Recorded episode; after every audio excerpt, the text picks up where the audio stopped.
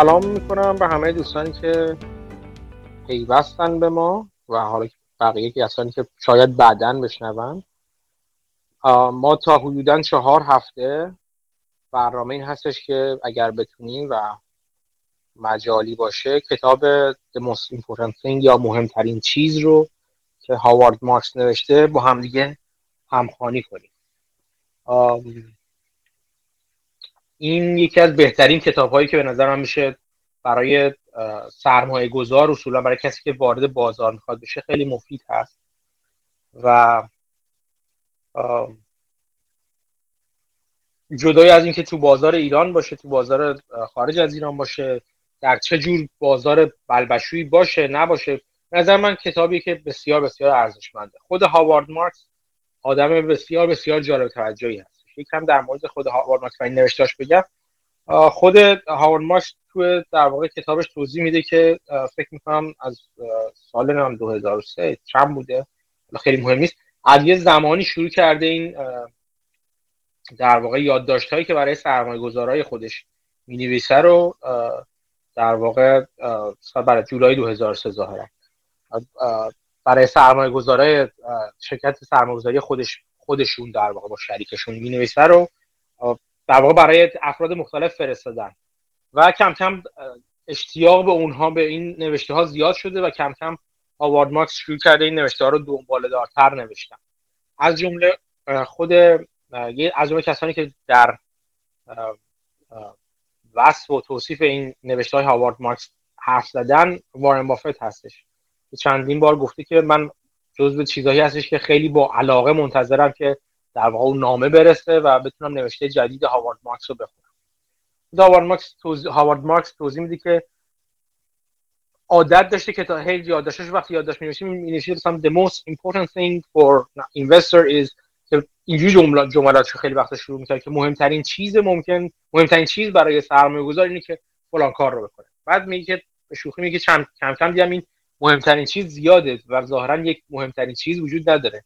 یک سری چیزهای مهم وجود دارن که سرمایه گذار باید نگاه کنه. و بعدا اینا رو جمع کرده توی کتاب نه که فقط خود مموها و یاد داشته باشن بلکه اون فلسفه سرمایه گذاری خودش نگاه خودش به بازار و ریسک و غیره رو اومده توی این کتاب مهمترین چیز ممکن یا مهمترین چیز یا the most important thing آورده. و جا به جا از برش هایی از یادداشتاش رو توی این کتاب میاره. خود هاوارد مارکس خیلی صریح میگه که این کتاب کتابی نیست که شما بردارین منوال سرمایه گذاری نیست که چجوری پولدار بشیم چجوری از سهام خوب انتخاب کنیم چجوری ارزش گذاری کنیم اصلا همچین چیزی نیست. این کتاب راجع به این هستش که فلسفه نگاه خودش به بازار و ریسک و سرمایه گذاری رو توش توضیح میده. بنابراین بهش به عنوان یک همچین کتابی باید نگاه کرد. نه یک کتاب منوالی کتاب درسی که بشینی باش مثلا روش های سرمایه گذاری یاد بگیری باز دوباره خودش توضیح میده که جا به که از نظر من هدف کتاب من این نیست که سرمایه گذاری رو ساده کنم برای برای خواننده ها چون تاکید می‌کنه که سرمایه گذاری کار پیچیده ایه آسون نیستش. نمیشه راحت ساده سازیش کرد. و این پیچیدگیش یکی دیگه از در واقع عوامل مهمی که خیلی روش تاکید می‌کنه میگه کسانی که می‌خوان خیلی ساده کنن سرمایه گذاری رو به مثلا یه نسبت خاص یه فرمول خاص فقط به همچین کاری می‌کنن خیلی به نفع خوانندگانشون کار نمی‌کنن. و پیچیدگی ها رو باید باید یادآوری کردش و گفت چرا پیچیده است. و اگر کسی می‌خواد وارد این بازی پیچیده بشه باید با دید باز وارد بشه. خودش خیلی سریع باز میگه یکی اصلا این اتفاقی که دلایل من به این کتاب و خود هاوارد مارکس هستش این که هاوارد میگه که میگه که من خیلی به ریسک فکر می‌کنم. فکر می‌کنم یکی از مهمترین مفاهیمی که وجود داره تو سرمایه گذاری ریسک هست مثلا این کتاب یه جورایی پاسخش به سوال ریسک چیه از کجا میاد در مقابل ریسک باید چیکار کرد یه همچین کتابی هستش. بعد میره جلوتر توضیح میده بازم اینا همش تو مقدمه است. تو فصل یک. تو مقدمه باز توضیح میده که یه جمله خیلی جالبی که به, به در واقع به به یاد من مونده اینه که توش میگه که تجربه وقتی پیش میاد که اون چیزی رو که می‌خوای رو بهش نرسی. و این تجربه از اینجا میاد بیرون. اگه مدام موفق بشی تجربه از موفقیت به وجود به دست نمیاد. و بعد مثال خیلی جالبی می‌زنه. میگه که کسانی که مثلا در سالهای منتهی به حباب دات کام حباب سال 2000 بازار آمریکا. توی بازار بودن فعالین بازار بودن خیلی وقت نبود که توی بازار بودن. و به این دلیل مثلا دوران رکود مانند دهه هفتاد رو ندیده بودن. حتی خیلی قبلتر دهه شهر یا دهه سقوط های دهه سی رو که اصلا ندیده بودن.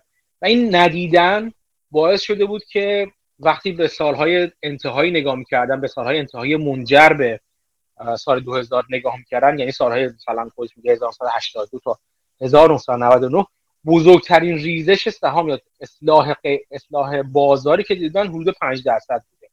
بنابراین خیلی با مثلا سقوط های 50 درصدی 80 درصدی این چیزها رو توی در واقع تجربهشون نداشتن. و به خاطر همین همیشه بر این باور بودن که بازار میره بالا و میره بالا و میره بالا. و این وقتی حباب سال 2000 در واقع ترکید و حباب دات کام بود. شرکت های بیهود فربه شده با ارزش گذاری باد شده تکنولوژی وقتی ترکید و ارزش گذاری ها فرو خیلی ها واقعا نه تنها انتظارشون نداشتن بلکه آماده براش نبودن و جوری در واقع position گیری کردن و جوری سرمایه گذاری کردن که اون اتفاق باعث نابودی کاملشون از بازار سرمایه شد. و توش توی کتاب یادی که هدف من این هستش که این دید رو این این در واقع فلسفه و این نگاه همو به ریسک بیام توضیح بدم و برای کسانی که شاید ندیده باشن چنین چنین کسانی ندیده باشن بدونن که چه با چه اتفاقاتی می‌تونن تو بازار مواجه بشن و بازار همیشه اون چیزی نیستش که شما تو زندگی خودتون حتی دیدی. اتفاقی ممکنه بیفته و میفته چه بسا؟ در دوران کاری و سرمایه گذاری و زندگی شما که انتظارش رو از قبل نداشتیم. حالا درسته ما سال 2020 یه همچین اتفاقی افتاد ولی خیلی محکم بانک های مرکزی اومدن. خب 2020 پشت بند پشتوانه بازار شدن و پشت بازار گرفتن و در واقع بلند کردن بازار رو از روی زمین. ولی اینو بازم بازم این دید رو یه خورده درونی کنیم و نگاه کنیم. کسانی که حالا تو بازار خارج از کشور تا حدی فعال هستن به یاد بیارن که ممکنه توی سقوط بعدی بازار بانک های مرکزی خیلی نخوان وارد کار بشن. یادمون نره که سال 2008 بحران 2008 دلیل اینکه بازار در واقع دولت ها و بانک های مرکزی به داد رسیدن و اومدن دولت ها پشت در واقع تزریق به بازار انجام دادن تا حدی در واقع خریدن سهام شرکت ها پشتوانه شرکت های مختلف شدن. یک دلیلش این بود که اون بحران در مورد شرکت های مالی اتفاق افتاد. شرکت های مالی که استخونبندی اقتصاد آمریکا و دنیا رو اونا بناست. و برای یک بهانه تا حد زیادی خوب داشتن برای اینکه دخالت کنن و جلوی فروپاشی که ممکن بود وجود بیاد رو بگیرن. چیزی که بافت و مانگر چندین بار بهش اشاره کردن و خود حتی مانگر که آدم خیلی رکی هستش اینجور وقتا خیلی وقت خیلی برخلاف مثلا اقتصاددانان مکتب اتریشی که کاملا مخالف هر گونه دخالتی هستن. حتی مانگر که مثلا آدم رکی هست میگه نه این چیزی بود که مجبور بودن تا حد این کار انجام بدن. و این اقدامی بود که مجبور بودن برای حفظ سلامت نظام اقتصادی دنیا این کار رو انجام بدن. تو سال 2020 همینطور. سقوط زمانی اتفاق افتاد که به دلیل اشتباه سرمایه گذاران نبود و اقتصاد جهانی داشت در واقع تهدید می‌شد. در کل چرخ اقتصاد دنیا در واقع شروع کردن کن شدن و دولت ها وارد شدن. اینو خاطرتون اینا رو گفتم که خاطرتون باشه توی بحران بعدی ممکنه هیچ کدوم از این چیزا نباشه. ممکنه دولت ها و بانک های مرکزی هیچ دلیلی نداشته باشن برای اینکه اینقدر محکم وارد عمل بشن. اگر مثلا شرکت های تکنولوژی یا تک این دفعه مثلا حبابشون به ترکه یا مثلا سرمایهشون بریزه پایین. چندان الزامی ممکنه وجود نداشته باشه.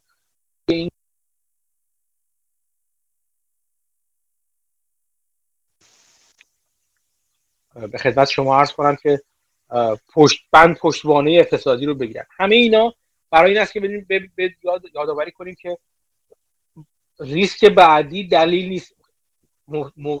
مطابق با تجربه ما و مطابق ریسک قبلی ما باشه. این صحبت ها رو داشته باشید. تا بریم سراغ فصل اول. فصل اول من خیلی کلی میگم خیلی شاید بعضی جا یک از یک عباراتی از فصل استفاده کنم و همچون فصل دوم اینجوری اصولا براتون توضیح بدم. فصل اول کلیت تصویری که هاوارد مارکس می‌خواد بده بذارید بذارید قبلش خود در مورد خود هاوارد مارکس بگم. چون من روزه اول می‌خوام بخونم بعد نیستش که یه خود در مورد خود هاوارد مارکس بگم. هاوارد مارکس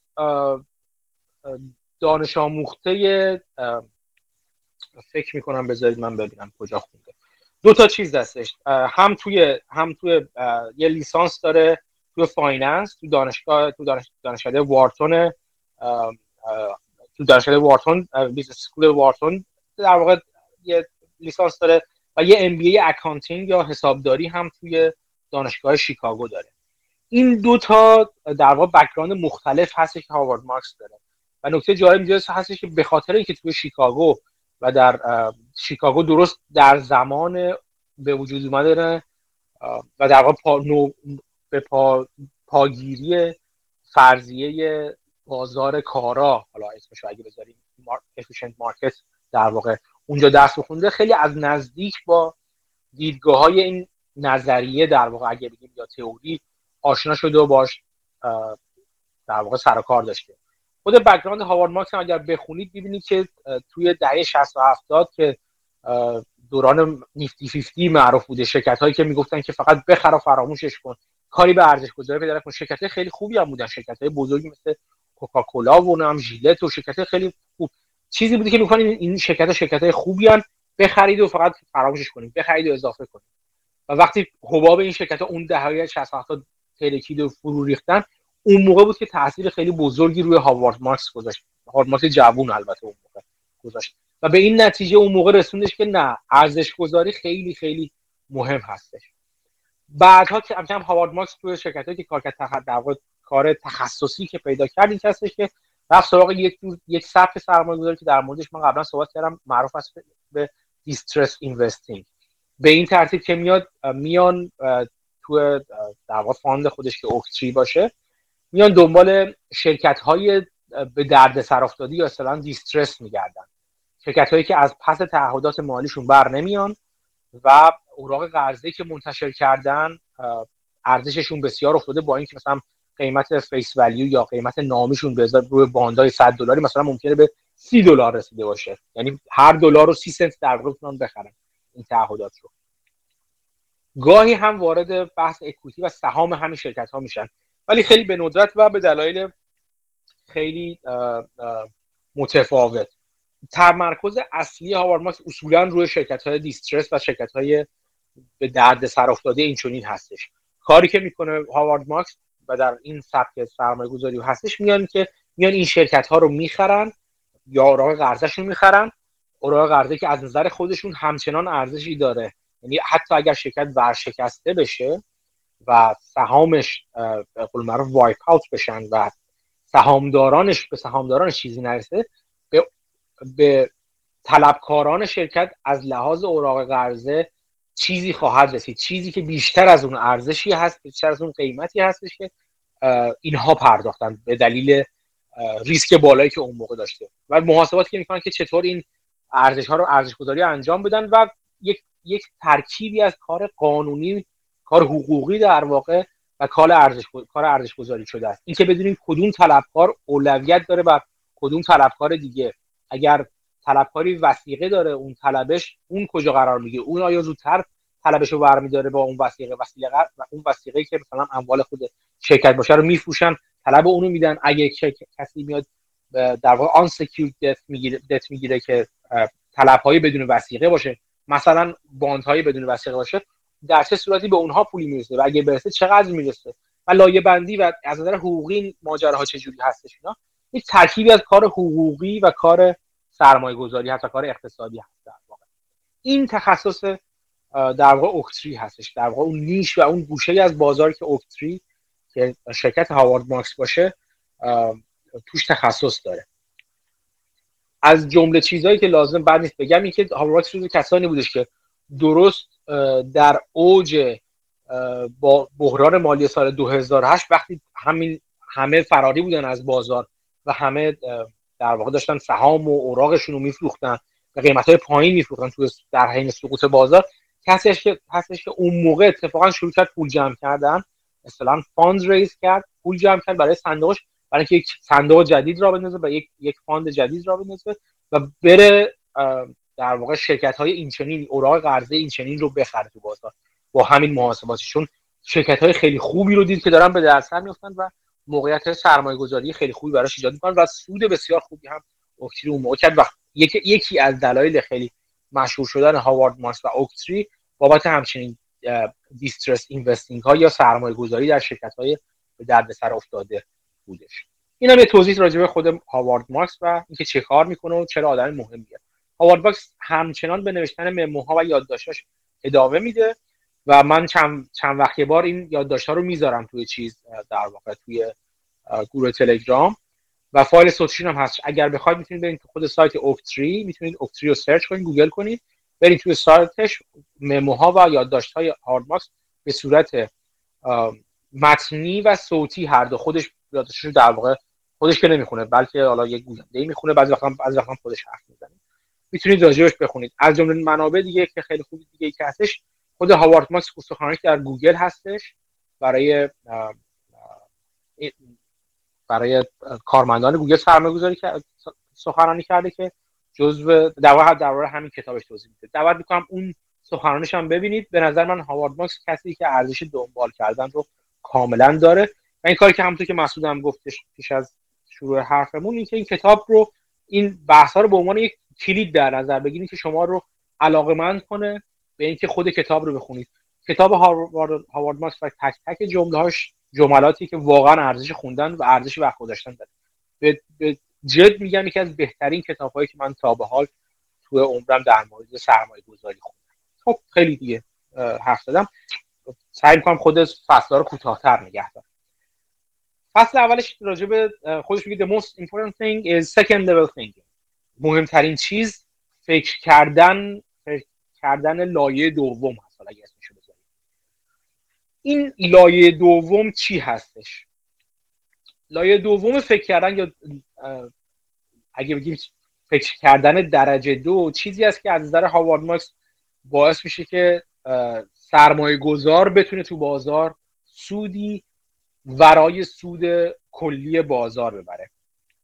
خود هاوارد ماکس توضیح میده که سرمایه گذاری رو نمیشه. محکم هم اینو میگه. نمیشه به یک الگوریتم به یک الگوریتم کامپیوتری در واقع کاهشش داد. یک دلیلش این هستش که هیچ قانونی همیشه کار نمی‌کنه.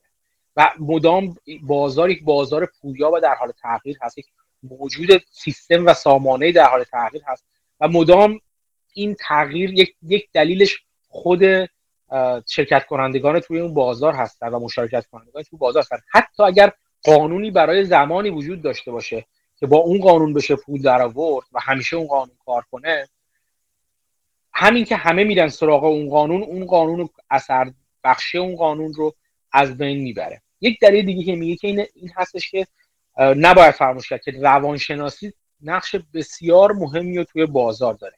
و این روان روانشناسی منظور رو... روندها و واکنش های روانی شرکت کنندگان توی بازار هست.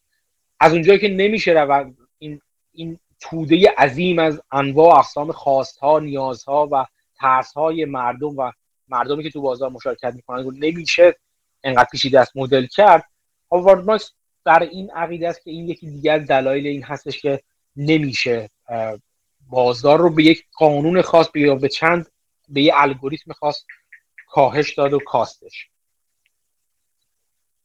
جلوتر باز میگه که برای خیلی مهم هستش که بدونیم که به همین دلایلی که ذکر شد همینطور که جلو میره سرمایه گذار یعنی در طول زمان در طول زمانی که سرمایه گذاری می‌کنه باید قابلیت این رو داشته باشه که خودش رو سازگار کنه با تغییراتی که توی بازار پیش میاد. دقیقا به همین دلیلی که گفتش. چون بازار بازار موجود پویایی هست و مدام تغییر می‌کنه. حتی ممکنه یک سبک سرمایه گذاری همیشه کار نکنه. تو کتاب دیگه ای که هاوارد مارکس داره البته اینجا هم به خیلی اشاره می‌کنه به این مفهوم هاوارد مارکس خیلی عقیده محکم داره به cyclical بودن و چرخه‌ای بودن خیلی از اتفاقات. اما از چیزهای واضحی که می‌دونیم و فصلها و غیره تا رفتارهای مردم تا رفتارهای بازار چون همین مردم با اخلاق cyclical و چرخی هستن که اون بازار رو می‌سازن. تا بازارهای مختلف استراتژی های مختلف. اینو استراتژی ها میان کارایی استراتژی ها بالا میره و پایین میره. و خیلی مهم میشه که برای ما به عنوان کسی که تو بازار هستیم بدونیم اولا چند جور چند جور سبک و نگرش به بازار و نوع پول درآوردن رو بشناسیم. بدونیم هر کدوم هر کدوم از اینا تو چه جور محیطی کار می‌کنه چه فضایی کار می‌کنه تو چه در واقع تو چه جور شرایط بازاری کار می‌کنه. و مهمتر از اون بدونیم که الان تو کدومی که از این شرایط بازار هستیم. اگر بازار یک بازار چرخه هست اینکه ما بدونیم در الان در کدوم قسمت اون چرخه هستیم و با توجه به اینکه دانش قبلی استراتژی های مختلف رو می‌شناسیم باعث میشه که بتونیم استراتژی مناسب و روش نگاه مناسب به بازار رو بنابر اینکه بدونیم کجاهای اون چرخه هستیم در واقع پی بگیریم و ازش استفاده کنیم. نکته بعدی که دوباره در ادامه اشاره می‌کنه هاوارد مارکس میگه که از نظر من این که بگیم یک سرمایه گذار خوب عمل کرده یا نه این که بگیم یک سرمایه گذار موفق بوده یا نه اینه که بتونه بازدهی در طولانی مدت بازدهی بهتر از کلیت بازار داشته داشته باشه. چرا؟ چون خب هممون می‌دونیم که اگر نتونه این کارو بکنه چه بهتره که کلیت بازار رو بخره. به روش های مختلفی که می‌دونیم الان وجود داره سهام های سهام صندوق های شاخص یکی از اون روش هاست ETF های مختلف وجود داریم و وجود داره و می‌تونی ازش استفاده کنی و کلیت بازار بخره. و تنها دلیلی که عملا یه سرمایه یک نفر می‌تونه از نظر منطقی مشوق این باشه که بره وارد بازار بشه و سرمایه گذاری موفقی داشته باشه. متفاوت از سرمایه گذاری بازار این هستش که بتونه در بلند مدت سرمایه گذاری بازدهی بهتر از بازدهی بازار داشته باشه. هاورماس اشاره می‌کنه که توی بازار یه چیزی که بدیهی هسته که همه می‌خوان پول در بیارن. همه می‌خوان پول در بیارن. و این این خواست همگانی که همه می‌خوان توش در بیارن پول در بیارن خوش میگه این بهش میگه بهش میگه یونیورسالیتی این چیزی که کلیت بازار می‌خواد پول در بیارن به همین دلیل باعث میشه که سخت کنه که ما بتونیم بازدهی بهتر از بازار داشته باشیم. به خیلی دلیل واضحی. یک جمعی که همه می‌خوان بهتر از بقیه باشن بالاخره سخت میشه دیگه توی اون جمع بهتر از بقیه بودن. و خب همه هم که نمی‌تونن بهتر از بقیه بقیه اون جمع باشن. بنابراین موفقیت با همون تعریفی که هاوارد مارکس میگه موفقیت یعنی بازدهی بهتر از بازار به دست آوردن. لازمش اینه که یک کسانی از کلیت بازار بازدهی کمتری به دست بیارن. یعنی این بازار ثانویه سهام در اغلب اوقات کاری به این نداریم که بعضی وقتا مثلا چه می‌دونم بازار برای من به صورت ابزاری میشه برای جذب سرمایه اینا. که خیلی به ندرت اتفاق میفته انقدر تو بازار سهام اونقدر این اتفاق زیاد انجام نمیشه. اون بحثی که آقای حامد قدوسی مدت ها مطرح کرد با راجع بازی جمع صفر اینجا کاملا بر... برقراره. وقتی یک بازی جمع صفر داریم و برد یک عده تنها به, به قیمت باخت و ضرردهی یا کمتر سودگیری عده دیگه به وجود میاد این بازی رو این این رقابت رو تبدیل می‌کنه به یک رقابت بسیار رقابت سنگین و سخت و این کار رو سخت می‌کنه. هاورمارکس همینجا میاد میگه بنابراین کسانی که می‌خوان از اون جمعی که همشون می‌خوان موفق بشن بهتر نتیجه بگیرن باید یک جور دیگه فکر کنن به بازار یک کار دیگه بکنن. اگر همون کاری که همه می‌کنن و انجام بدن خب مثل همه میشن دیگه. اگر همه این کسی که می‌خوان موفق بشن یک جور استراتژی رو پیش بگیرن نتیجه خود به خود یک نتیجه متعادل در یک نتیجه متوسطه در بهترین حالت. تازه اگه اشتباهی نکنن و همه همه همون کاری که همه انجام میدن و انجام میدن. به این یک جور دیگه نگاه کردن به بازار هاوارد مارکس اسمش می‌ذاره second level thinking یا فکر کردن مرتبه بالاتر مرتبه دوم. این این خیلی مهم هست. اینو جا به جا هاوارد مارکس تو مموهای مختلفش در طول کتاب همیشه همیشه این اینو میگه و خیلی ازش استفاده های زیادی می‌کنه. نکته مهم دیگه که اشاره می‌کنه اینه که اینکه ما تصمیم درست رو بگیریم فرض کنید در برابر تصمیم گیری قرار می‌گیریم. اینو دو جورش می‌خواد بهش نگاه کنه. در برای تصمیم گیری فرض قرار می‌گیریم اینکه ما انتخاب درست رو بکنیم همیشه باعث برتری ما نسبت به بقیه نمیشه. به نسبت به میانگین ممکنه نشه. چه بسا میانگین اون انتخاب درست رو انجام بده. خب؟ مهم اینه که ما نه تنها انتخاب درست رو بکنیم بلکه جزو کس معدود کسانی باشیم که اون انتخاب درست رو می‌کنیم. این این خیلی مهم هستش. بنابراین اگر فرض کنید که همه بازار می‌دونن که خب گوگل شرکت خوبیه. و داره پیشرفت می‌کنه. این تصمیم درستی هستش این این نگاه درستی هستش گوگل شرکت خوبیه و در, بلند مدت پیشرفت می‌کنه. اگر ما هم بریم گوگل بخریم از تمام کسانی که گوگل خریدن جلو نمی‌زنیم. همه با هم گوگل خرید. خب؟ این متفاوت بودن خیلی مهم هستش. و خودش میگه باید اون تفاوت در نگاه رو اون تفاوت در نگاهمون به قضایی رو باید بیاریم توی قضیه. باید متفاوت فکر کنیم و درست فکر کنیم و برعکسش درست فکر کنیم و متفاوت فکر کنیم. همین یادتون باشه هدف تعریفی که خود مارکس کرده من نمیگم تعریف درستی است یا غلطی است یادتون باشه با تعریف این هست که موفقیت رو بهتر از بقیه نتیجه گرفتن و بهتر از میانگین بازار نتیجه گرفتن می‌دونه. این این رو خاطرتون باشه. بعد میاد چند تا مثال می‌زنه. برای اینکه نشون بده اون فکر تفکر مرتبه بالاتر یا مرتبه دو به چه معنی هستش؟ میاد دقیقا مثال می‌زنه. میگه فرض کنید شرکت خوبی داریم. همه میان میگن که بله این شرکت خوبیه بریم سهامش رو بخریم. خب؟ تفکر مرتبه بالاتر چی میگه؟ تفکر درجه دو در واقع این چی میگه؟ میگه درست شرکت خوبی هست ولی همه هم دارن همین فکر رو می‌کنن. همه هم می‌دونن این چیز پن راز پنهانی نیستش که مثلا گوگل شرکت خوبی هست فرضاً یا آمازون شرکت خوبی هست فردا خب؟ مهم این هستش که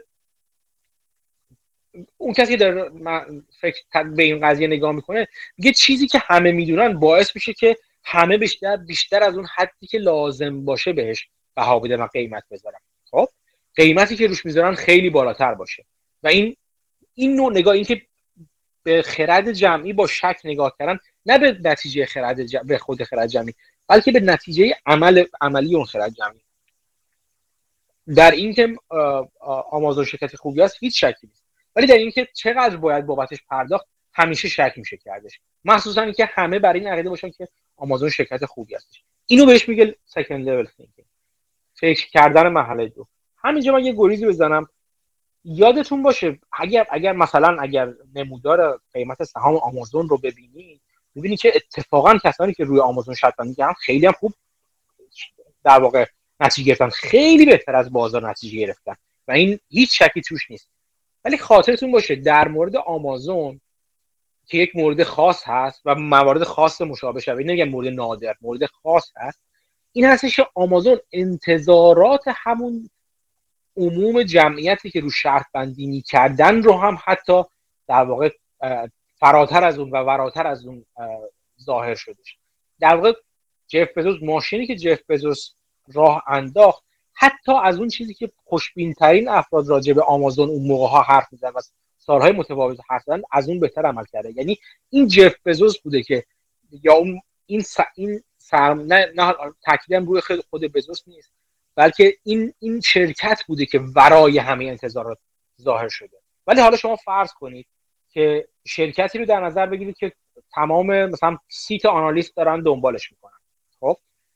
همه هم همون نظرات رو دارن و اون شرکت هم خیلی بیت نمی‌کنه اصطلاحا تو گزارش سه ماه و سالیانه و اینا. خیلی کار عجیب و غریبتری از اون چیزی که همه ازش انتظار دارن انجام نمیده. این شرکت شرکتی هستش که همه می‌دونن داره چیکار می‌کنه. و با توجه به اینکه همه می‌دونن چیکار می‌کنه ارزش گذاری درستی می‌کنن و خیلی بعید میشه که بتونه در بلند مدت از همه اون ارزش گذاری ها بالاتر بشه. اگر همیشه همیشه مطابق با انتظار اونا اون عده زیاد آنالیستی که خیلی دقیق دارن بررسیش می‌کنن ظاهر بشه. اینجا تفاوت رو متوجه باشید. اینکه یه شرکت چجوری داره کار می‌کنه و اینکه سهامش چجوری داره کار می‌کنه. دو تا موضوع کاملا متفاوتن. یه شرکت ممکنه از نظر عملیاتی از نظر سودی که میده خیلی خوب یا خیلی بد عمل کنه و سهامش کلا یه کار دیگه رو خودش بکنه. لزوما اینا همخوان نیستن. یا هدف گذاری که برای سهام میشه لزوما با هدف گذاری که برای خود کارایی و از نظر عملیاتی برای خود شرکت میشه لزوما یکسان نیست. این second level thinking یا اون تفکر مرحله دومی که مرحله بالاتری که مارکس بهش اشاره می‌کنه. یه جوری اون برش هم مخالفش هست. فرض کنید شرکتی مثلا الان چه شرکتی مثلا بگیم؟ مثلا فرض کنید یه شرکت مثلا توتون تنباکو رو بدن یه شرکت شرکت سیگارسازی مثل فیلیپ موریس. فرض کنید که دولت آمریکا میاد اعلام می‌کنه که ما الان قراره اعلام کرده چندی باری کار کرده ما قراره برای محصولات دخانیاتی مالیات بذاریم. خب؟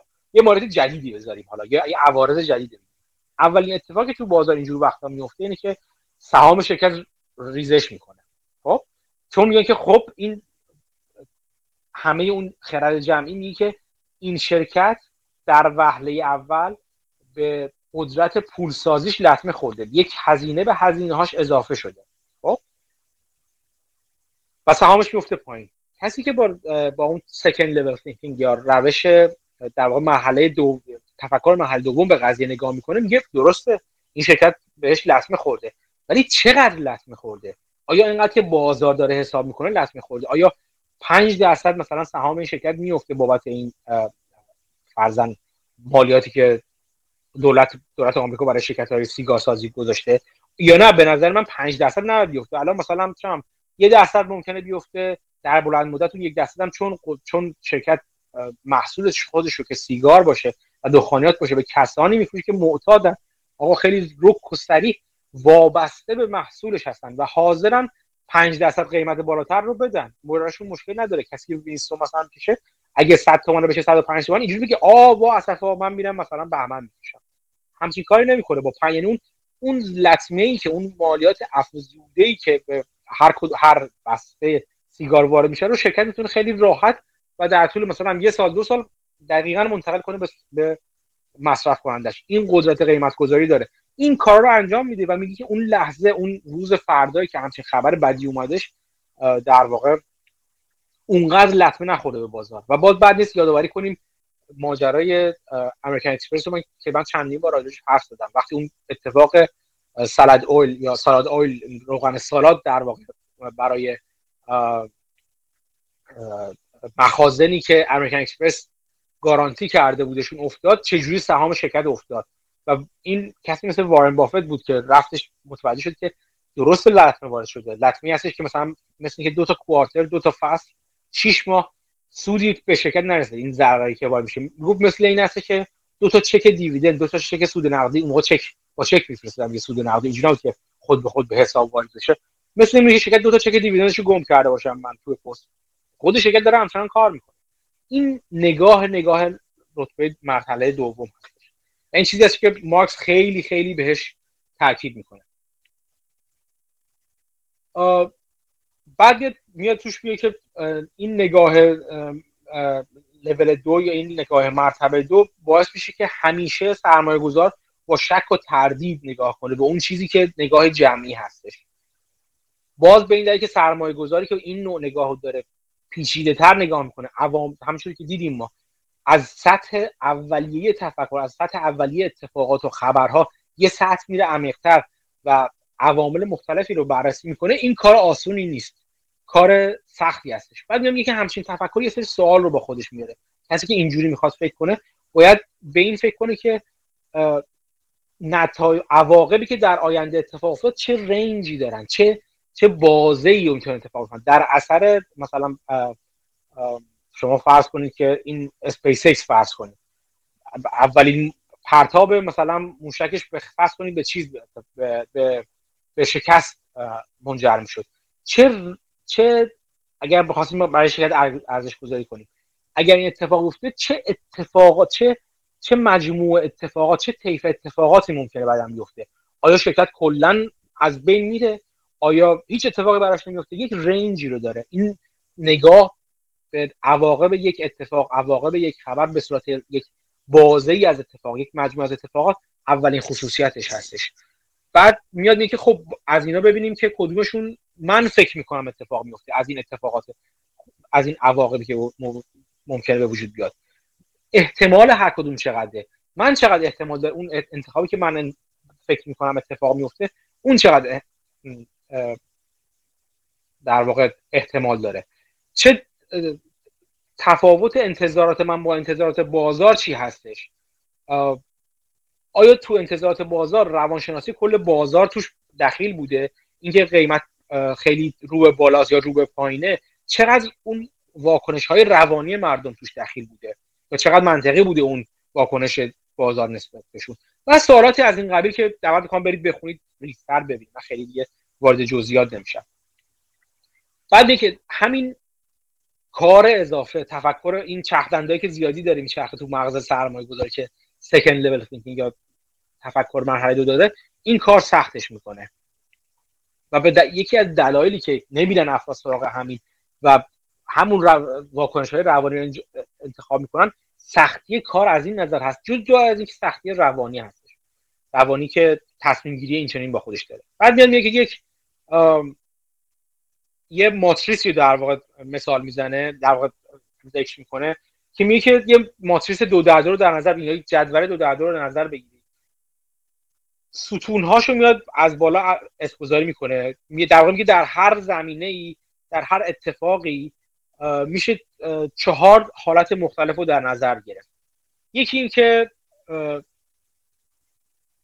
در واقع رفتاری که سرمایه گذار می‌کنه خلاف جمع اینجوری بگیم خلاف جمع باشه. مطابق رفتار جمع و گله باشه. جمعیت کل سرمایه گذاران باشه.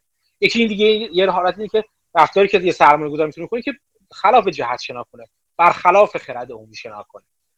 از اون طرف اتفاقاتی نتایجی که ممکنه به وجود بیاد اونم دو جوره دیگه. یا نتایج مناسبی به وجود میاد نتایج مطابق دلخواه سرمایه گذار به وجود میاد یا نتایج مخالف دلخواه سرمایه گذار بر بر علیه در واقع دلخواه سرمایه گذار به وجود میاد.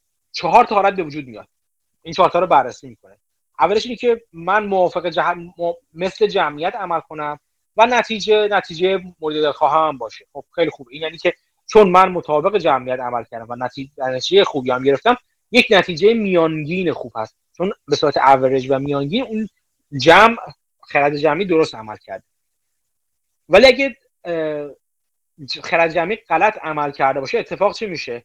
اینکه باز من هم همراه جمع یک نتیجه بدتر از بعد یه نتیجه بد گرفتم ولی همچنان متوسط هستم. این متوسط هست این نتیجه که من گرفتم. از اون طرف اگر من خلاف خرد جمعی عمل کنم چه اتفاقی میفته اگر من خلاف خرد جمعی عمل کنم و نتیجه دلخواه هم به وجود بیاد خیلی بهتر از بقیه جمعیتی که روی انتخابات دیگه شرط بسته من نتیجه گرفتم و این نتیجه خیلی خیلی خوبی خواهد بود. ولی اگه من برخلاف خرد جمعی عمل کنم و خرد جمعی درست بوده باشه من نتیجه گرفتم که چون خرد جمعی درست بوده و من برخلاف نتیجه عمل کردم نتیجهم خیلی بد میشه. این اعوجاج رو بهش تاکید می‌کنه هاوارد مارکس یه از همه این چهار تا حالت تنها حالتی که یک سرمایه گذار باید انتخاب کنه سرمایه گذاری که قرار موفق باشه یادتون باشه که قرار بود که برخلاف جمعیت عمل کنه. از چهار تا حالت فقط یک حالت مطابق میل منه. این که من هم خلاف جهت جریان خرد جمعی شنا کنم و هم درست تصمیم گرفته باشم. یعنی هم باید کانتراریان یا مخالف خون باشم و هم درست. این نشون میده که چقدر کار سرمایه گذاری که می‌خواد سکند لول تینکینگ یا تفکر مرحله دو داشته باشه کار سختی هستش. و در واقع اینجوری این فصل رو تموم می‌کنه و در واقع به این نکته که تو این فصل می‌خواد نشون بده همین تفکر خلاف جهت و تفکر مطابق خرق عادت در واقع هستش. این که متفاوت از جمع در واقع نتیجه بگیره. این فصل یک بود. فصل دورم من توضیح میدم سعی می‌کنم یکی واقعا یه زودتر توضیح بدم. فصل دوم مفهومی که می‌خواد بهش در از در واقع توضیح میده مفهوم نظریه بازار کارا هستش یا efficient market هست یا market efficiency هستش. توش میاد میگه این یه تاریخچه کوتاه میگه که میگه این از معروف از, از, از مکتب شیکاگو اومده بیرون چون مکتبی بوده که فاما فرنچ و اینا تو دانشگاه شیکاگو داشتن دنبال می‌کردن. و تو شیکاگو بحث بخش تحصیلات تکمیلی شیکاگو داشتن. دانشگاه شیکاگو دنبال می‌کردن و این میاد خیلی خلاصه میاد در واقع نگاه چیزی که این efficient market hypothesis در واقع فرضیه بازار کارو هستش رو توضیح میده. توضیح که میده این هستش. میگه که تعداد زیادی تو هر بازار فعال بازار وجود داره. و همه این افرادی که تو بازار هستن تمام سرمایه گذار معامله و غیره همشون تقریبا به یک اطلاعات یکسانی دسترسی دارن. و همه این افراد افراد باهوش و هوشمندی هستن و به شدت متمایل هستن که تصمیم درستی بگیرن. نه همه تو فرضیات همین مبانی فرضیه بازار کار هست. و همه اینا افرادی هستن که به شدت می‌خوان تصمیم درستی بگیرن و حاضرن بابت تصمیمشون کار کنن و زحمت بکشن و انرژی بذارن. و چیزی هم که میگه که از مدل های از مدل های تحلیلی که استفاده می‌کنن هم مدل های تحلیل تحلیلی معمولی است که همشون تقریبا همون مدل ها رو با همدیگه استفاده می‌کنن. بعد میگه که چون همه این جمعیت دارن تلاش می‌کنن برای هر اسست و هر دارایی تو بازار قیمت بذارن می‌تونیم بگیم که بهترین قیمت گذاری ممکن برای هر دارایی توسط این جمعیت توسط این جمع فعالان بازار گذاشته میشه و خیلی هم سریع این کار انجام میشه. چون تصور کنید یک عده آدم هوشمند باهوش زیرک با داشتن تمام امکانات یکسان با هم دیگه امکانات اطلاعات ممکن همه با هم دیگه دارن می‌خوان روی چیزی قیمت بزنن. بعد اینکه چون همه اینا با هم دیگه می‌خوان بخرنش و اون چیزی که ارزش گذاریش از نظرشون ارزش گذاری مناسب تری هستش بخرن و اون چیزی که ارزش گذاری بدتری داره رو بفروشن این باعث میشه که همه دارایی ها و همه سهام شما بگید تمام هر دارایی که میگین اوراق قرضه هر چی میگین در هر لحظه از زمان قیمت مناسب و چیزی که میگن فیر ولیو قیمت عادلانه و مناسبی داشته باشه. خب این باعث چی میشه؟ باعث میشه که خب اگه از بیرون شما به این جمعیت بازار نگاه کنید می‌تونید بگین ارزش هر چیزی دارم دید این فرضیه رو می‌کنم. ارزش هر چیزی با اون قیمتش یکیه و این همون چیزی هستش که در واقع اون دوگانگی هست که مدام همیشه در جنگ و دعوا هستش. این نظریه که بازار هستش که ارزش رو به درستی درک می‌کنه و اون رو در قالب قیمت بیان می‌کنه. نکته بعدی این است که به همین دلیل به دلیل همین سرعت عمل بازار جریان سریع اطلاعات بازار امکان نداره کسی بتونه به صورت نه تنها دائم بلکه پایدار نسبتا پایداری از اعوجاج احتمالی بازار سود ببره. چون همه چیز سریع بازار قیمت خودش رو همین نوساناتی که می‌بینیم تو بازار همون در واقع نتیجه قضاوت های اون جمع هوشمند کارای در واقع با پشت کار و زحمت فراوان. این این خلاصه ای هستش که هاور مارکس از نظریه یا فرضیه بازار کارا توضیح میده. بعد اینجا خیلی سریع می که به نظر می‌رسه که معنای کارا یا افیشنس رو تو این فرضیه به معنی سریع و اینکه سریع بتونه اون اطلاعات جدید رو در قیمت خودش منظور کنه اطلاعات جدید از ارزش رو در قیمت خودش منظور کنه در واقع این رو منظور از کارا بودن این هستش. نه لزوما درست بودن. این نظر هاوارد مارکس هستش. بعد میاد که یه مثال می‌زنه. میگه ژانویه سال 2000 قیمت سهام یاهو بود 237 دلار. ژانویه. دو ماه بعد توی ماه آوریل April سال 2000 ببخشید یک سال و یک سال و دو ماه بعد قیمت April سهام تو April سال 2001 قیمت سهام یاهو برابر بود با 11 دلار. از 237 دلار به 11 دلار. آیا کارایی و از نظر عملیاتی یاهو در عرض این یک ساله انقدر افت کرده بود؟ یک بیستم شده بود قیمتش؟ یک بیستم شده بود ارزشش؟ نه. اینو میگه بنابراین به نظر می‌رسه که درسته که بازار سریع واکنش نشون میده ولی من قبول ندارم که اون واکنش واکنش لزوما درستی باشه. و بعد بیان که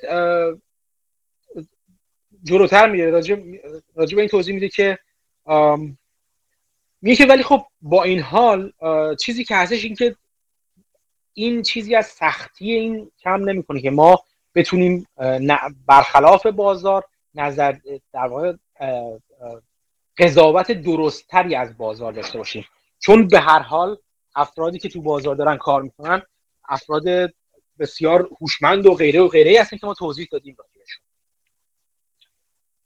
یک چیز دیگه میاد دیگه که بعد توضیح میده که نتیجه این تفکر و این فرضیه این شد که چیزهایی به اسم index fund ها به وجود اومدن صندوق های شاخص به وجود بدن که کل بازار رو می‌خرید با این تفکر که خب وقتی ما نمی‌تونیم بازار رو شکست بدیم چون تو بازار همیشه قیمت درست رو داره میگه و ما اگر راه خلاف روش بازار بریم روش مطمئنا غلطی رفتیم بنابراین چرا وقت خودمون تلف کنیم این همه هزینه های اضافه بذاریم؟ صاف میایم سهام شاخص در واقع کل بازار رو می‌خریم.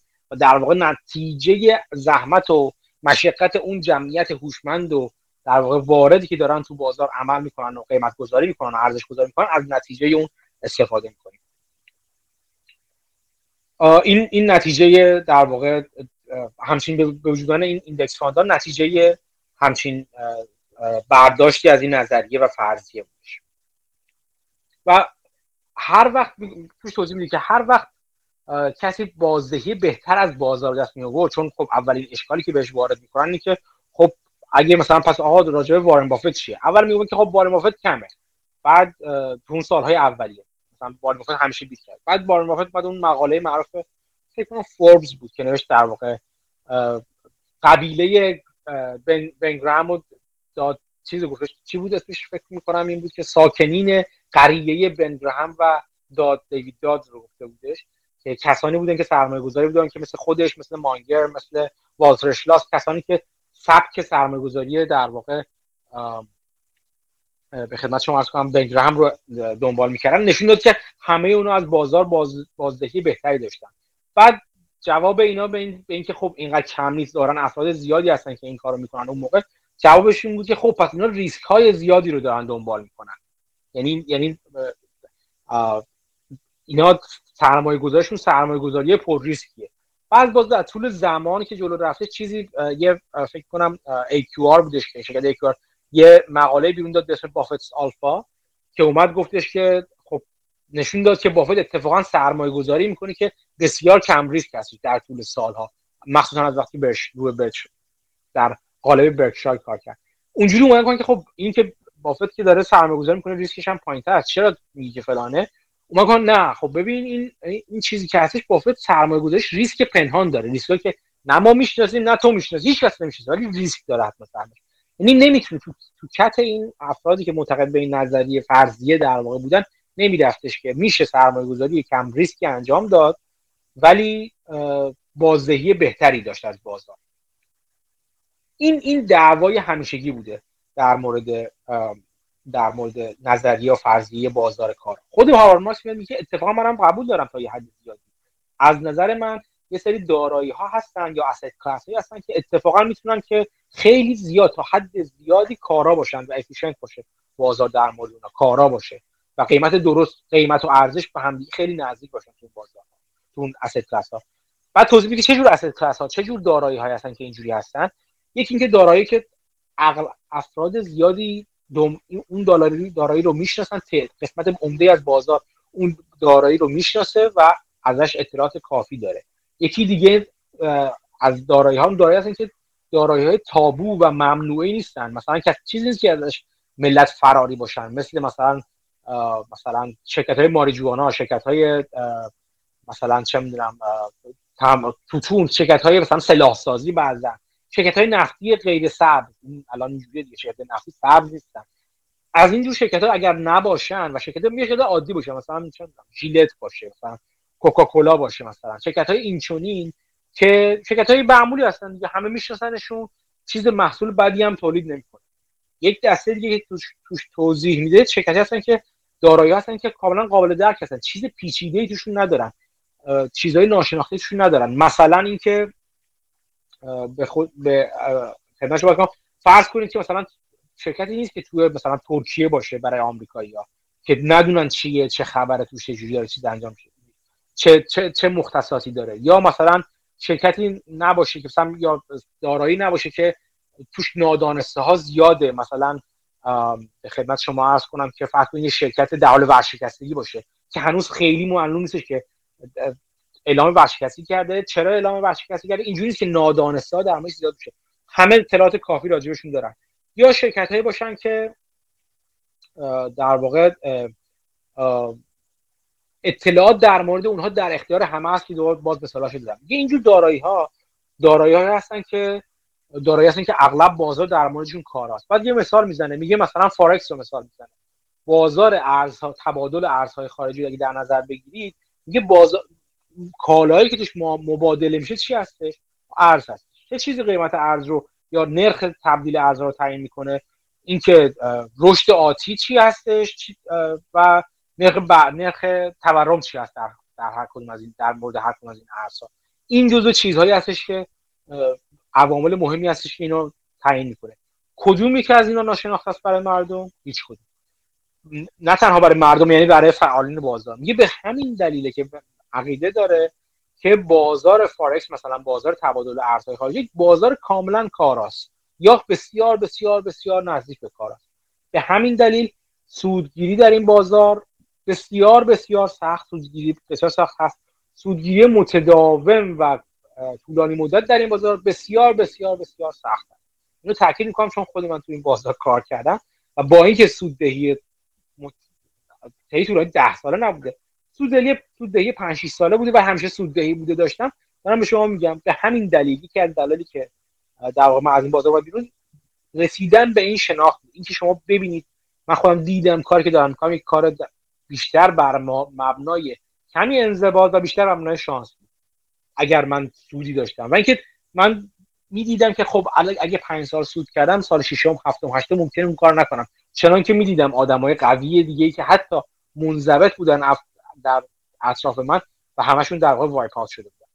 این این بازار توش داره میگه که بازار جای مناسبی نیست برای که من برم شرط بندی کنم. از اون طرف دوباره میاد مثال می‌زنه یه سهام سهام عادی که تحت large cap ها و شرکت بزرگی که تو New York Stock Exchange تو بازار بورس نیویورک معامله میشن. اونا هم همینجوریان. همه به اطلاعات دسترسی دارن. همه تمام شرطی که قبلا گفتیم. خود اطلاعاتی که لازم داریم همه هستن همه دید دارن بهشون. هیچ شک... مثلا شرکت های معمولی در نظر بگیریم. هیچ ازشون فراری نیستش. به خدمت شما هستم. تعداد زیادی آنالیست اینا دنبال مثلا اپل رو میریم 50 نفر آنالیست دارن دنبالش می‌کنن. این باعث میشه که این در حالت عادی در روال عمومی و عادی این بازارها بازارهای کارایی باشن. بنابراین اون کسی که سکند لول تینکینگ رو داره مرحله دوم رو داره فکر می‌کنه خیلی برگ برنده اینجا نداره تو اینجور بازارها.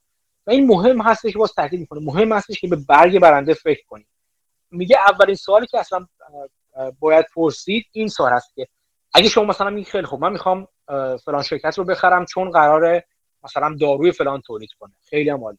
خب اولین سوالی که از از خودتون باید بپرسید که کی اینو نمی‌دونه؟ این این چیزی که من می‌دونم رو چی نمی‌دونه؟ اگر به این عقیده به این نتیجه رسیدین که نه خیلی از آدما هستن خیلی از تحلیلگرا هستن. اتفاقا همین چیزی که شما می‌دونین رو می‌دونن و مثل شما فراری نیستن از سهام. هیچ اتفاق عجیبی راه نیفتاده در مورد سهام که هر کدوم اون شرایطی که شرایطی که توضیح دادم رو برطرف کنه یا نقض کنه. بنابراین اونجا خیلی برگ برنده شما نخواهید داشت. بیهوده میگه وقتتون رو خیلی تلف نکنید. بعد بعد جلوتر توضیح میده. میگه که حالا اشکال از کجا به وجود میادش؟ اشکال از این به وجود میاد که هر کدوم از این شرایط نقض بشن. یعنی هر کدوم از این شرایطی گفتیم. مثلا چی؟ مثلا اینکه فرضا رو در نظر یه بار دیگه در نظر بگیریم. اینکه تعداد زیادی افراد سرمایه گذار دارن اونجا در مورد اون سهم کار می‌کنن. یا اینکه همه اونا هوشمندن همشون دقیقن همشون همه ابزارها رو دارن برای اینکه اون تحلیل خودشون رو انجام بدن. یا اینکه شرط بعدی چی بود؟ اینکه همه به اطلاعات دسترسی یکسانی دارن و اینکه همشون حاضرن اون سهام رو بخرن و بفروشن و هیچ دید بدی نسبت به اون سهام لزوما ندارن. هر کدوم از این سهم ها شرایط در واقع ممکنه نقض بشن. می‌تونید فکر کنید به اینکه چرا نقض بشن. اینکه چه های ممکنه تعداد افراد زیادی از بالا که بیان تعداد افراد زیادی روی یک سهام کار نکنن روی یک دارایی کار نکنن. خب مطمئنا اپل جزو اون شرایط نیستش. ولی من یه شرکت مثلا در مقایسه با اپل مثلا یک تریلیون یک تریلیون دلار یا دو تریلیون دلاری برم یه شرکت 50 میلیون دلاری رو پیدا کنم تهمه های بازار کسی هم نمیشناسدش مثلا خیلی کسی ازش خبری نداره فقط نتایج مالیشو منتشر می‌کنه یا بعضا حتی اونم خیلی دقیق منتشر نمی‌کنه. اونجا جایی که کسی اونجا در واقع دنبال نمی‌کنه اون گوشی از بازار رو. این که مثلا جایی که همه کسانی که اون معامله گران مربوط به هوشمند و زیرک و در کار و اینا نیستن. یا افراد هوشمند اونجا پیدا نشون نمیشه. باز یه جای خلوت بازار. یعنی که همه دسترسی به اطلاعات ندارن. دو جور میشه این یکی شما رانت اطلاعاتی داشته باشین. یکی اینکه مثلا میگم یک سهامی تو بازار آمریکا عرضه شده در مورد شرکت مثلا یا بازار آمریکا نه. یه سهامی عرضه شده که مثلا تو بازار ترکیه است مثلا تو بازار ایرانه. که کسی خیلی نمی‌شناسه از سهام سهامداران آمریکایی مثلا. یا مثلا یه شرکتی فرض کنید توی شرکت ترکیه سرمایه گذاری کرده یا شرکت ترکیه رفته تو بازار آمریکا. شما از بازار ترکیه مثلا شناخت خوبی دارید ولی خب بقیه سرمایه گذاران بازار همچنان اطلاعات زیادی ندارن. این دوره جایی ممکنه باشه که شما ممکنه شانسی داشته باشید. یا اینکه همونطور که گفتم سهامی باشه که همه همه ازش فراری هستن. افراد علاقمند نیستن دست بزنن بهش. یا بابت چیزای پزشکی یا اتفاقات بعدی که الان افتاده یا مثلا مثلا من میرم توی سهام strip club می‌خرم سهام اونم در این دوره دوره Me Too و نمی‌دونم چه می‌دونم حالا هر چیزی که الان به این چیزای ماجراهای اخلاقی که الان به وجود اومده در دوران واینستاین و اینا من میرم فرض کن سهام یه strip club می‌خوام که همه ازش فراری هستن و قیمتش خیلی خورده تو سرش. همه این شرایط رو به این باید فکر کنید که پس این در واقع اینجوری باید میگه که نگاه کنید. سرمایه گذار وارد به کسی که مرتبه دو فکر می‌کنه نگاه کنه به اینکه اون بازار نظریه بازار کارا چی چیا میگه؟ اون سهامی که می‌خواد انتخاب کنه آیا هر کدوم از اون شرایط رو در موردش میشه نقض کرد یا نه؟ بعد از اونجا میره سراغ این که میگه که بنابراین باید چند تا مثال می‌زنه. مثلا که مثلا بعضی از شرکت ها گفتم مثلا یه شرکت ب... شرکت های سرمایه گذاری بزرگ توی شرکت کوچیک نمی‌تونن سرمایه گذاری کنن اصلا. مثلا شرکت زیر 100 میلیون زیر یک میلیارد اصلا ممکن اصلا سرمایه گذاری کنن. اصلا اون خلوتتر میشه. زیر 500 میلیون بازم خلوتتر میشه. یا مثلا توی مثلا یه شر... توی صندوق ها فقط فقط می‌تونن توی سهام سرمایه گذاری کنن بعضی از صندوق ها نمی‌تونن برن توی اوراق قرضه سر قرضه شرکتی سرمایه گذاری کنن. یا نمی‌تونن تو اوراق قرضه شرکتی پر ریسک سرمایه گذاری کنن. نمی‌تونن تو شرکت در حال سر... در حال ورشکستگی سرمایه گذاری کنن. اینا میگه همه جاهایی هست شما می‌تونید شما می‌تونید برخلاف کسانی که نمی‌تونن برن سرمایه گذاری کنن به دلایل مختلف شما اونجا می‌تونید وارد بشید و سرمایه گذاری بکنید. و این می‌تونه برگ برنده شما بشه. جلوتر باز توضیح میده که اینکه اینکه باید باید کلا کلیت مثلا این است که باید ببینید که نکته مهمی هستی که حتی اگه یک سهامی پیدا کردید که همه این شرایط داشته افراد کمتری می‌دونستن ازش سراغ داشتن. یا مثلا جای خلاصه گوشه از بازار رو پیدا کردید که گوشه باز گوشه ناکارای بازار هست. همچنان شما باید حواستون باشه که این رو قیمتی بیش از ارزش واقعیش براش پرداخت نکنید. چون اگر باز همون یعنی تو اون گوشه ناکارا شما همچنان می‌تونید غلط عمل کنید. یادتون باشه خلاف جهت رفتن کافی نیست. خلاف جهت و درست رفتن اونه که در واقع برگ برنده شما میشه. نکته بعدی که اشاره می‌کنه توش این هستش که فرض رو میگه باید بذاریم برای اینکه بازار کارا هست حالت عادی. مگر اینکه دلیلی برای ناکارایش داشته باشید. دلیل محکمی برای دارای ناکارایش داشته باشید باید بدونید که اگر فکر کردین چیزی ارزونه یک جای ارزون رو پیدا کردید یه جای پیدا کردید که بقیه بازار فکر می‌کنید که ندیدن اون قابلیت رشد رو ندیدن باید یه بار دیگه با خودتون فکر کنید که آیا واقعا کسی ندیده اون گوشه بازار رو؟ آیا این ارزونی بی دلیله یا دلیلی داره این ارزونی؟ چی دارن بقیه می‌بینن که من نمی‌بینم؟ به این فکر کنید که اگر شما دارین یک سهام رو می‌خرین یکی دیگه داره اون سهام رو به شما میفروشه. اون کسی که میفروشه چرا داره اون سهام رو میفروشه؟ آیا اون از شما کمتر می‌دونه؟ آیا از شما ناواردتره؟ آیا صبور به صبوری شما نیست؟ چی؟ اون این اتفاقی که باعث شده یه چیزی که کسی دیگه نمی‌خواد شما بخواید چی است؟ این رو باید بر خودتون آشکار کنید. و این سوال رو مدام از خودش از خودتون بپرسید. بعد یه بار یادتون باشه. اتفاقا این سوال خوبی که فرضیه کار بازار کارا اشاره می‌کنه. آیا واقعا ریسکی وجود داره؟ آیا من دارم حساب می‌کنم برای فلان دارایی که دارم می‌خوام بخرم سرمایه گذاری می‌خوام بکنم ریسک یعنی بازدهی بالایی خواهد انتظار براش دارم؟ آیا این ریسک بالایی هم داره؟ اون ریسک چجوری هست داشت؟ آیا ریسک پنهانی وجود داره؟ این سوال های مدامی که از خودتون می‌پرسید این شک این اصلا به خاطر همین بهش سکند لول که مدام باید نه تنها به بازار شک کنید به خودتون هم شک کنید. به قضاوت و تصمیم خودتون هم شک کنید برای اینکه بتونید با واقعا بتونید بازدهی بهتری بگیرید. خودش میاد میگه که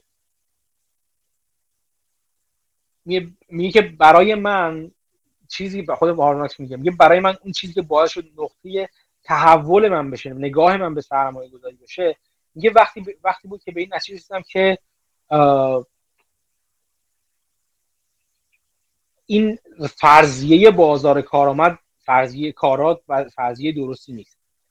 در حداقل در بعضی گوشه ها و اینکه من یه گوشه رو باید پیدا کنم که تو اون گوشه ها بازار کارا نیستش. و این سبک سرمایه گذاری منو تشکیل داد. اینکه بگردم دنبال گوشه های ناکارای بازار. بدونم اغلب گوشه اغلب بازار قسمت های عمده بازار در شرایط عادی نمیگم در شرایط بحران و پنیک و فرار و فرار سرمایه گذاری در حالت عادی گوشه های همه جای بازار اغلب جاهاش بازار کارآمدیه. من با چاره ای ندارم جز این که می‌خوام موفق بشم با همون تعریف اوله که فصل اول گفتش باید گوشه های ناکارآمد بازار رو پیدا کنم. و این این شکل دهنده نگاه هاوارد مارکس به بازار شد. در این جوک معروف رو تعریف می‌کنه. که میگه برای این همین فرضیه بازار مدرن یه جوک خیلی معروفی ساختن. حالا کی ساخته ولی تعریف کردن. که می‌گفتن که دو، یه, دو، یه دانشجو و یه استاد مکتب شیکاگو یا همین باورمند به فرضیه بازار کارا داشتن تو خیابون راه می‌رفتن و می‌بینن که یه دونه 100 دلاری افتاده گوشه خیابون. بعد دانشجو استاد میگه که او نه استاد مثلا 100 دلاری افتاده اینجا. بعد استاد میگه نه فرزندم اگر این 100 دلاری که تو داری می‌بینی گفته توی خیابون پر رفته آمد. اگر واقعا 100 دلاری واقعی بود آدمای زیادی قبل از من این 100 دلاری رو دیده بودن و ازش لذت برده بودن خورسی چیزش کردن خرید برداشت میشن مطمئن باش اگر کسی اینو برنامه‌ریزی مطمئن باش 100 دلاری ولی اون دانشجو حاضر میشه خم بشه و اون 100 دلاری رو وارسی کنه و ببینه بله مثل اینکه 100 دلاری واقعا. بذار تو جیبش بعد بره یه آبجویی بزنه. واسه این جوک ماجراست. اون سرمایه گذاری سرمایه گذاری که حاضر بشن به این باور برسن که گاهی اوقات بازار ناکاراست اگر بخوان اون کار اضافه رو انجام بدن اون زحمت و مشقت اضافه رو طی کنن و امتحان کنن گوشه های مختلف بازار رو می‌تونن به چیزهای دسترسی پیدا کنن که اون استاد دانشگاه و در آکادمیسیان و فرد بسیار فرهیخته از دسترسی بهشون حاجز بوده. خیلی عذر می‌خوام من خیلی طولانی حرف زدم ولی خب می‌تونم بگم که یک ساعتی که حرف زدم سه قسمت بود دیگه. مقدمه و دو تا بخش. امیدوارم که استفاده برده باشین. من این چون خودم دو تا بخش دارم. اگر کسی می‌خواد چیزی سوالی بپرسه دستش می‌تونه ببره بالا. در مورد همین حرف هایی که زدم. سوالی بپرسید چند دو سه دقیقه روال اینجوری یه 5 6 دقیقه راجعش حرف بزنیم و بعد بریم سراغ فصل بعد این روال در مورد اونم اجرا خواهیم کرد. آقای علی. آن میوت کن خودتو حرف سلام آقا مهدی مرسی از زحمتی که کشیدی. یه سوال داشتم راجع به اینکه گفته بود که سود عملیاتی یا کلا وضعیت شرکت ربطی به قیمتش نداره. می‌خواستم ببینم بازه زمانی براش تعیین کرده بود چون اینو اون نگفته. شما... اینو اون نگفته. این دید من هست بعد آها این دید شما بود؟ اوکی ببخشید. این دید من هست. خب با توجه به منم تو تو پای صحبت همین آدما رسیدم نه که ربطی نداره می‌تونه م... می‌تونه می‌تونن با هم دیگه متفاوت باشن. شما ممکنه شرکت من چندین مثال دارم. که شرکت هیچ چیزی توش تغییر نمونهش همون یاهو بود دیگه. بله. نظر کاری یاهوش تغییر اون یک سال نکرده بود ولی سهامش یک بیستم شده بود. این این بله اینکه تا چقدر می‌تونه دنبال دار باشه می‌تونه بستگی بازم به کارهای بازار هست اگر در این اتفاق در گوشه شناخته شده ای از بازار این اتفاق بیفته. نه خیلی چیز خیلی طول نمیشه چون بازار مثلا در یه ماه دو ماه یه سال دو سال برمیگرده سر جای اول خودش. ولی من سهامی دارم که چندین مدت طولانی تر چند سال بازار نسبت بهش بدبین بود یا اون چیزی که مثلا من می‌دیدم یا کسای دیگه می‌دیدن ندیدید ندیده بود و بعد یهو ناگهان همه چی باز شد برای بازار. اینو شما معترض هستین که بازار همیشه در دراز مدت به قیمت اصلی یا همون fundamental خودش برمیگرده. حالا چه پایین باشه چه بالا باشه قیمت در شرایط فعلی. یعنی همون سهام یاهوی که شما مثال زدین خیلی سهام جالبیه. مخصوصا یه case studyه برای خود dot-com bubble. به خاطر اینکه اصلا قیمت این سهم به یک باره توی مثلا دو سه سال شد 200 دلار اگر اشتباه نکنم. بعد به قول شما از 200 دلار شد 5 دلاری همچین چیزی شد. قیمت فاندامنتال سهم همیشه تعیین کننده نیست در دراز مدت برای اینکه اون سهم در نهایت به یک استیبیلیتی برسه و در نهایت بخواد بر اساس گروس شرکت رشد بکنه. من سوالم دو تا دو تا دو تا حرف هست. اینکه دراز مدت رو چی تعیین می‌کنیم؟ دراز یک سال ممکنه باشه ده سال ممکنه باشه. دوما دومی چیزی که هستش این هستش که این این این این درست هست که در دراز مدت بافت اتفاقی نمیگه در دراز مدت اتفاقا حرف درستی که کارایی سهام بازدهی سهام از بازدهی خود شرکت نمی‌تونه بالاتر باشه در دراز مدت برای مدت طولانی. ولی یادمون باشه که این حرف داره بافت یا مانگر قبلش می‌زد. من از هر دوشون شنیدم که دراز مدت در ممکنه 20 سال باشه. ممکنه تا مدت ها اوور یا آندر سهام بمونه. ولی ولی در نهایت برمیگرده. اصولا ولی اینوستینگ که یه جورایی کانورجنس سود مین هست یا بازگشت به میانه هست همین همین میگه. میگه شما اگر ارزش ذاتی ارزش ذاتی شرکت رو اگر و به درستی برابر مجموع تنزیل شده تمام سودهای آتی اون شرکت تا انتهای وجود اون شرکت وجود اون دارایی در نظر بگیریم این به صورت تقریبا یه خط مستقیم حالا بگیم شرکت خوب داریم. یه خط رو به بالا از پایین سمت چپ رو به بالا سمت راست داره حرکت می‌کنه. یه خط تقریبا شما صاف رو در نظر بگیرید که رفته بالا همینجور قیمت سهام یه منحنی که بالا این دور این خط اعوجاج می‌زنه. یه وقتی میره بالا یه وقتی میاد پایین. یه وقتی میره بالا بالاتر ازش یه وقتی میاد پایین ولی همیشه میل می‌کنه بالاخره به اون چیز. نمی‌تونه در طولانی مدت باز با همون caveat و همون نکته بافت در واقع. زیر قیمت بمونه. نمی‌تونه خیلی طولانی بلند مدت بالای قیمت بمونه. اگر شرایط عادی باشه. این بله به همون در واقع قیمت fundamental سوق می‌کنه. ولی اینکه اون قیمت fundamental چی هست چجوری باید حساب بشه با چه فرضیاتی محاسبه بشه و چند باشه این یک بحث کاملا جدای دیگه است که خیلی وقت اختلاف نظر سر اون هست. مرسی من دیگه کسی دیگه اگه حرفی نداره؟ بریم پیش آرش و آرش فصل سوم رو توضیح بده. خب ظاهرا نیست. آرش خودتو از میوت لطفا در بیار و شروع کن. فصل سوم تمرکزش روی مفهوم ارزش هست. حتی خیلی از چیزایی که گفته شما هم الان توضیح دادید. مثلا کم خلاصه ترش بکنم. و فصل رو با این شروع می‌کنه که یه سال اساسی می‌پرسه که خب این توصیه که همیشه میگن که بالا یعنی پایین بخر بالا بفروش خب این بالا و پایین نسبت به چیه؟ شما چجور می‌فهمی که این قیمتی که الان داری می‌بینی بالاست یا پایین؟ الان باید بخری یا باید بفروشی؟ واسه جواب دادن به این سوال دو تا چارچوب فکری سعی می‌کنه معرفی بکنه. یکی ولی اینوستینگ هست سرمایه‌گذاری ارزش مبنا که اونم اینجور که من فهمیدم از این فصل. خودش یه تیف داره باز. حالا توضیح میدم. یه دونه چارچوب فکری هم هست که بهش میگن تکنیکال انالیسیس که اونم میاد بر اساس اصلا به شرکت کار نداره. میاد بر اساس تلاطمات قیمت باز این سهام توی بازار توی دوره تاریخی سعی می‌کنه واسه خودش نقطه شروع پایین و این نقطه خروج بالا پیدا بکنه. value investing تمرکزش یه fundamental یا اون بنیان های مالی شرکت هست. بنیان مالی که میگیم چیزی مثل گزارش های مالی و گردش مالی درآمد میزان بازاری که این شرکت در اختیار داره همه اینا رو جمع می‌زنن به اضافه مدیریت و برند و همه این چیزهایی که واسه شرکت می‌تونه خلق ارزش بکنه. و با اینا میان برای اون شرکت و اون کسب و کار یه دونه قیمت تعیین می‌کنن یه ارزش تعیین می‌کنن و اون میشه نقطه مرجعی که نسبت بهش بالا و پایین میشه سنجی. یه سری صحبت می‌کنه در مورد اینکه خب چرا تکنیکال انالیسیس رو خیلی قبول نداره. یکم توضیح میده که خب یکم دهه ها پیش یه اقتصاددانی از همون دانشگاه شیکاگو که آقای مهدی اشاره کردن اوژن فاما فکر کنم الان نگاه کردم که نوبل 2013 اقتصادان برده بود.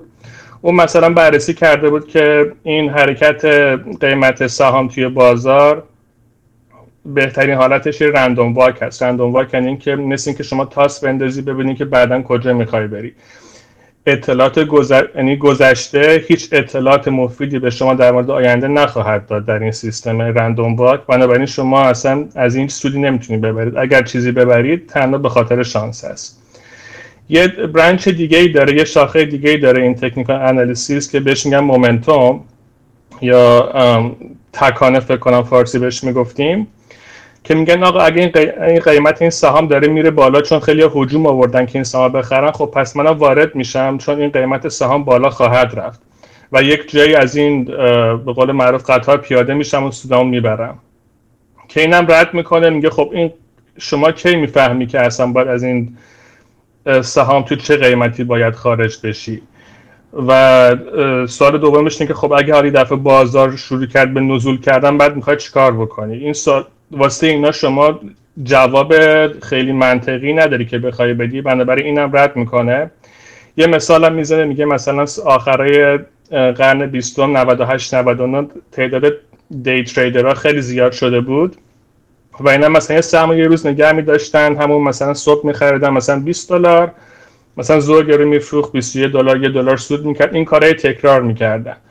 بعد نگاه کرده میگه خب آره اگه یه سهمی بود که مثلا تو سه هفته از ده دلار می‌رسید به 40 دلار این آقا توی سه هفته مثلا سه چهار بار اینو معامله می‌کرد. تو هر معاملش مثلا یه دلار دو دلار می‌برد. از این سی چل دلاری که این سهم رشد کرده این فقط سه دلار چهار دلار داره سود می‌بره. یعنی اینکه این کاملا نشون میده که این روش مومنتوم یا روش تکنیکال انالیسیس جواب نمیده. یعنی خیلی روش غیر هوشمندانه چون شما از یه پتانسیل سی چل دلاری تونستید سه دلار چهار دلار سود ببری. خب این نشون میده که این روش روش درستی نیست. خب با از این حرفا که میگذره می‌رسه فوکسش می‌ذاره روی تمرکزش می‌ذاره روی سرمایه‌گذاری ارزش مبنا ولیو اینوستینگ خب ما چجور تخمین بزنیم برای ارزشی شرکت؟ خیلی خیلی بخوایم سادش بکنیم. دو تا عنصر خیلی اساسی داره واسه تخمین ارزش شرکت. یکیش فاندامنتال های روزانه اون شرکت هست. یعنی گزارش های مالی به روز اون شرکت که داره سه ماه به سه ماه مثلا منتشر میشه. به شما میگه آقا جون من این فصل انقدر فروختم انقدر درآمد داشتم انقدر بدهی داشتم. شما اگه دانش مالی داشته باشید با استفاده از این می‌تونید واسه این شرکت یه ارزش در حال حاضرش رو تخمین بزنید. این یک عنصرشه که در خیلی خلاصه و چکیده بخوام بگم. ارزش گذاری حال حاضر شرکت بر اساس گزارش مالیش هست. یک عنصر دیگه هم داره که اون عنصر آینده اون شرکت هست. که اون کسی خبر نداره. من دارم یه حدسی می‌زنم که این business این شکست و کار من فکر می‌کنم که مثلا در چند سال آینده به این دلایلی که واسه خودم تز دارم مثلا ممکنه این مسیر رو بره. بنابراین انقدر براش رشد پیش بینی می‌کنم. اونم می‌تونم بیارم تو ارزش شرکت لحاظ بکنم. مجموع اون دوتا ارزش حال حاضر و ارزش آینده که اون حدس من هست مجموعشون میشه ارزش این شرکت. حالا با توجه به اینکه من به این دوتا عنصر اصلی چقدر وزن بدم میشه گفت value investing یه طیفی داره به نظر من. یه طیفی یه سرش که خیلی محافظه کارانه هست که مثلا اسمش هست net-net investing این اصلا به ارزش آینده شرکت کاری نداره. میگه آقا جون همین الان این شرکت انقدر درآمد داره انقدر قرض داره و قیمتش هم تو بازار انقدر هست. اگه این دوتا با هم هم خودی نداشته باشه من باید ببینم که اگه قیمت بازار از این ارزش ذاتی این شرکت در حال حاضر کمتره من می‌خرم.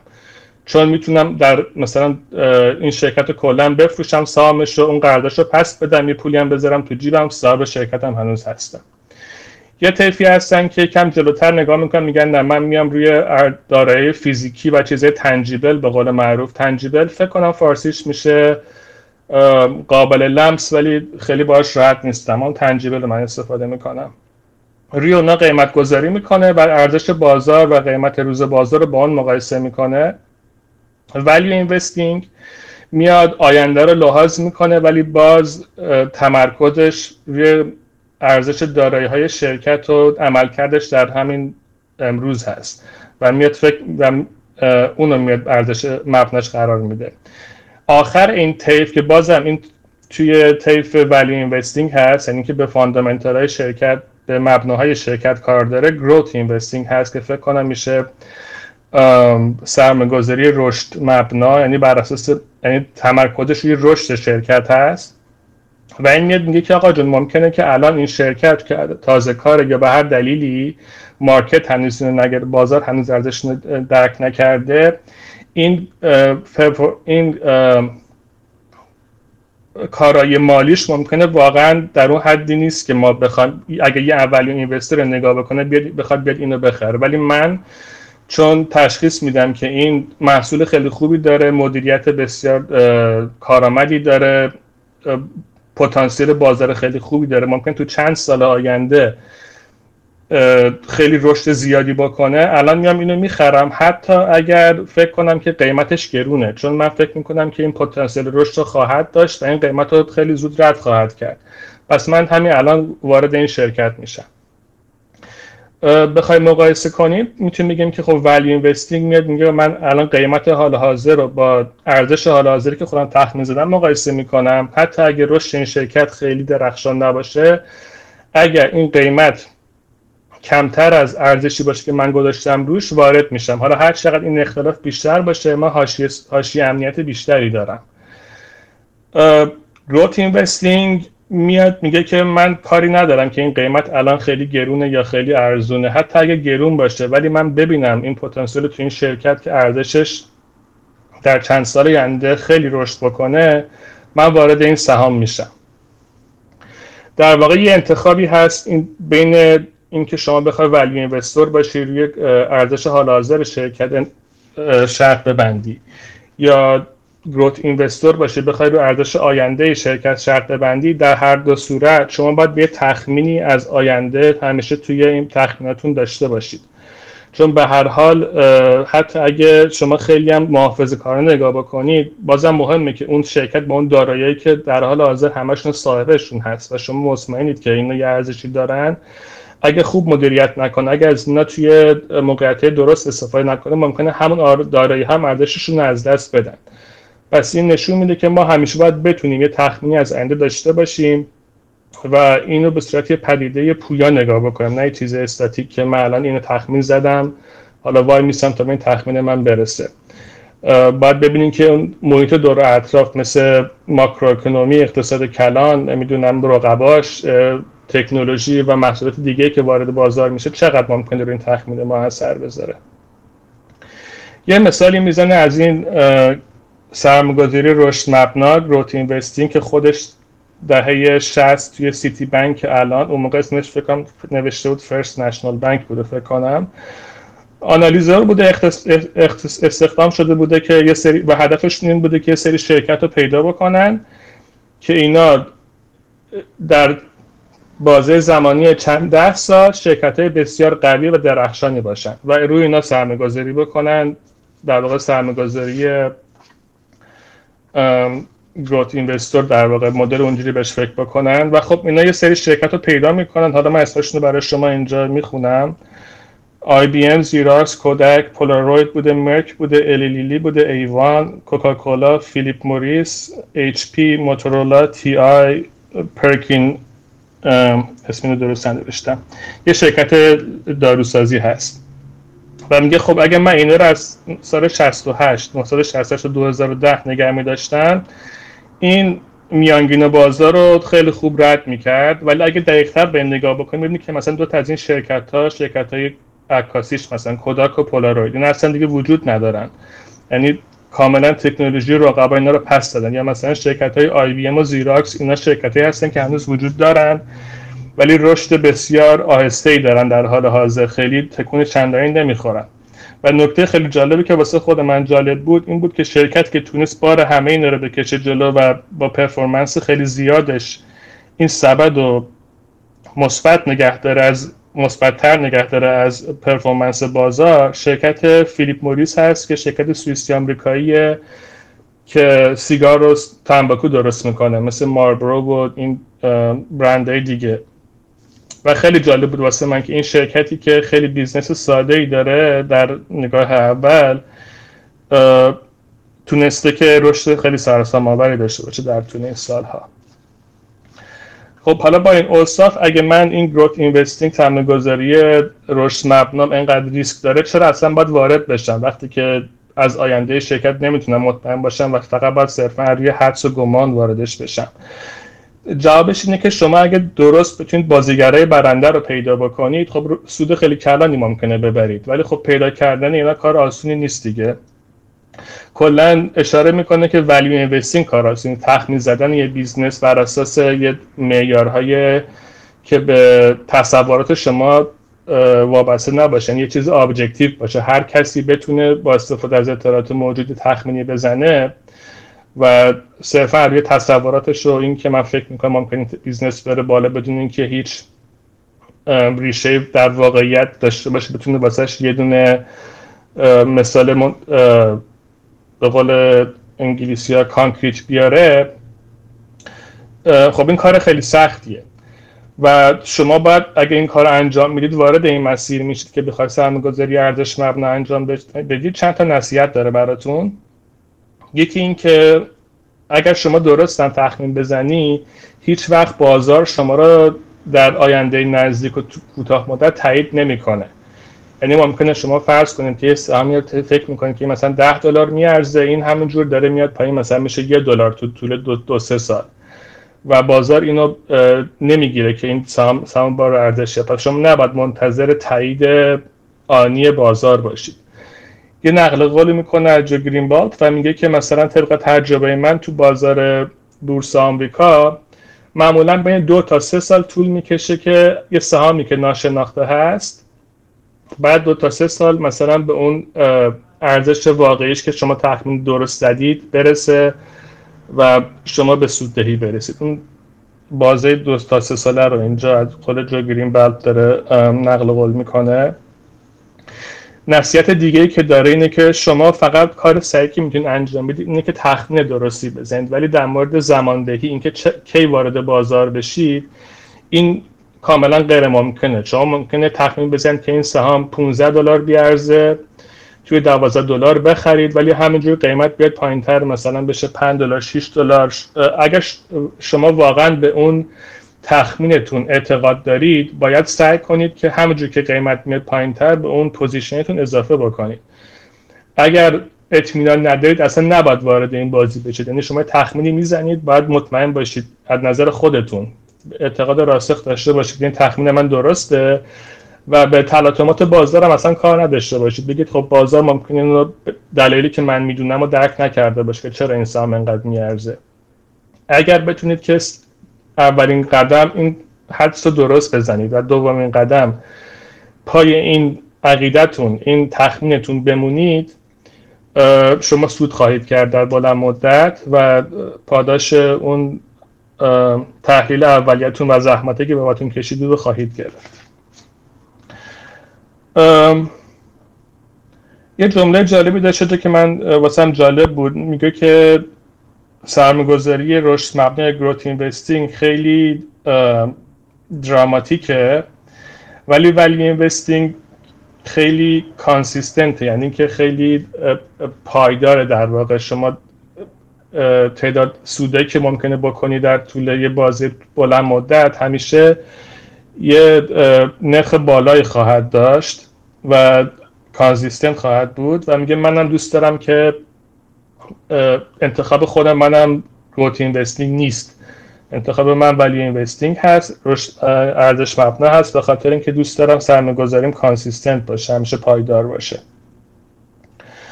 و میگه خب این اشتباهات هم ممکنه واسه شما هزینه مهلکی داشته باشه. اگه شما یه تخمین اشتباه بزنید و قیمت بالا بخرید و اگه بخواید از اون سهام خارج بشید بدونید که ضرر زیادی بدید باید خیلی خوش شانس باشید. سه تا حالت ممکن اتفاق بیفته. یا اینکه واقعا اون شرکت یه ارزش عجیبی خلق بکنه و به اون قیمتی که شما اشتباه خریده بودید برسه. یا اینکه بازار بازار بالایی باشه بول مارکت باشه به قول معروف و همه چی گرون باشه و بتونید تو بازار از شهر اون سامی که به قیمت بالا خرید خلاص بشید. یا اینکه یه آدمی پیدا بشه که به قول معروف گریتر فول باشه. یعنی به قول معروف یکم از شما ابلهتر باشه. بیاد همون سهام که شما خریدید. گرونتر اون گرونتر از شما بخره. و شما بتونید از این بازار خارج از اون سهام اشتباهتون خارج بشید. در نهایت هم دوباره تاکید می‌کنه که شما بهترین امیدی که می‌تونید داشته باشید برای ارزش گذاری فقط اینه که ارزش گذاریتون درست باشه. ولی اینکه خریدی که می‌کنید چقدر زیر ارزش گذاری هست اون timing ش اون زمان بندیش رو هیچ کس نمی‌تونه درست یعنی وارد بشه چون نمیشه دونست. و اون فقط خوششانسیه. بخشی که خوششانس نیست و شما می‌تونید روش کم اتکا بکنید تخمین درست خودتون هست. هر چقدر پایینتر بخرید پایینتر بخرید. هاشی امنیت بیشتری دارید. من فکر کنم کل فصل گفتم. فصل نسبتا کوچیکی بود. خیلی مفهوم زیادی نداشت. یعنی چیزی که فکر کنم همه اگه کسی پادکست آقا مهدی رو گوش کرده باشه تقریبا با همه این آشنا بود. ولی خوندنش باز میگم به خاطر سبک نوشتنش و نقل قولایی که میاره از آدمای مختلف واسه من جالب بود. یعنی اینکه حوصله‌ام سر نره وقتی مثلا حدود 15 صفحه رو خوندم. بله این فصل سوم بود. نفر بعد آقا مهدی اگه می‌خواد فصل بعدی رو بگه. مرسی ممنون آرشان خیلی خوب بود. خیلی دوست داشتم که تو هم نظر خودت آخر بود کسی نظری سوالی چیزی راجع به این فصل و صحبتی که آرش کرد اگه داره می‌تونی دستشو بلند کنه من ببینم میکروفون باز می‌کنم. یه چند تا چیز رو یکی دو تا نکته رو بعد نیست اضافه کنم. یکی که در مورد اون سیستم نتنت روش نتنتی بود که آرش گفت که تو net net net current asset value رو می‌دونه تمام دافت به income statement چندان کاری نداره و فقط رو balance sheet کار می‌کنه. net net یک روش یک سبکی هست از سبک های deep value investing اصطلاح به این معنی که تمام دارایی های سریعا نقد شونده شرکت رو در نظر می‌گیره همه رو با هم جمع می‌کنه. net ش می‌کنه یعنی بدهی های شرکت رو پرداخت می‌کنه. و بعد اگر این مقداری باقی مونده از ارزش کل شرکت بیشتر بود در اون صورت میگه که این شرکت شرکت deep value هست یا net net هست اصطلاحا و حالا تعداد زیادی از اینا رو بگیره چون ممکنه همیشه هم net net بمونه هیچ وقت چیز نکنه. حالا شاید بعدا به صورت مفصلتر شاید راجع به این روش شاید بیشتر توضیح بدم ولی این بهش به خاطر همین بهش میگن net net و تعداد زیادی یک سبدی از اینا رو جمع می‌کنه و در بلند مدت این سبد بازدهی بسیار خوبی داره. روشی که بنگراهم انجام می‌داد. وارن بافت یه مدت زمانی اون اولش در زمان پارتنرشیپش انجام می‌داد و بعد جدا شد روشش و یکی از کارمندان و شاگردان بنگرام که والتر شلاس باشه اون رو انجام می‌داد تا مدت طولانی و هنوزم فکر کنم فکر می‌کنم هنوزم بعضا انجام میدن. کشورهای مثل ژاپن و اینا هنوز net وجود داره. از وقتی در واقع تکنولوژی و چیز ارتباط سرعت ارتباطی بالاتر رفته net ها کمتر و کمتر شدن ولی هنوز توی هنگ کنگ و ژاپن و احتمالا کشورهای سایر emerging market emerging market شاید در واقع پیدا بشه. تو ترکیه من شنیدم که هستن همچنان این سهام پیدا میشن چند وقت بار. احتمالا تو ایران هم باشن. ولی مهم خیلی مهم هست که بدونید که یک سبدی از اینها باید جمع بشه. چون ریسک اینا همچنان بالا هستش. یعنی با یه دونه شما بخرید ممکنه اون یکی همچنان بره پایین و پایین و پایینتر و هیچ وقت هم برنگرده. این نکته مهمی هستش. فلسفه پشت این روش هم این هستش که همونطور که گفتم فقط نگاه نمی‌کنین شرکت چقدر قابلیت پولسازی در آینده داره. فرض بر این هست که اگه همین الان در شرکت رو ببندیم و لیکویدیتش کنیم در واقع به حراج بذاریم شرکت رو اموالی که پولی که ازش به دست میاریم بیشتر از اون در واقع خرید ارزشش تو بازار هستش. نکته یه چند تا نکته که بعد نیست اینجا بگم همون سبد بودنش که گفتم. اصطلاحا وارن از قول بنگراهم میگه میگه بعضی از شرکت ها مردهشون بیشتر از زندهشون میارزه. یه همچین چیزی. منظورم اینه که اگه سح... کل سهام شرکت رو بخریم و درش همین الان ببندیم پولی که از توش در میاد بیشتر از قیمت اون سهامش هست. و خب این این deep, deep value شکل های مختلف دیگه هم می‌تونه داشته باشه. هر چقدر محافظه کارانه تر در واقع اون ارزش گذاری انجام بدیم این در واقع deep value تر هستش اگه بخوایم اسمشو بذاریم. مثلا اینکه بعضی اگر بخوایم یه ذره کمتر محافظه کار باشیم میگیم یه مثلا 50 درصد fixed asset یا دارایی های ثابت شرکت رو هم میشه ارزش 50 درصد ارزششون رو بیرون کشید. ولی دیگه net current asset value نیست. نیستش. یعنی دارایی های جاری فقط نیست بلکه دارایی های فیکس و ثابت رو هم براش حدودا یک ارزشی قائل گذاشتیم. اصطلاحا کنیم liquidation value گذاشتیم. ارزش معادل که حراج بزنیم ممکن مثلا چه می‌دونم به خدمت شما عرض کنم که زمین شرکت رو روش قیمت بذاریم ولی برای ساختموناش دیگه قیمتی نمی‌ذاریم. برای ماشین‌آلات ممکنه قیمتی نذاریم. چون میگیم نمیارزید همش اوراق. به معادل آهن قراضه حساب این نوع نگاه رو بهش میگن deep value حرفی که بافت چندین بار بعدا بعدا زده بودش راجع به growth investing خواهم کمی بگم. اینی که چندین بار اشاره کرده بافت و افراد مختلف دیگه مثلا بافت تو همین سخنرانی مجمع مالی سال 95 96 یکی دو بار میگه میگه که میگه growth and value are joint at the hip. یعنی ارزش و رشد از پایین به هم چسبیدن. یا مانگر جای دیگه میگه که all investing is value investing و growth investing is value investing. تمام سرمایه گذاری ها یک جور سرمایه گذاری ارزش مبنا.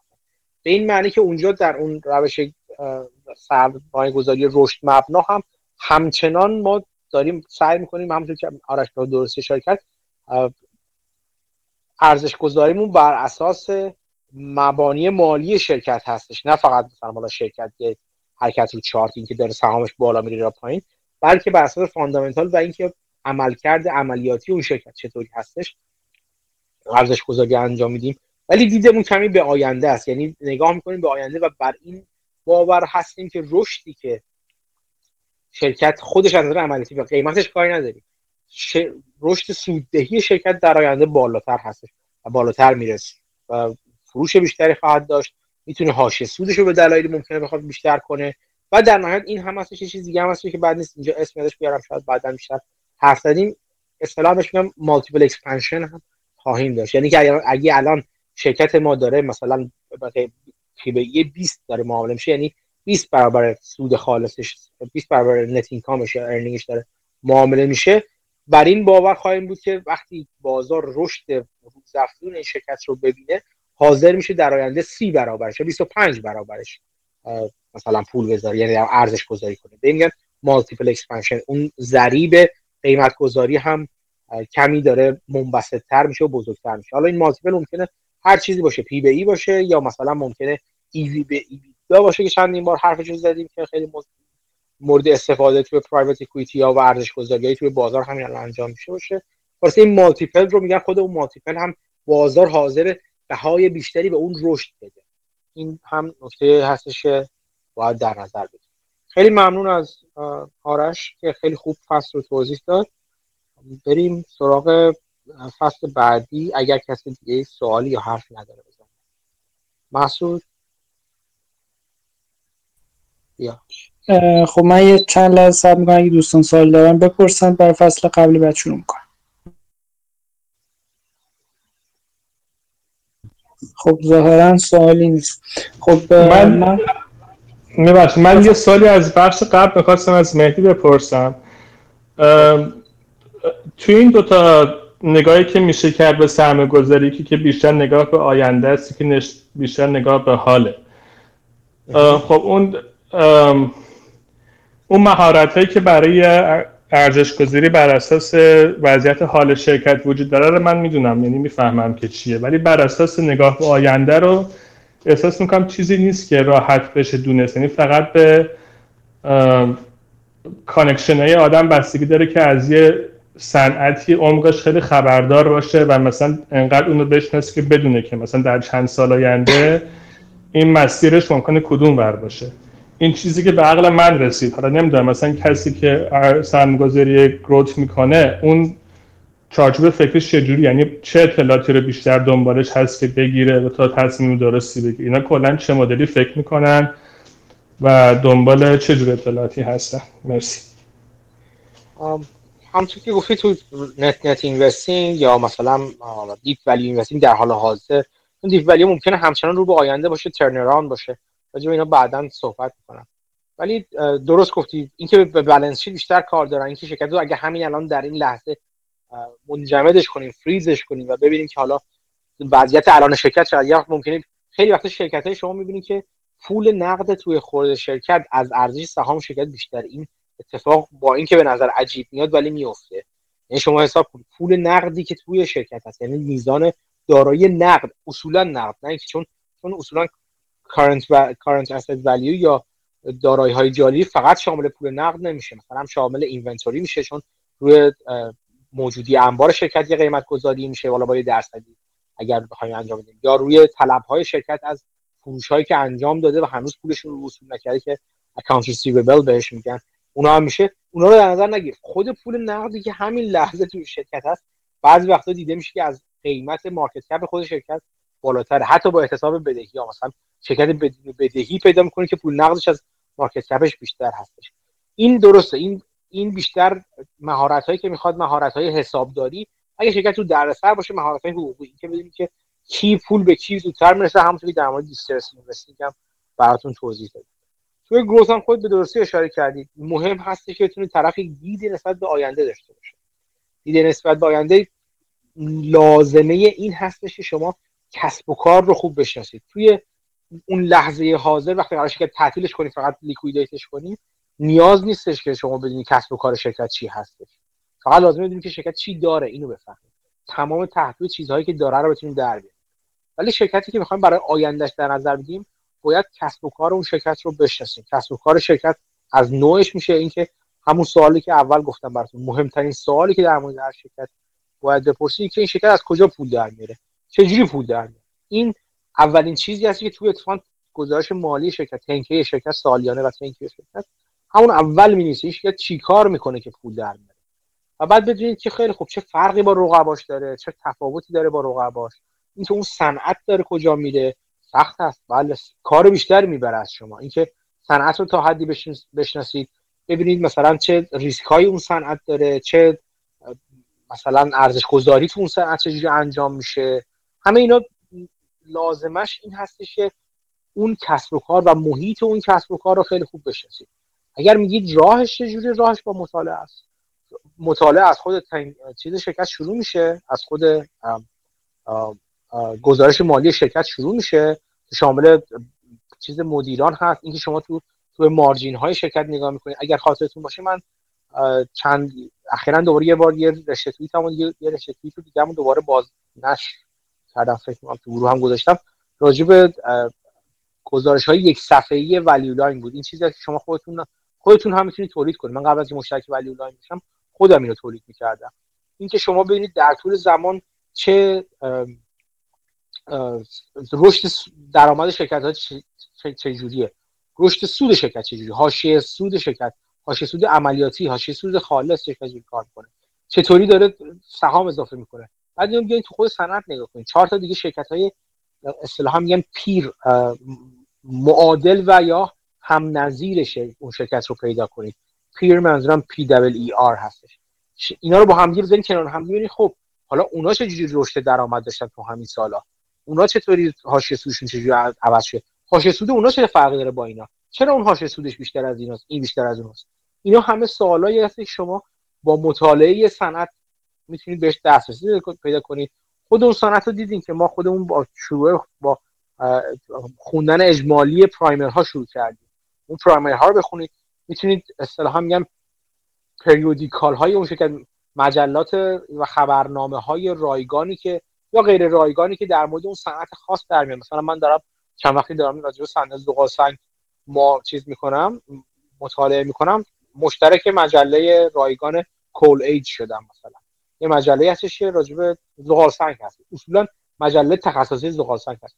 شما همین کارو می‌تونید با مجله های تخصصی چیزهای دیگه انجام بدید. اگه راجع به تنباکو علاقه مندین اگه راجع به هوافضا راجع به مسکن ساختساز همه اینا اصطلاحا نیوزلتر های خودشون دارن خبرنامه های خودشون دارن و منابع شبیه این یا مجلات مشابه دارن.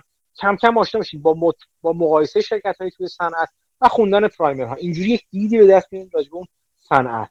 اگر این کار رو زیاد و یعنی طولانی مدت تر انجام بدین یه وقت می‌بینید که توی یه سری صنایعی دید عمیقتری به دست آوردید. مثلا تو صنایع آیتی یا صنایع سخت افزار کامپیوتر یا آی ها یا مثلا چیز چیزهای مختلف.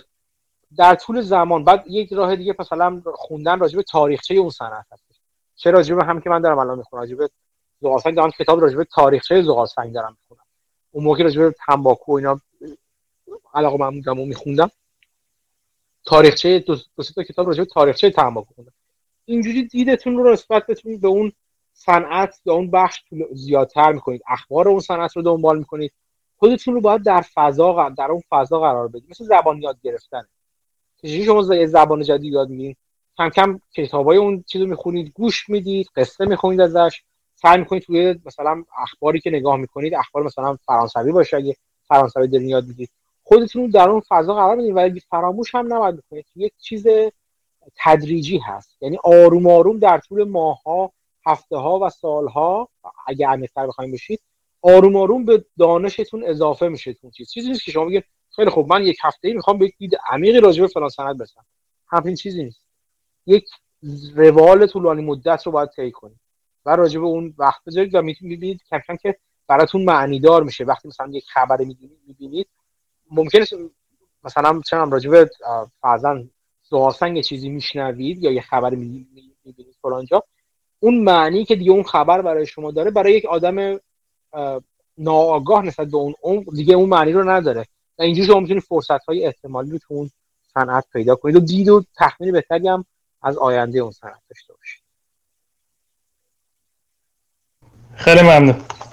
خواهش می‌کنم. مسعود شروع. سلام خدمت دوستان. من با فصل چهار شروع می‌کنم. فصل چهار تیترش اینه The relationship between price and value. ارتباط بین قیمت و ارزش. و خب با یه جمله شروع می‌کنیم این فصل رو که اول هر فصل یه کد داره یه جمله داره. اول این فصل میگه که خرید چیزای خوب به معنی خوب خریدن نیست. حالا من اینجوری ترجمه می‌کنم و حالا جلوتر میگم ولی خلاصه منظورش اینه که چیزی که می‌خریم قیمتش مهمه و خوب بودن یا بد بودن این خرید رو رابطه بین قیمت و ارزش چیزی که می‌خریم تعیین می‌کنه.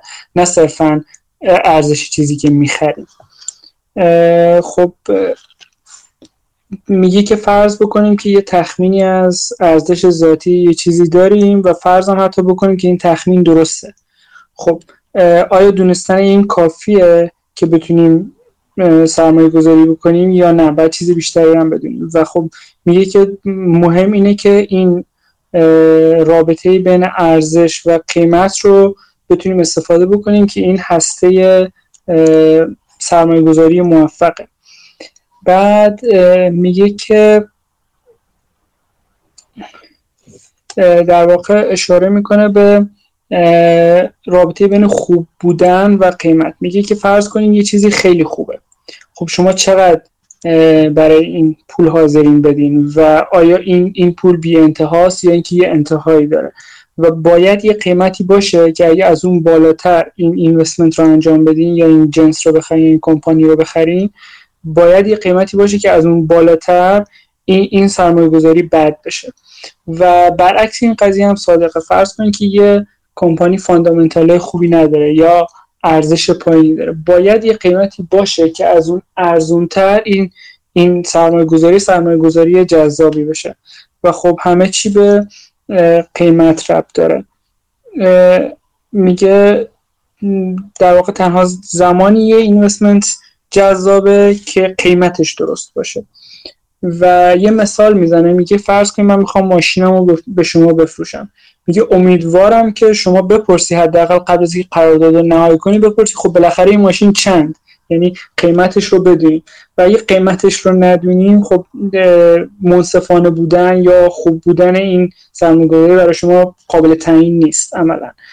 و دو تا مثال اکستریم رو می‌زنه مثال خیلی extreme رو نمی‌دونم چی ترجمه کنم. مثال خیلی دور از واقعیت خیلی یا مثال افراطی یه بگیم رو می‌زنه. یکیش مثال dot-com bubble ه که تو دهه 90 اتفاق افتاد و خب کمپانی ها می اومدن و, و همینجور قیمت اینا بالاتر می‌رفت و هیچ قیمتی نبود عملا که این کمپانی ها براش گرون باشن. و نقطه مقابل اون junk bond یا high yield bond بود که باند هایی بودن که اینترست زیادی می‌دادن و در واقع فارم هایی بودن که قرض داده می‌شدن به کمپانیایی که کردیت پایینی داشتن. یعنی احتمال این می‌رفت که ممکنه دیفالت بکنن و اون وام رو نتونن پس بدن. که تو دهه حدود هفتاد اتفاق افتاد و مردم به هیچ قیمتی حاضر نبودن اینو بخرن. حالا از این کتاب نمیگم ولی از یه جای دیگه از هاول مارکس نقل قول می‌کنم که می‌گفت که توی کتاب مودی رو اگه برمی داشتیم که راجع به bond ها ارزش گذاری کرد که این مثلا bond triple A double A A triple B یعنی ارزش می‌داد که چقدر این bond کیفیت داره. از یه جایی به پایین رو مثلا فرض کنیم بین double B و B رو می‌گفت که bond های از این پایین تر ارزش سرمایه گذاری ندارن. حالا من ترجمه می‌کنم.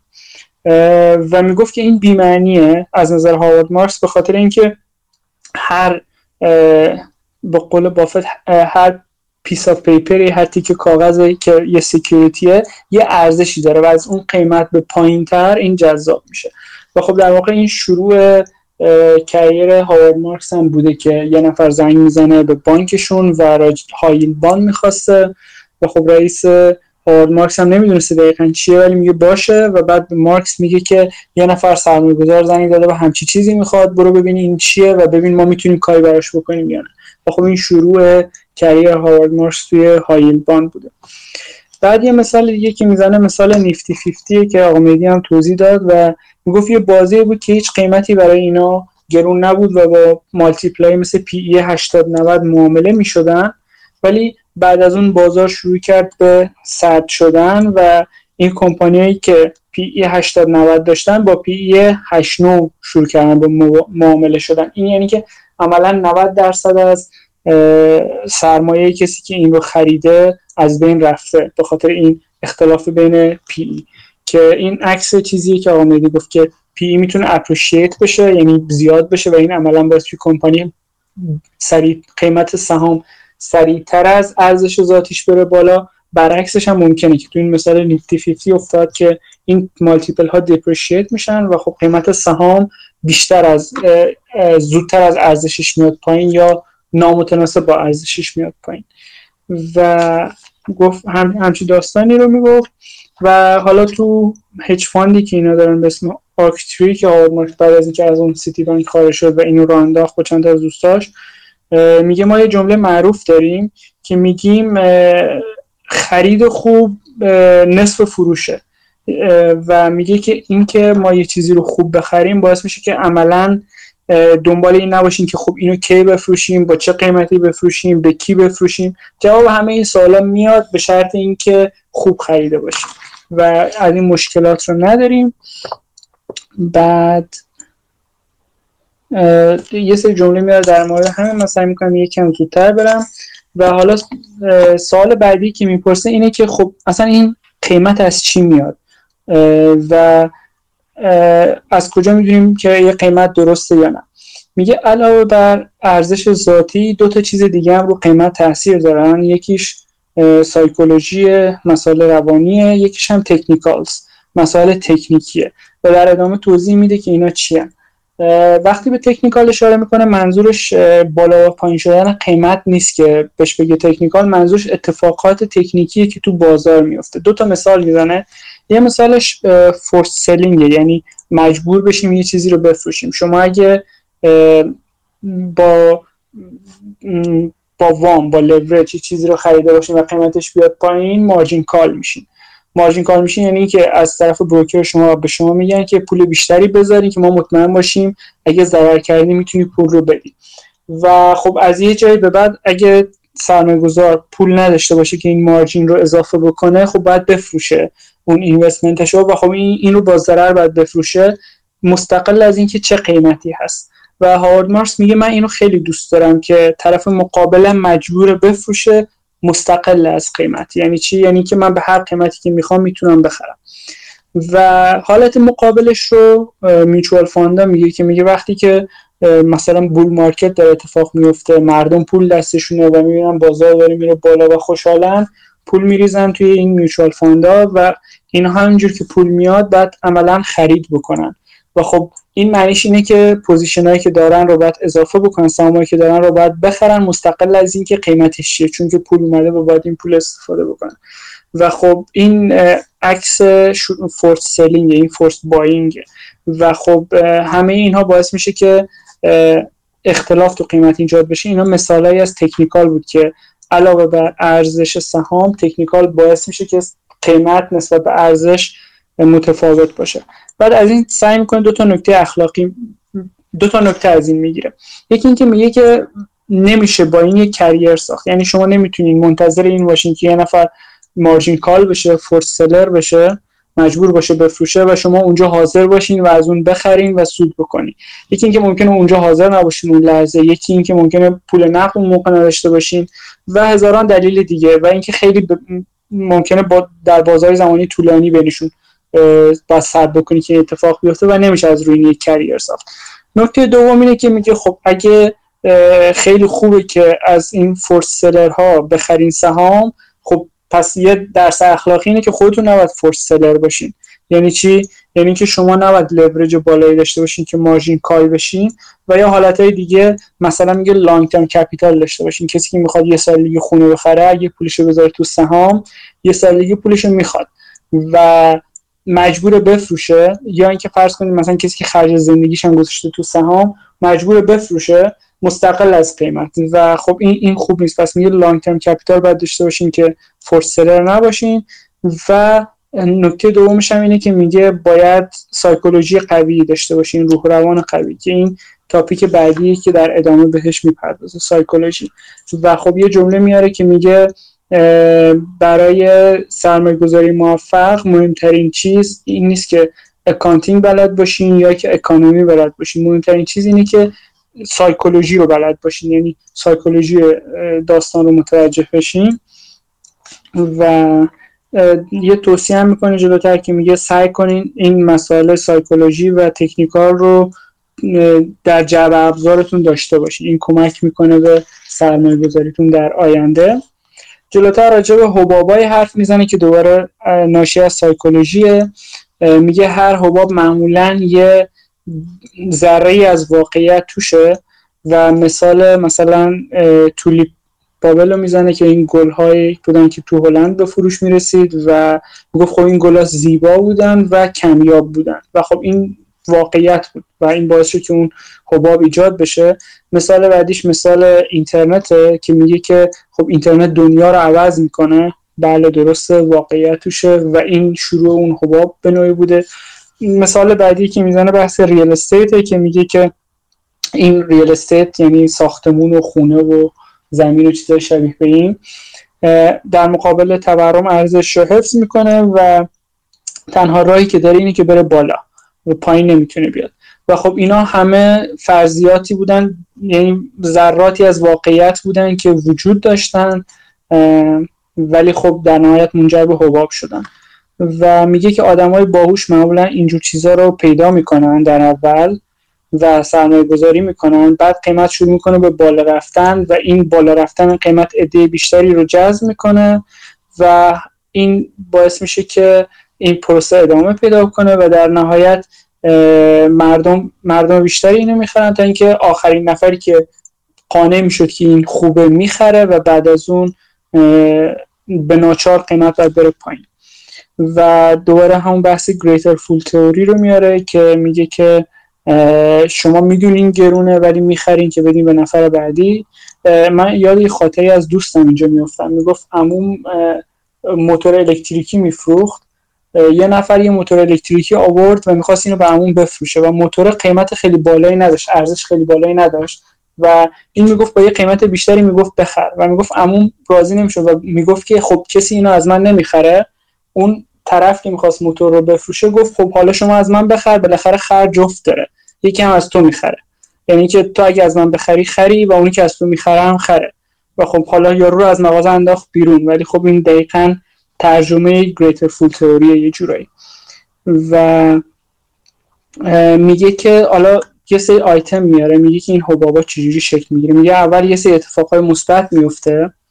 بعد مردم شروع می‌کنن به خریدن و بعد شروع می‌کنن به پول بیشتری دادن و بعد آدمایی که میگن این سرمایه گذاری خوب نیست کم کم باور می‌کنن که خوبه و گیواب می‌کنن و اونا هم شروع می‌کنن به خریدن و میگه موقعی که آخرین نفری که قرار قانع بشه اینو بخره این رو می‌خره اون top اتفاق میفته چرا؟ چون بعد از اون دیگه کسی نیست که عملا بخره. این رو نمیشه تعیین کرد ولی خب اینجوری میاد تفسیرش می‌کنه و میگه معمولا هم این این اتفاق خیلی ربطی به fundamental نداره. یعنی مثلا کسایی که حباب رو می‌خرن به, به امید اینکه به یکی دیگه گرونتر بفروشنش فکر می‌کنن که باید یه اتفاق fundamental ی بیفته و اینا زود متوجه میشن و میفروشن. ولی خب اینجوری نیست و لزوما نیازی به اتفاق fundamental نیست که این حباب شروع کنه به ترکیدن و حالا مثالایی هم میاره میگه که مردم مثلا حرفایی می‌زنن که خودشون رو قانع بکنن. مثلا میگن که من می‌دونم ارزون نیست ولی قیمتش داره میره بالا. یا میگه من می‌دونم ارزون نیست ولی یکی دیگه از من می‌خره یا میگه من می‌دونم ارزون نیست قیمت ولی liquidity زیاده. مردم پول دستشونه چیزی که الان شرایط حال حاضره. مردم پول دستشونه و حتما می‌خرن. و میگه که یه جورایی هرس و درد ناشی از اینکه کنار بشینی و ببینی که بقیه دارن پول در میارن به راحتی پول در میارن باعث میشه که خیلی از آدما به این حباب ها وارد بشن و ضرر بکنن. و این میگه عملا خونسا می‌کنه اون هوشمندی رو. نمونهش جورج سوروس رو میشه اشاره کرد که تو top dot-com bubble گیر کرد و عملا ضرر کرد. حالا میگه کلا چجوری میشه سود کرد؟ چند حالت براش میشماره و سعی می‌کنه توضیح بده که کدوم حالت بهتر یکی این که میگه که شما یه business ی رو بخرین به امید اینکه ارزش ذاتیش بره بالا. این یه روش سود کردن. شما می‌خرین ارزش ذاتی میره بالا و سود می‌کنین ولی میگه که این کار کار خیلی سختی توی حالت خاصی شدنیه. مثلا شما یه business بد رو بخرین خودتون مثلا ادارش بکنین برین سعی کنین بهینش کنین. کاری که مثلا پرایوت کویتی می‌کنه. و خب از این سود ببرین. ولی خب این کار سختیه و به جز این پیش بینی اینم سخته.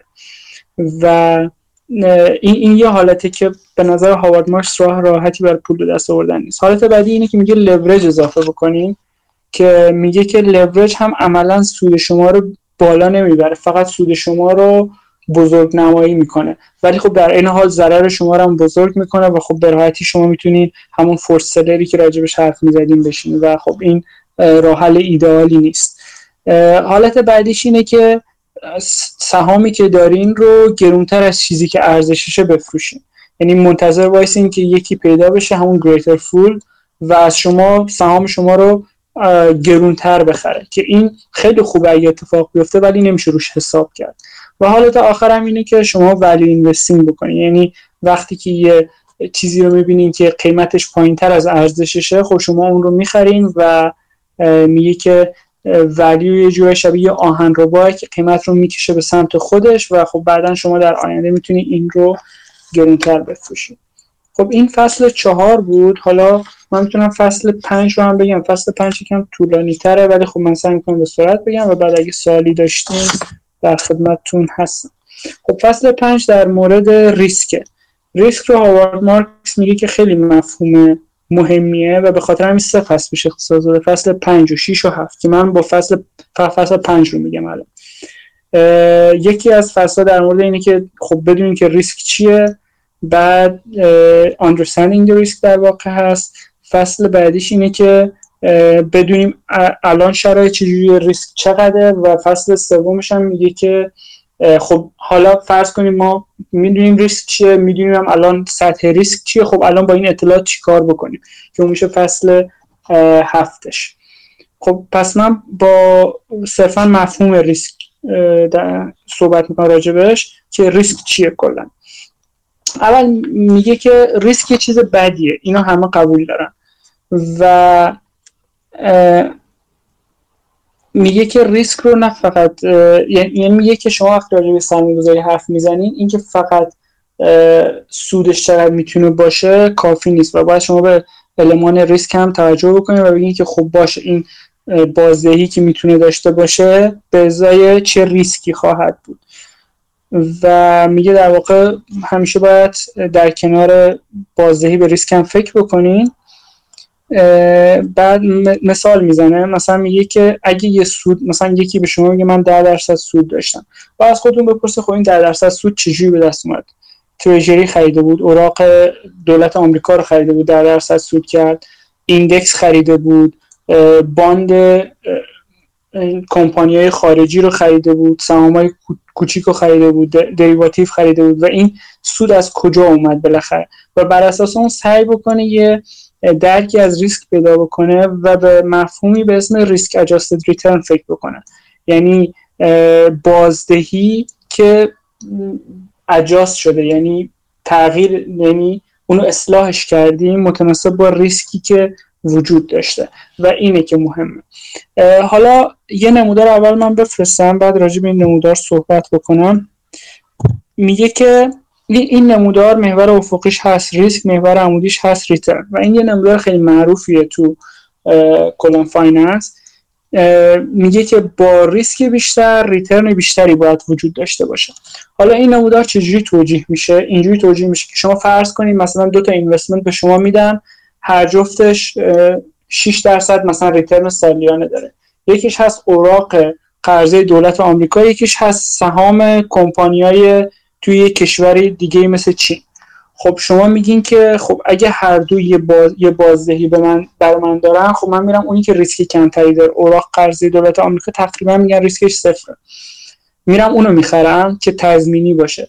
و خب همین عمل باعث میشه که عملا وقتی که شما میان چیزی که فکر می‌کنین ریسکش بیشتره رو میفروشین و چیزی که فکر می‌کنین ریسکش کمتره رو می‌خرین باعث ایجاد همچین نموداری میشه. یعنی اونی که فکر می‌کنه ریسکش کمتره عملا خریدش باعث میشه که در آینده بازگشتش return ش کم بشه و اونی رو که فروختین چون فکر می‌کنین ریسکش بیشتر بوده فروشش باعث میشه که قیمتش بیاد پایین و expected return ش بیشتر بشه.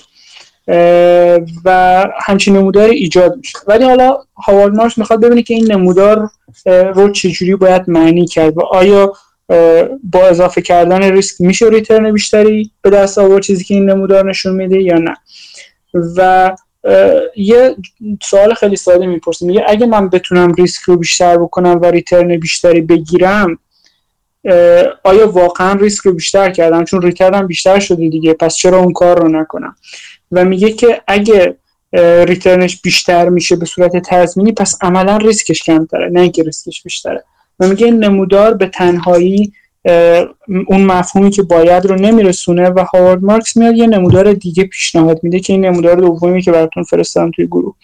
این نمودار همون نموداری که نشون میده با اضافه شدن ریسک return بیشتر میشه یعنی یه شیب رو به بالا داره اما هر نقطه از این نمودار یه توضیح داره. یعنی چی؟ یعنی اینکه همینجور که شما ریسک رو بیشتر می‌کنین expected return یعنی سودی که انتظار دارین بیشتر میشه. چون اگه همچین قولی همچین انتظاری نباشه خب هیچکی نمیره با ریسک بیشتر سرمایه گذاری انجام بده. اما در این حال وریشن اختلاف بیشتر میشه. یعنی که شما اون ریترنی که انتظار دارین لزوما اتفاق نمیفته و یه چیزی بیشتر از اون یا کمتر از اون اتفاق میفته و این اختلاف این وریشنه بیشتر و بیشتر میشه با اضافه شدن ریسک و تو حالت تو تیکه آخر نمودار می‌بینیم که با ریسک زیادتر اونقدر این وریشن این اختلاف زیاد شده که حتی می‌تونه ریترن منفی بده. یعنی شما پولتون رو از دست بدین و حتی بدهکار هم بشین.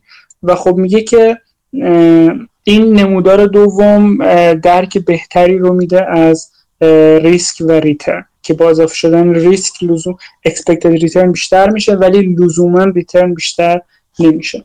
حالا میگه ما راجع به ریسک حرف زدیم. return رو همه می‌دونن چیه. راجع به ریسک حرف زدیم ولی نگفتیم اصلا ریسک چی هست.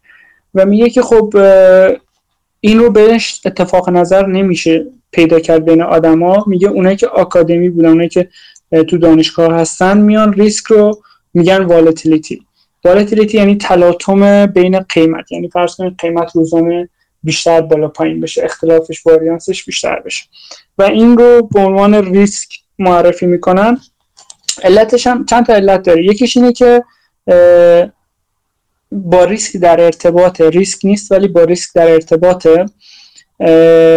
به چه منظور؟ به منظور اینکه شما اگه یه زمان در نظر بگیرید بگی من یه investment هم یک سال دیگه می‌خوام مثلا ببندم خب بعد اون یک سال چقدر با ارزش اختلاف داشته باشه که یه جورایی هم شبیه به والتیلیتی میشه می‌تونه برای شما سود و ضررتون رو تعیین کنه. ولی حالا جلوتر توضیح میدم. یه دلیل دیگهش اینه که میشه راجبش اتفاق نظر پیدا کرد. یعنی شما راجب هر سهامی یا هر استی هر سهام هر استی نه ولی راجب خیلی از دارایی ها و اسست ها می‌تونین volatility رو حساب بکنین در گذشته و از اون استفاده بکنین برای تخمین رفتار در آینده. یعنی اینو برونیابی کنین عملا که باش آینده رو پیش بینی کنین.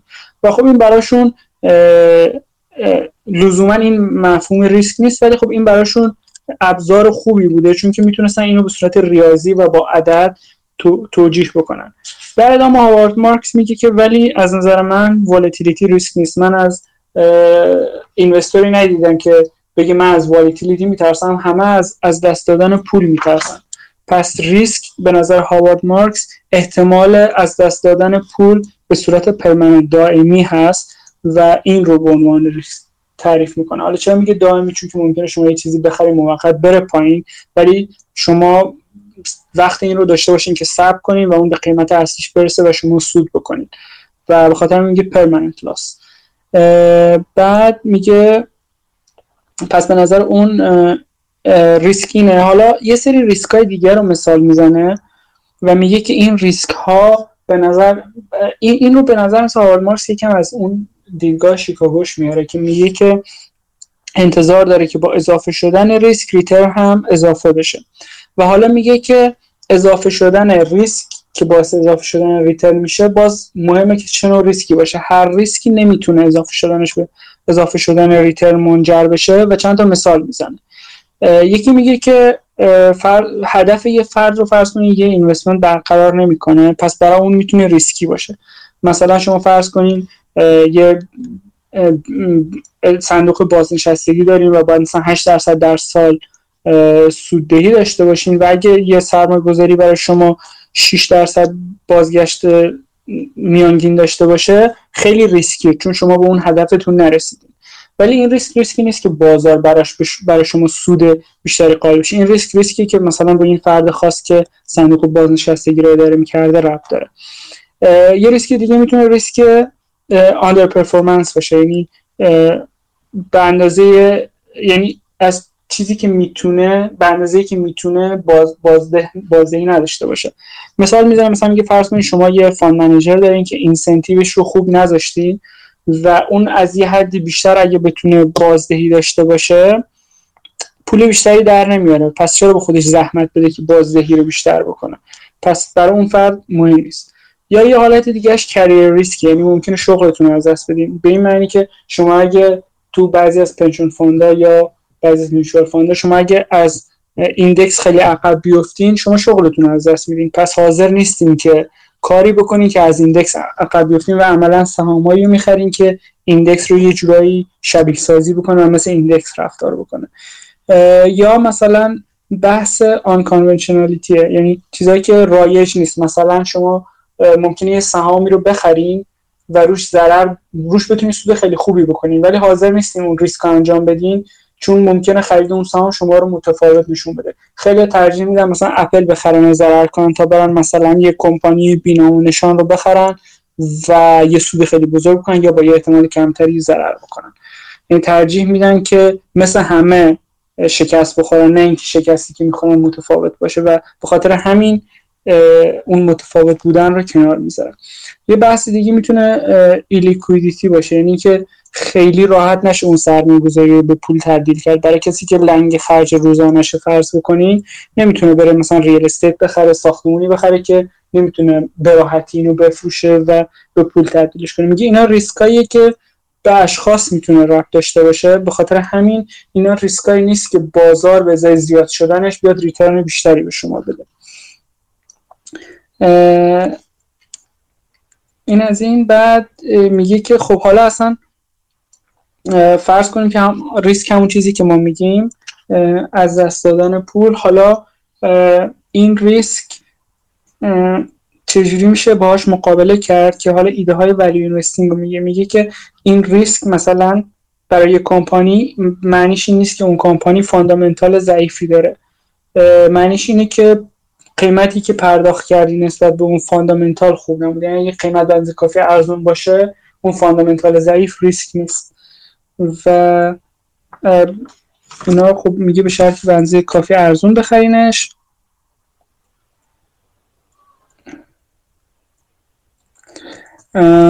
بعد میگه که خب جلوتر حالا بذاریم من این اینجا رو رد بشم.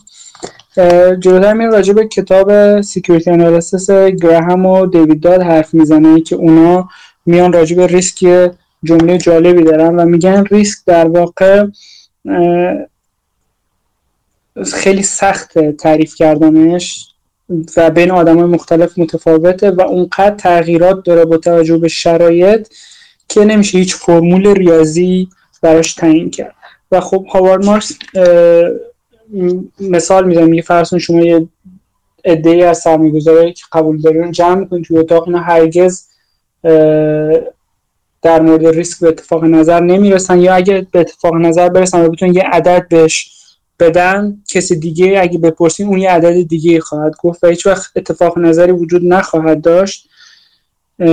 و میگه که خب پس ریسک رو باید بر اساس همون value investing مطرح کرد و دو تا نکته این وسط مهمه. یکی پایداری و قابل اتکا بودن ارزش کمپانی که می‌خرین میگم ارتباط بین ارزش و value و هر ریسکی که وجود داره به یکی از این دو عامل به نوعی بستگی داره.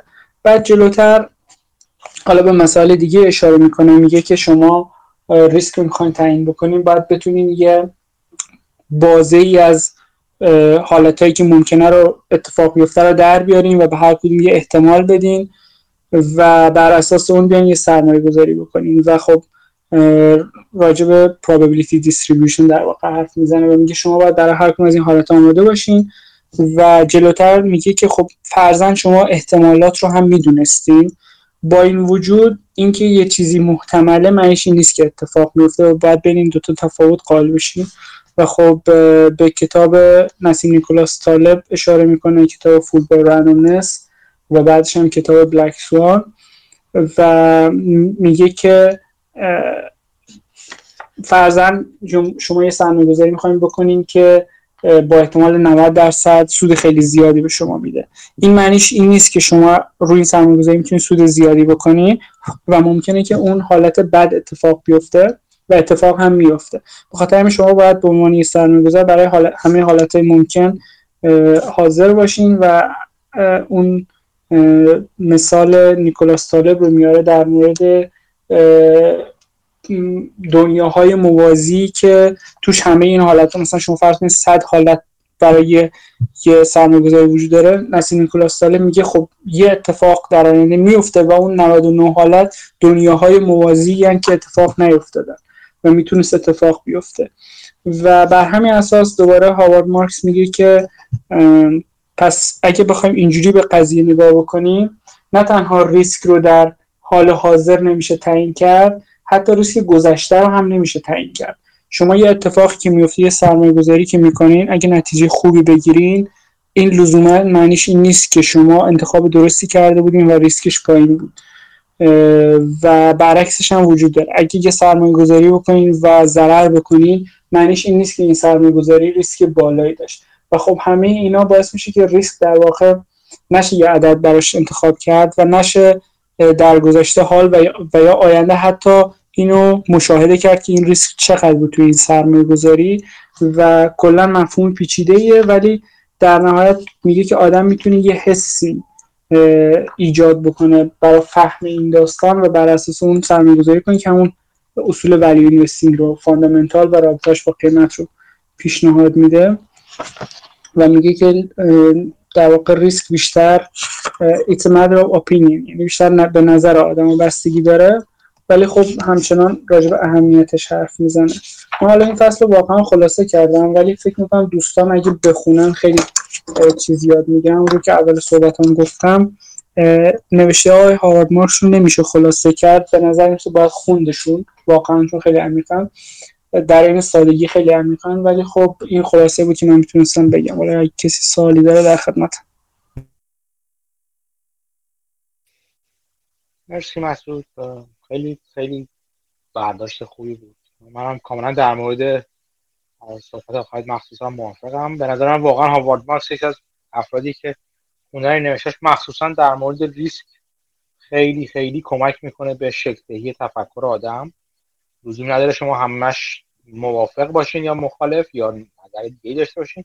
ولی خب این که خوبه که یه چیزایی به جلوش آدم بیاد و یک نظرهای نظرهایی رو آدم در نظر بگیره در اینکه تصمیم گیری خودش در مورد ریسک چطور بهشون در نگاه می‌کنه. دوستان اگر سوالی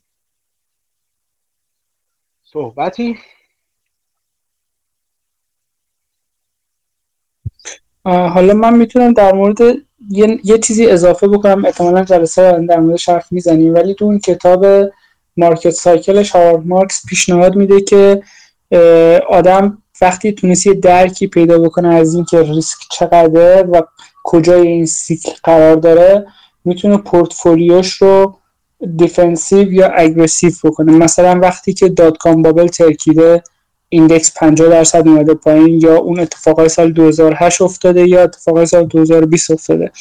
و index اومده پایین کمپانی خیلی ارزون شدن. خب این احتمالا موقعی که آدم می‌تونه یکم پورتفولیوش رو aggressive تر بکنه یعنی یکم مثلا اگه خواست حتی لورج اضافه بکنه و سهام های cyclical رو بخره و چیزای شبیه به این. و موقعی که حس می‌کنه قیمت ها بالا رفته و, و الان ریسک بالاتر رفته خاطر اضافه شدن قیمت و نقطه ای از cycle که قرار داریم آدم می‌تونه پورتفولیوش رو defensive تر بکنه. یعنی بره مثلا سمت کمپانی که کیفیت بالاتری دارن بدهی پایین تری دارن. خود آدم تو پورتفولیوش لورجش رو پایین بیاره یا حتی صفر بکنه و کارهای شبیه به این. آره حرف خوبیه. ولی یه چیز یه چیزی یادم نره که اینکه در زمان واقعا بحران های واقعی ولی وقتی که واقعا بازار به هم میرزه اصولا دسترسی به لیکویدیتی لورج پول اینا اصولا پول نقد اینا خیلی راحت نیست خیلی وقتا. اگه مثلا طولانی مدت بشه. یعنی برای چند وقت ادامه پیدا کنه. خیلی ها توی از جمله خود من توی پارسال مارچ پارسال که بازار افتاد وارد بازار نشدن یا دیرتر وارد بازار شدن با این با این تخمین که فرصت باشه بازار تقریبا یا کف خودش نشون بده یا بیشتر حتی بریزه. ولی خب اونقدر سریع دولت ها وارد شدن تو بازار که جلوش گرفتن. ولی تو بحران های بلند مدت خیلی وقتا leverage requirement بروکر ها عوض میشه. یعنی اینکه چقدر لورج بهتون بدن ممکنه عوض کنن و اصلا عوض می‌کنن. حتی در مورد بعضی سهام اینجوری هستش. اینکه چقدر لورج بهتون بدن باز برای استفاده از سهام اونجا هم عوض می‌کنم ها میگم که خیلی هم ساده نیستش که آدم خیلی راحت بتونه پورتفولیو خوش رو شیفت کنه از یه استراتژی به استراتژی دیگه. مخصوصا شما اینو نظر بچین اگه اگر پول نقد داشته باشید برای اینکه وارد بازار کنید حرف بسیار درستیه. ولی اگر پول نقد نداشته باشید و فول اینوستد باشید مثل اغلب زمانهایی که من فعلا در حال حاضر هستم حتی اگر چیزی اتفاق تو بازار بیفته چیز اضافه ای وجود نداره مگر اینکه من از دارایی های دیگه خودم از اسست های دیگه خودم حتی اگه تو بازار نباشن در واقع نقد کنم و وارد بازار کنم. اینکه در مورد سقوط های بازار چجوری عمل باید کرد؟ اینا خیلی کار چیزیه. کار جالب و بعضا پیچیده ای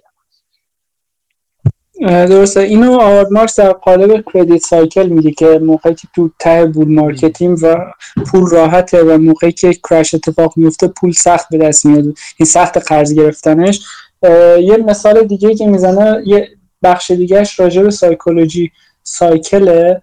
که میگه که mood آدم هم همینجوره. موقعی که bull market قیمت ها بالا میره همه mood شون خوبه و موقعی که میریزه mood شون بده. یه خاطره میگه تو سال 2008 که میگه که این fund جدیدی که می‌خواستیم بسازیم وقتی که market عملا داشت زوب می‌شد و رو پایین می‌رفت ملتداون می‌شد اصطلاحا رفت پیش یه نفر که از این نفر مثلا به عنوان سرمایه‌گذاری پول بگیره و می‌گفت این نفر مثلا خیلی راحت سرمایه گذاری می‌کرده. ولی بعد از اون اتفاق آدم ها موقعی که می‌تونه در واقع قیمت ها ارزونه و آدم سختگیریشو باید بیاره پایین تر و به راحتی خرید بکنه برعکس این اتفاق میفته و آدم ها چون دیدن قیمت رفته پایین سختگیرتر میشن و خیلی pessimistic میشن اصطلاحا.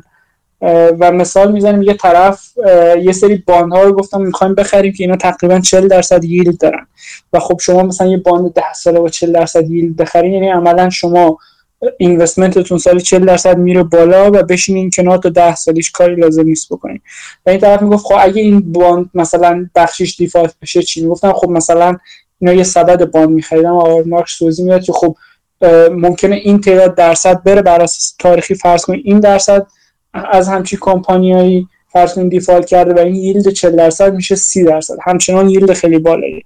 طرف می‌گفت خب اگه بیشتر از اون بشه چی؟ مارکس دوباره توضیح می‌داد خب اگه دو برابر مقدار تاریخی اینجور کمپانی هم دیفالت کنن و همه این اتفاقای بد در دو اتفاق بیفته که به نظر اون نخواهد افتاد ولی باز هم این ییلدش 20 درصد خواهد بود و باز هم عدد خیلی بزرگیه.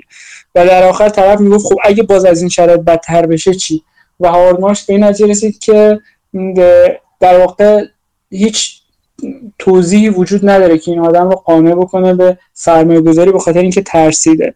و خب این رو می‌گفت که موقعی که سایکولوژی پایینه قیمت پایینه سایکولوژی هم پایینه و آدما حاضر به سرمایه گذاری هم نیستن حتی اونایی که پول نقد زیادی دارن. درسته دقیقا همینطوره. اصولا میگن که یکی از بهترین زمانها برای پول جمع کردن صندوق هایی که پول جمع کنی صندوق را بندازی زمانی که اتفاقا کسی حاضر نیست پول بده. بهترین زمان. تو هر استراتژی اینجوری هستش یعنی مثلا تو هر استراتژی که در نظر بگیرین وقتی وقتی که اتفاقا بهترین موقع است یعنی حرفی که گفتید تو یک قسمتی از وقت بهترین موقع زمانی که از نظر چرخه یا اون سیکل روانشناسی بازار زمانی که سختترین زمان هست برای اینکه پول برای اون استراتژی جمع کنید ولی خب اون اون معدود کسانی که حاضر میشن این کارو بکنن از بین اونا هستش سودهای زیاد میاد بیرون. اون چیزی که تمپلتون بارها میگه که وقتی که خون تو خیابون را میفته من تازه اون موقع چیز می‌کنم. تازه اون موقع سرمایه گذاری می‌خوام بکنم یا وارن بافت میگه که وقتی بقیه حراسانن من بیشتر تازه علاقمندم پول بذارم و وقتی بقیه علاقمندن تازه پول بریزن تو بازار من بیشتر از همیشه حراسانم از اینکه پول بذارم. این این نگاه چرخه ای خیلی مهمه. این یکی از درس یکی از مهمترین درس هایی که هاوارد مارکس به من داده همین نگاه نگاه چرخه ای داشتن یا cyclical داشتن به بازار. نه تنها به بازار بلکه به خیلی از پدیده های انسانی به اقتصاد به اصل کلاس ها به خیلی چیز آدم یعنی چرخه ها رو تو بازار ببینه نه که لزوما چرخ ها دقیقا تکرار بشن و با بازه های زمان با تناوب یکسان تکرار بشن ولی اینکه بدون اینکه خیلی چیزا چرخه ای هستن خیلی خیلی به نظر من یه انگار سری پرده جلوشش من افتاد وقتی چیز رو دیدم این مفهوم رو توی بازار دیدم. از این نظر هاوارد مارکس واقعا عالی عمل که کتاب دومش اصلا شدن راجع به همین که شاید به عنوان اهداف بعدی همخونی های کتاب اون کتاب رو هم انتخاب کنیم. دیگه دوستان دیگه در مورد کتاب هم اگه حرفی نیستش لزوما چون دیگه بحث کتابمون تقریبا تموم شدیم پنج فصلی که قرار بودش انجام بدیم و انجام دادیم. من فقط توضیح کوتاهی دیدم هفته آینده دوستانی که قرار بیان اسمشون تو توییت پین شده هست. لطفا آماده باشن و احتمالا اگر یادم هم یادم بمونه من یکی دو روز قبلش یه بار دیگه ازشون تایید می‌گیرم که آماده بودشن فصل کتاب همونطور که هم آرش هم مسعود دیدن فصل خیلی بلندی نیست فصل کوتاهیه. در دوازده صفحه است اغلب فصل یه چیزی در همین حدود. واقعا ساده می نویسه هارد مارکس هیچ بخش بحث تکنیکالی نداره. حتی از نظر زبان انگلیسی هم خیلی پیچیده نیست. اگر کمک خواستین جایی هم بپرسید دوستان تو گروه حتما کمک می‌کنن. خوندن کتاباش ساده هستش. بنابراین حراسی نداشته باشین رو در واقع بحث رو همخونی رو ادامه بدیم به جز این اگه کسی سوالی حرفی صحبتی داره جدا از ماجرای کتاب هم اگر دوست دارید می‌تونید مطرح کنید الان.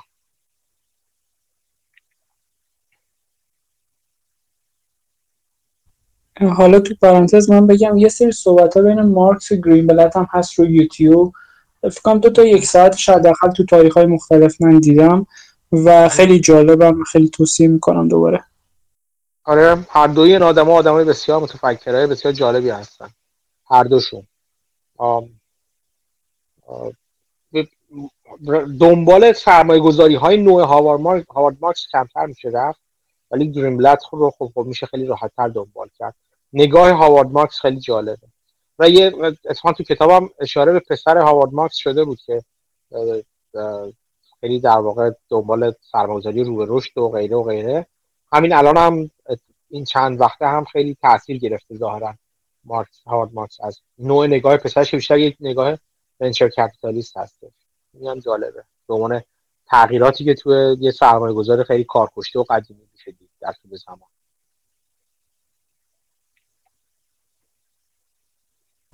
یه سوال من داشتم راجع به position sizing بود. وقتی که این بازارها اون اصلاح های شدید یا حالا توی bear market هستیم مثل مثلا پارسال که bear market مون در حقیقت یه ماه بود و بیشتر نبود یا مثلا 2008 و 2001 آیا اعلام می‌کنه وقتی که این چون یه مثالی هست میگن چاقوی بدون دسته رو نباید گرفت وقتی از بالا داره به پای میفته صحبتی می‌کنه که مثلا روی position sizing چجوری باید عمل بشه یا اینکه وقتی بازارها چند درصد اصلاح می‌کنن ما تازه شروع مثلا به خرید می‌کنیم اون سهام های ارزنده که خودمون حالا قبلا شناسایی کردیم یا نه اصلا وارد جزئیات نمیشه. من ندیدم تا جایی راجع position sizing خیلی مفصل صحبت کرده باشه. ولی قاعدتا شما اون چیزی که داره قیمتش میفته یک ارزشی شما براتون باید داشته باشه.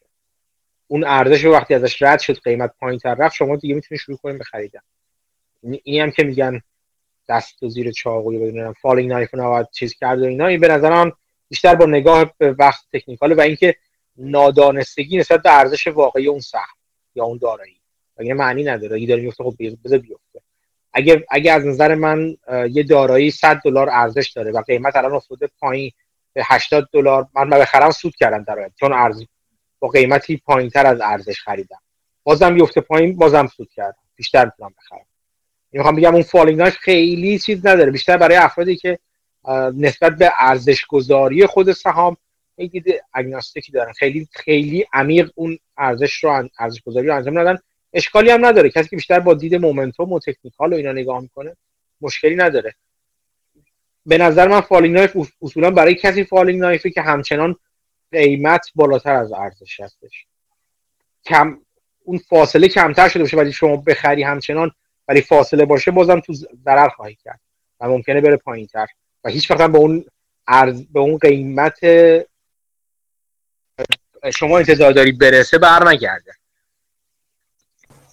شما خودتون چجوری عمل می‌کنید آمتی؟ یعنی مثلا فرض کنید که سهمی 100 دلار میشه 80 دلار. نظر شخصی حالا می‌تونید جوابم ندید یعنی شاید خیلی دیتیل باشه. ولی می‌خوام ببینم وقتی داره میره پایین چجوری عمل می‌کنید؟ یعنی بر چه اساسی وارد پوزیشن میشید؟ وقتی ببینید آخ چون یه چیزی مف شده مثلا داره همینجوری میاد پایین و من مدت منتظرش بدم حالا شده 80 دلار. بعد واقعا هم کسی نمی‌تونه آینده رو پیش بینی کنه. شاید از همون 80 دلار برگرده بالا و سودده باشه. شاید هم نبره پایین تر بشه. 70 دلار 60 دلار 50 دلار و از اونجا برگرده بالا. شما خودتون چجوری عمل می‌کنید؟ آخ به خیلی خود من به خیلی چیزا نگاه می‌کنم. یکی اینکه اولا یه، یک دیدی بالاخره دارم نسبت به اینکه اون سهم چقدر همینجوری چقدر برای من ریسک داره. من لزوما همه چیز رو ببین مثلا اینجوری بگم. مثلا من سهام یه سهامی رو ممکنه بخرم. که از نظر من مثلا قیمت ارزشش 8 دلاره. الان یکی از سهامی که تو پورتفولیو ارزشش از نظر من 8 دلاره. من تو 4 و مثلا 4 و 8 نزدیک 5 حالا بگیم خریدم. خب؟ اینکه چقدر به ارزش گذاری مطمئن هستم تاثیر داره. مثلا چی؟ من به این ارزش گذاری من چند ارزش گذاریم اون نه که اونقدر مطمئن نیستم صد درصد روش نمی‌تونم مثلا شرط ببندم. خیلی محکم نیستم. خیلی صد درصد محکم نیستم. برای سهام این همون اول از بین از 5 تا 8 اختلاف ارزش و قیمت این باعث شد مثلا یه یه position 4 درصدی حدودا روش باز کنم. سهام این این سهام اومده پایین الان تا حدود 3.5 ولی من حاضر نشدم بیشتر روش سهم گذاری کنم. چون به نظر من تغییری نکرده و اون ریسک های اولیه همچنان باقی مونده و من حاضر نیستم بیشتر از چهار درصد پورتفولیوم روی همچین ریسکی بذارم. یعنی نگاه من به اون ریسکی بوده ریسکی که اون سهام و اون asset یا اون دارایی داره اهمیت داره. از طرف دیگه و این برای من یک اسپیشال سیچویشن بوده. یعنی می‌خواستم این سهام رو بخرم دیدم این بوده که سری تغییرات ایجاد بشه. تا مثلا فرزن تا یک سال آینده فکر می‌کردم از چهار دلار از پنج دلار به هشت دلار مثلا تو ده ده ماه آینده دوازده ماه آینده مثلا برسه. ولی این یک ریسک مثلا فرض کنید شما سی هفتاد مثلا داشته. ممکن بوده مثلا یهو بره پایینتر رو ورشکسته بشه. مثلا میگم. در زمانی که داشته میومده پایین من اتف... انقدر فرصت نداشته هنوز سهام که اتفاقات بنیادین واقعی تو خودش نشون بده. اون ترن یا اون تغییراتی که من انتظار داشتم انجام بشه توش تا اون ارزشش رو بیاد نشون داده بشه به بازار اون اتفاقات اون اتفاقات رخ نداده. بنابراین همچنان سهام از نظر من همونقدر ریسک ها رو داره. جدا از اینکه قیمتش چی هستش؟ ریسکش ریسک قیمتیش پایین اومده ولی من حاضر نیستم در این مورد خاص بیشتر از 4 درصد پورتفولیومو روش بذارم بنابراین وزنش سنگین‌تر نمی‌کنم از طرف دیگه سهامی من تو پورتفولیوم داشتم که مثلا فکر می‌کنم حدودا 6 دلار خریدمش. مثلا یک سهام یک مؤسسه آموزشی 6 دلار خریدم. فکر می‌کنم تا مثلا اومد پایین رسید 5 دلار من مطمئن بودم. یعنی می‌دونستم این تغییراتش به وجود اومده. من به این position برای بلند مدت نگاه می‌کردم. فکر کنم 5 درصد اول گذاشتم. دقیقا هم خاطرم نیست. وقتی رفت پایین تر 3 درصد دیگه گذاشتم رو 5 دلار. رفت پایین تر رو 4.5 دلار. باز 2 درصد دیگر گذاشتم. یعنی هم چون مطمئن این position برای من یک position مطمئنی بوده و خب حالا برگشته بالا مثلا 6 خورده. یعنی از اون average down کردن من سود خیلی خوبی هم تا همین حالا در آوردم. ولی اگه بره, بره پایین باز نگاه می‌کنم. آیا سهامی هست که من بخوام الان 10 درصد روش گذاشتم؟ آیا سهامی هست که من بخوام بیشتر بذارم روش؟ جواب این سوال و اتفاقاتی که تا اون زمان توی اون کسب و کار رخ داده به من نشون میده. آیا مثلا مثلا من یه سری کاتالیستی بر خودم تعیین کردم. این شرکت آموزشی که مثلا یه شرکت هنرستان های آموزشی هست. آیا تو این زن... تو این مدت من انتظار داشتم که مثلا اون شعبه که اضافه کردن یک تغییراتی توش به وجود بیاد. انتظار داشتم مثلا اس هزینه های مربوط به چیزش مربوط به فروشش بیاد پایین توی دو تا کوارتر. آیا اومده پایین؟ اگه نیومده پایین هنوز فرصت ایجاد نبود مثلا یک کوارتر گذشته. تکون چندانی نخورده؟ نه وزنش رو زیاد نمی‌کنم ولی این اتفاق در زمانی افتاده باشه که روال اون کسب و کار روال روال فاندامنتال اون کسب و کار دقیقا به همون سمتی رفته باشه که من انتظار دارم. و سهام افتاده باشه حتما من رو بیشتر می‌کنم. چون نشون میده که اون دارای کم ریسک تر از نظر عملیاتی شده برای من. حالا قیمت رفته پایینتر برای من فرصت بیشتریه. اگر قرار بود قبلا در وضعیت اولیه حاضر بودم 5 درصد 10 درصد سرمایه پورتفولیو روش بذارم شاید الان بخوام 15 درصد رو بذارم روش. می‌خوام میگم اون کسب و کار خود اون کسب و کار عمل چجوری بگم؟ وضعیت عملیاتی اون کسب و کار برای من بسیار مهمه و ریسکایی که اول براش برای خودم تعیین کردم. مرسی ممنون. یه سوال دیگه هم ببخشید داره وقت دیگران هم میگه. در ارتباط با فروشش چی؟ مثلا همین سهمی که گفتین مثلا از 4 دلار 3 من مثلا اضافه کردین الان شده 6 استراتژی خودتون چجوری است راجع به فروش اون 4 دلاره نه اون اون یه تکساز نفتی بودش. اون اون 4 بله. دلار اون پنجه رسیده به 3 من دست نزدم بهش. آها اضافه کردم آموزشی آره. بوده. آره حالا فرق نمی‌کنه همین آموزشیه. فرض کنید که مثلا مطمئنم هستین روی فروشش چی چجوری عمل می‌کنید؟ اونم گام به گام پیش میرید یا نه؟ مثلا به یه پرسنتیجی که می‌رسید میگه دیگه اوکی من سودم رو گرفتم حالا هر یا اینکه نبازم به ولیو چک می‌کنی. من تا حالا نشده دیر بفروشم سهامی رو ولی شده زود بفروشم. خب؟ این به چه معنیه؟ یعنی اینکه شده که من دیدم نسبت به آینده یک سهام زیادی زیاده از اون چیزی که اتفاق نگم زیاده از حد. زیادی از اون چیزی که تاریخ نشون داد یعنی زمان نشون داده و اتفاق افتاده زیادی محافظه کارانه بوده. خب نمونهش اپل بوده که من یکی از دردناکترین سودهامو بردم تو اپل با اینکه مثلا همزمان وقتی بافت داشت می‌خرید من نمی‌دونستم بافت خریده. 160 خورده دلار مثلا خریده بودم. تو 200 خورده 160 خورده یا کمتر بود حتی. تو 200 خورده مثلا فروختم. فکر کنم خیلی هم خوب ولی این اپل ادامه داد و رفت بالاتر. خب؟ در مورد این شرکت هم همینطور. در مورد چیزی که من سعی می‌کنم این روزها و این زمانها یعنی من سعی کنم یاد بگیرم به خودم یاد بدم اینی که بتونم دوباره دوباره نگاه کنم. باز یه نمونه شرکت آموزشی یکی دیگر رو مثال بزنم که باز تو پورتفولیو من هستش. یه شرکت محصولات کمک آموزشی هستش. که تغییراتی توش به وجود اومد و الان سهامش خیلی بیشتر از هدف من. الان مثلا فکر می‌کنم از مارچ که خریدم فکر می‌کنم نگاه کنم. فکر می‌کنم از حدود مارچ که خریدم از یه مقدار کارهای جانگولر جو روش انجام دادم که کاور کال گفتم اینا. ولی سهامش همین الان 100 درصد تو سوده. یعنی از برج سه تا برجش تو پنج ماه حدودا 100 درصد تو سود هستش. ولی من سهام رو نمیفروشم. یعنی قصدم این هستش که نگه دارم. چرا؟ چون تو این مورد خاص آینده رشد بسیار طولانی رو براش در نظر می‌گیرم.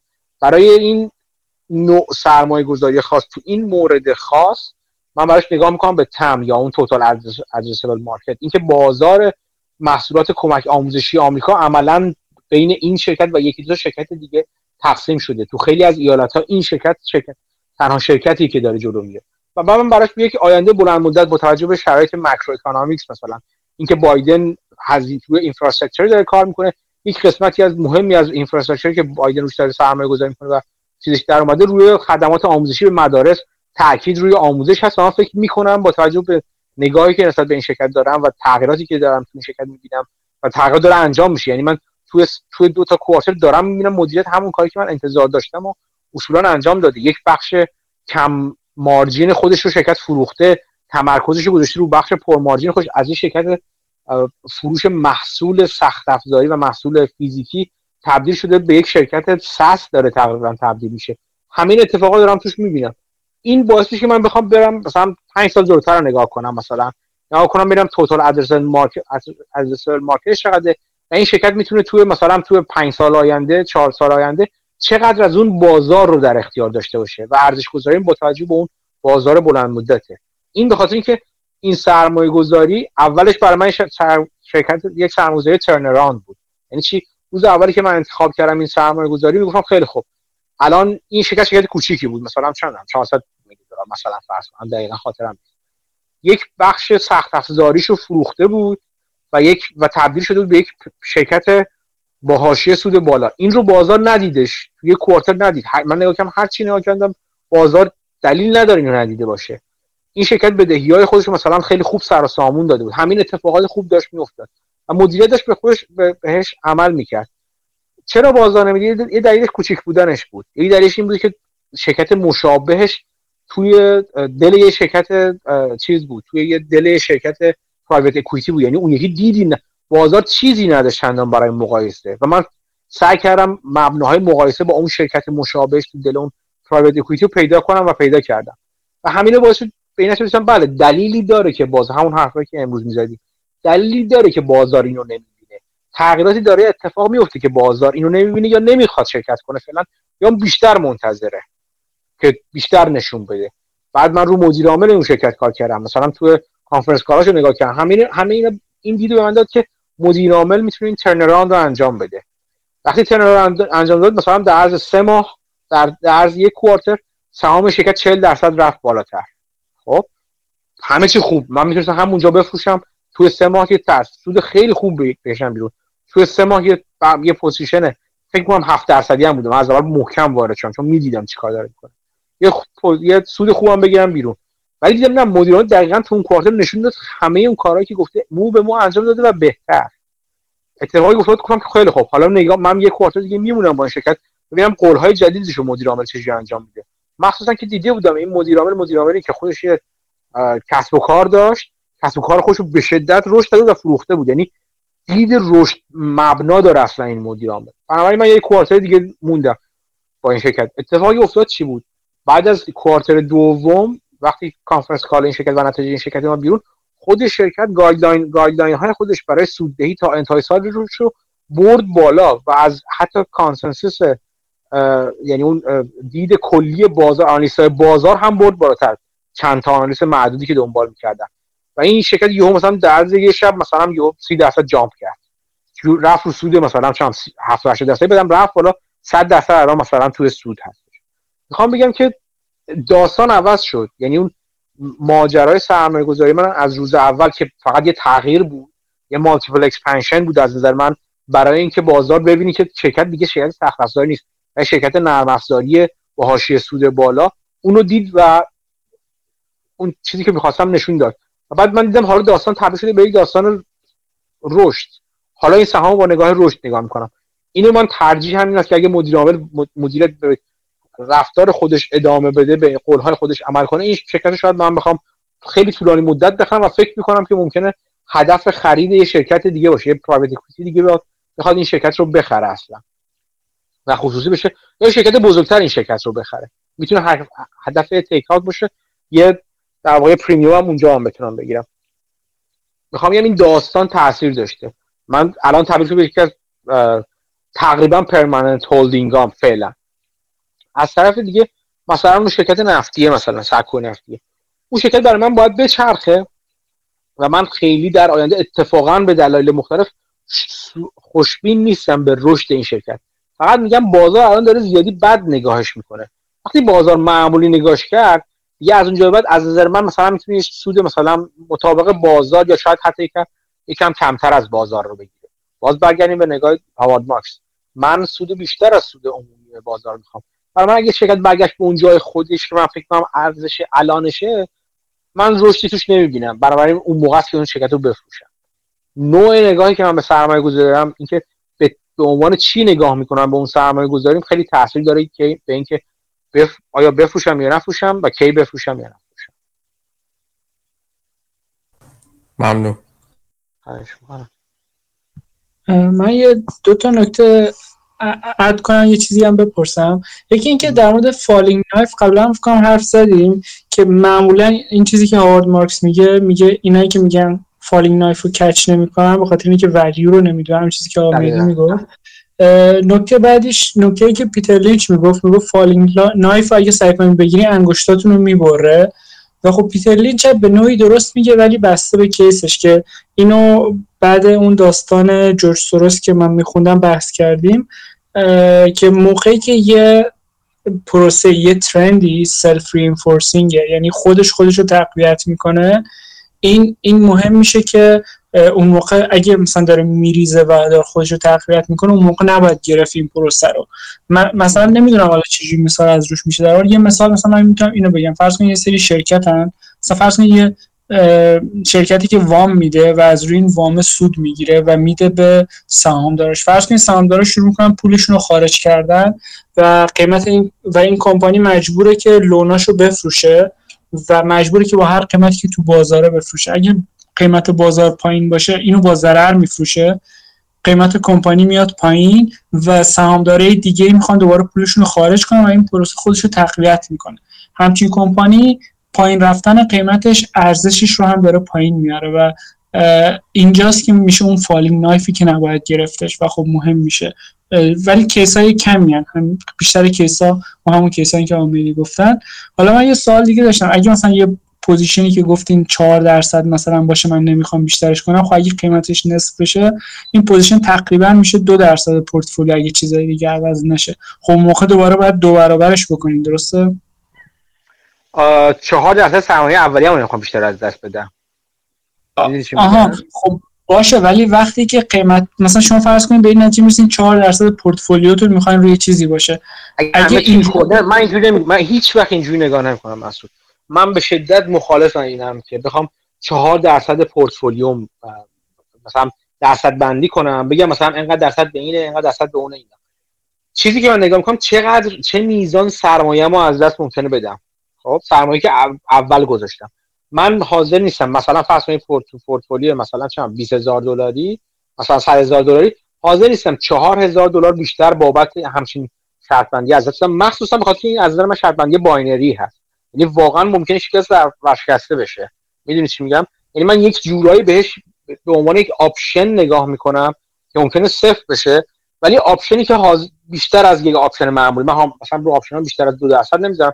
ولی این تو این روی این اطمینان بیشتری داشتم و حاضر شدم دو برابر یه option معمولی روش شرط بندی کنم. آره ولی خب این عددی که میگین حاضر نیستم بیشتر بذارم یه عدد ابسولوت یکم سخته. یکم معنیش سخت میشه. چون آره, آره. شما باید به پورتفولیو مثلا شما میگین یه یه سرمایه گذاری برای من جذابه. من حاضرم دو سه درصد از پول اولیه‌مو رو این بذارم و به نظرم این سرمایه‌گذاری جواب خواهد داد. خب شما اگه فردای همون روز پورتفولیوتون بشه ده برابر.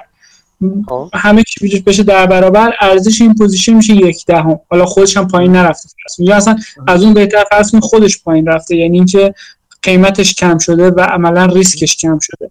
به نوعی. یا return ش بیشتر شده حداقل به ریسکی که داره. خب اگه شما از اول با دو درصد یا چهار درصد پورتفولیوتون راحت بودین که می‌تونستین اینو روش بذارین بزرگتر شدن پورتفولیو کمتر شدن این position این رابطه نسبی رو عوض می‌کنه و خب شما به پول به عنوان absolute که نباید نگاه کنید باید به عنوان درصد از پورتفولیو نگاه کنید قاعدتا. این درک من حداقل.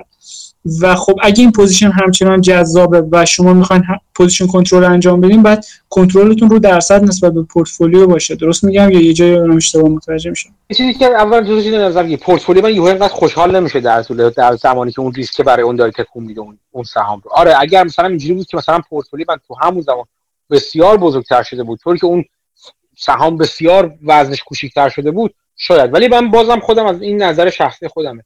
من بازم نگاه می‌کنم به ریسک های اون. این اینکه این که این ببین مثلا چه بهت بگم.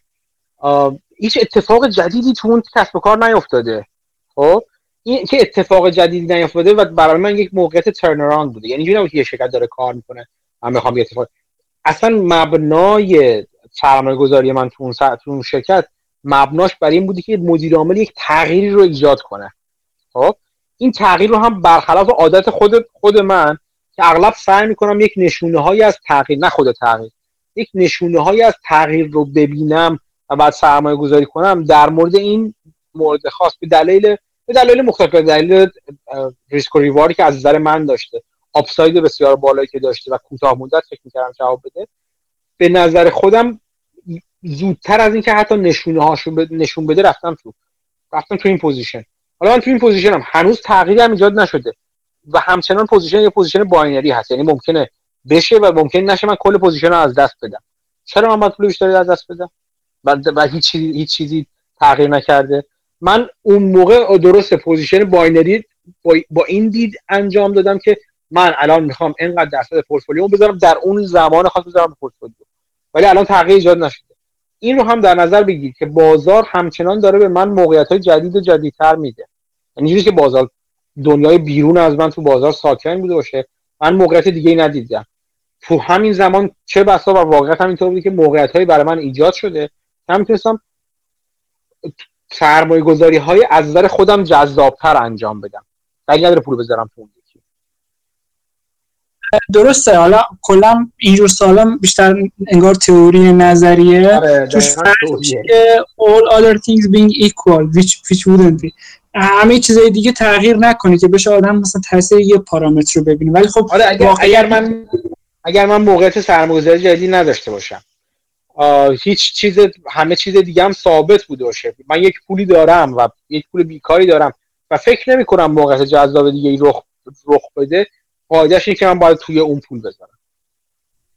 مرسی. حالا یه سال دیگه هم داشتم یکم شاید شخصی تر بشه. کلا نظرتون راجع به این اینداستری که این ادویکیشنه چیه؟ چون مثلا من دارم می‌بینم که دانشگاه های آمریکا خیلی گرونن و خب این یه مشکلیه که هست. مثلا تو همین کتاب گرین بلد هست کامون سنس تو این چند تا فصل داره راجع به این مشکلات حرف می‌زنه مشکلات.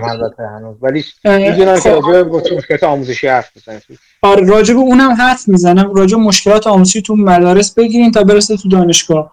حالا پیشنهادش اینه که خود شرکت ها خصوصا یه شرکت های مهم می‌تونن یه گامی به جلو بردارن. مثلا گوگل بگه که من اگه یکی همچین دوره هایی رو بگذرونه من اینو استفاده می‌کنم به عنوان مثلا مهندس نرم افزار. اینقدر پول بهش میدم. برام مهم نیست که مدرک دانشگاهی داشته باشه. یعنی یه سری آزمون طراحی کنه معرفی بکنه و بعد یه اینداستری حول این شکل می‌گیره که آدمایی هستن که میان آموزش میدن به افراد مثلا تو طول دوره هنرستان میشه. بله هنرستان میشه آره. در واقع. آره. و امتحانای طراحی می‌کنن و افرادی این کارا رو می‌کنن و استخدام میشن تو اون شرکت بزرگتر و شرکت دیگه عملا یاد می‌گیرن. و اینجوری نظام آموزشی بهتر میشه و هزینه ها میاد پایین. یعنی بله. به نظرش یه راه حلی بود برای مشکلاتی که هست. حداقل یه راه حل مثلا موقت یا هر جوری که بهش بگیم. حالا کلا شما نگاهتون به این صنعت چیه؟ چون من خودم یه کمپانی خریدم تو همین صنعت و فکر, فکر می‌کنم که خیلی بازار حداقل ارزش کمی براش قائله و متوجه نیستم مشکل این صنعت دقیقا چیه. دیدم مثلا آدمایی که میرن تو این هنرستان ها هم پول خرج می‌کنن. مثلا یکیشون بود چند سال پیش تو کنگره آوردن شهادت بده که طرف گفت من رفتم دیزاین داخلی ساختمون خوندم و بدهیشو دارم الان به خاطر اون دوره ولی کار پیدا نمی‌کنم.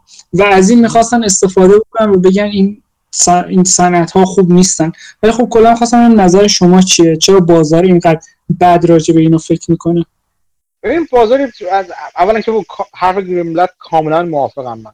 بسیار به نظر من روش مفیدی میدونمش اصلا یکی از دو شرکت آموزشی که من سرمایه گذاری کردم دقیقا همین. یک هنرستانه. یک چیزی است که چی میگم بهش؟ نیاز بازار رو تامین می‌کنه. و اصلا پارتنر میشه مشارکت می‌کنه با شرکت های خودروسازی. از جمله با شرکت های خودروسازی مثلا فورد و فلان و بیسان. برای اینکه میگه اونا چه تخصص هایی نیاز دارن؟ همون تخصص ها رو آموزش میده. جوشکاری نمی‌دونم تنظیم موتور هم چیزهای مختلفی که اونا لازم دارن و این به هنرجوی خوش آموزش میده.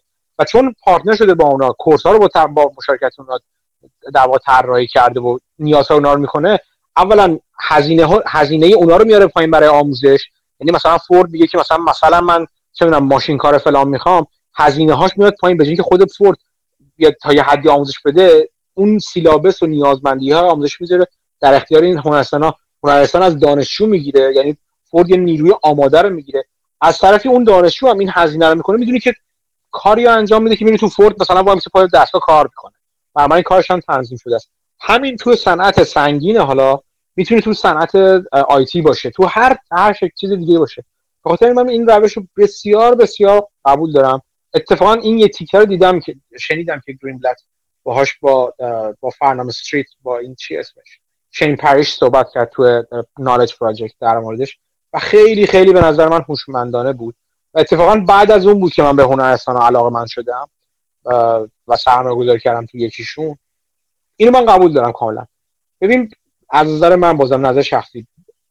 توی بازار آمریکا یک بازار تا حد زیادی کپیتالیست و سرمایه داری سرمایه حرف اول رو می‌زنه و به درستی هم خیلی هم خوبه که اتفاقا سرمایه حرف اول از این نظر می‌زنه چرا باید یه, نف... یه, با... یه چیز یه هنر یه بازار بیاد بابت مثلا تخصصی بخواد هزینه کنه تخصصی رو استخدام کنه که لازم نداردش حالا اون اینتر، اینتر، اینترنال چی چی بوده؟ دیزاین بوده مثلا؟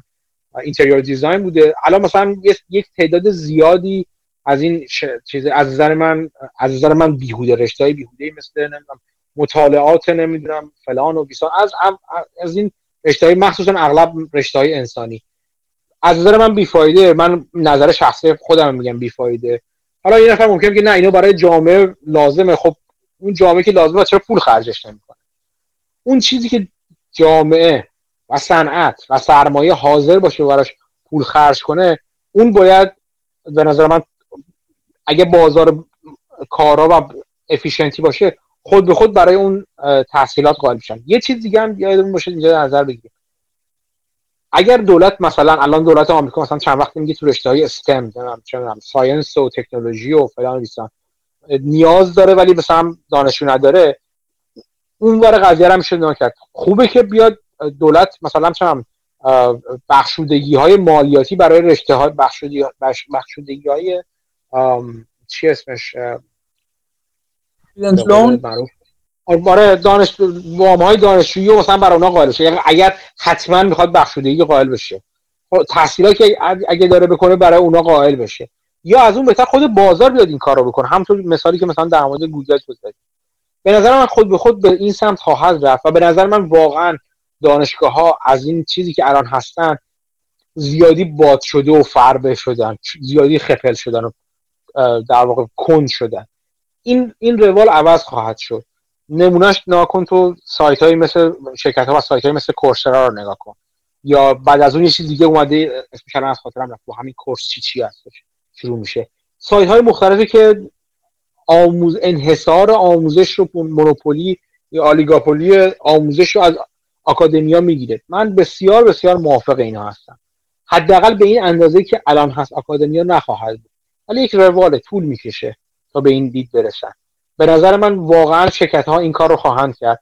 حتی اگر خود شرکت ها این چیز رو نکنن اگر بیان یعنی اگه مثلا شرکت های امپلویر ها استخدام کننده ها این کارو نکنن کاری که این شرکتی که این هنرستان که من دارم بهش میگم این که این شرکت از از بیرون صنعت میره و partner میشه با اونا. یا partner نمیشه حتی. میره میشینه با با مشارکت یا با حتی یه پولی بهشون میده مثلا. اون syllabus درسی خودش رو بر اساس نیازمندی های اونا میشینه. در بلند مدت خواهید دید که اون شرکت هم براشون اهمیت نداره که طرف از فلان دانشگاه مدرک گرفته یا نگرفته. الان نمونهش رشته های data science رو نگاه کنید شما. data science ها از من دیدم از بجز اینکه از مثلا حالا ریاضی و آمار و اینا میرن که خیلی هم عالی هستش من دیدم machine learning و data science data ها از رشته های علوم انسانی میرن از رشته های مهندسی.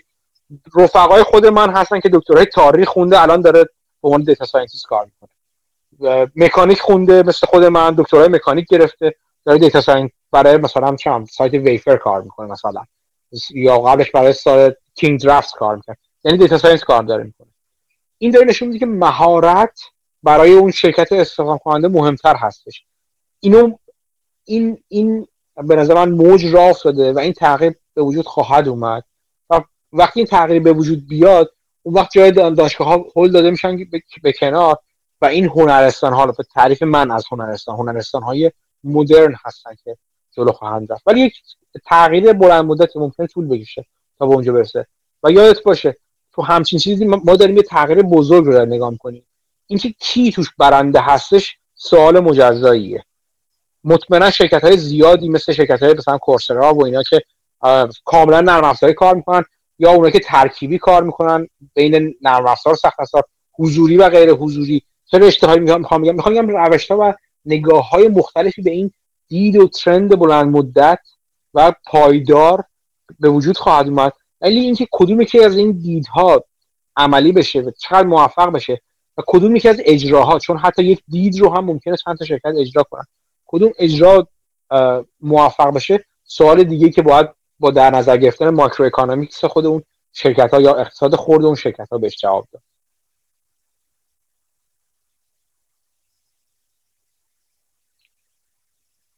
فکر کنم آرش دستشو بلند کرده. آره آره آرش من دیدم الان. آرش بگو. mute ی آرش. آره من فقط در تایید حرفت می‌خواستم بگم که اینا به نظر منم دارم می‌بینم که خیلی دارن رشد می‌کنن و credit شون credit بیخود نیست. مثلا قبلا می‌گفتن course آنلاین مثلا به درد نمی‌خوره. من دو تا نمونه که خودم خیلی دیدم تعجب کردم. دو تا دوست داشتم که اینا مثلا PhD از Ivy League داشتن و مثلا دانشگاه خیلی خفن اینا. بعد رفتن استاد شدن در دانشگاه اون مثلا در دانشگاه کلمبیا یارو استاد شده. بعد الان می‌خواد برگرده تو صنعت کار کنه.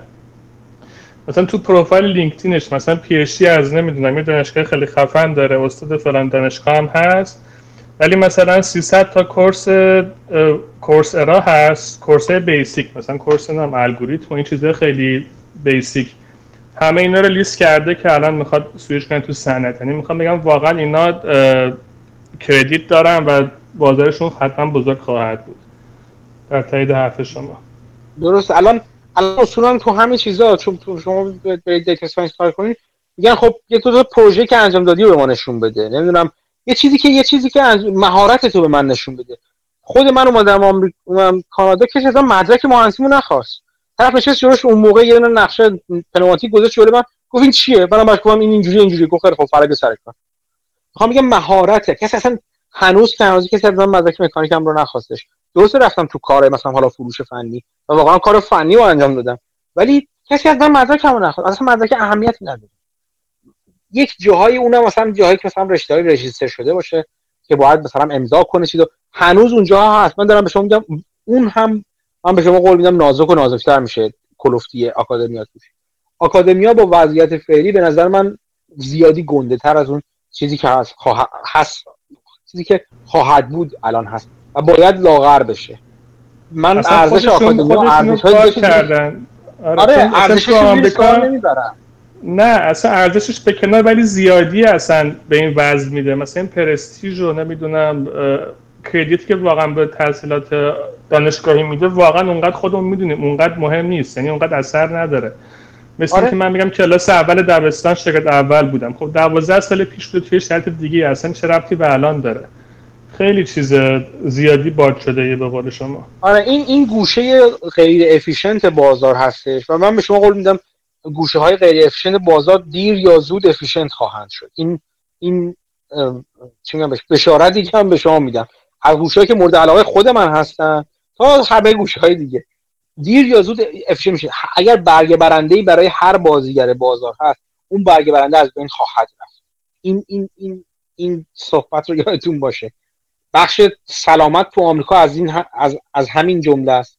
بخش آموزش تو آمریکا از همین جمله است. من نمیگم همین فردا همه چی متحول میشه یا این روش که بایدن داره میره درست می‌کنه مثلا بیمه ها درست میشه. نه. این این efficiency و غیر کارایی محکوم به درست شدن هستش. یک خوبی نظام سرمایه داری همین هستش. اینکه اگر جایی بشه پول در آورد که از جمله از گوشه های غیر efficient بازار میشه پول در آورد راه باز خواهد شد. دیر یا زود با زور با با با لجاجت با خیر سری بالاخره باز خواهد شد. گوشه از بازار. اول صادق می‌خواست حرف بزنه بعدش هم کیوان حرف بزنه. بگو صادق. آن میوت کن خودتو. میوتی خب. تا صادق بتونه آن میوت کنه کیوان خودتو آن میوت کنه حرف بزن.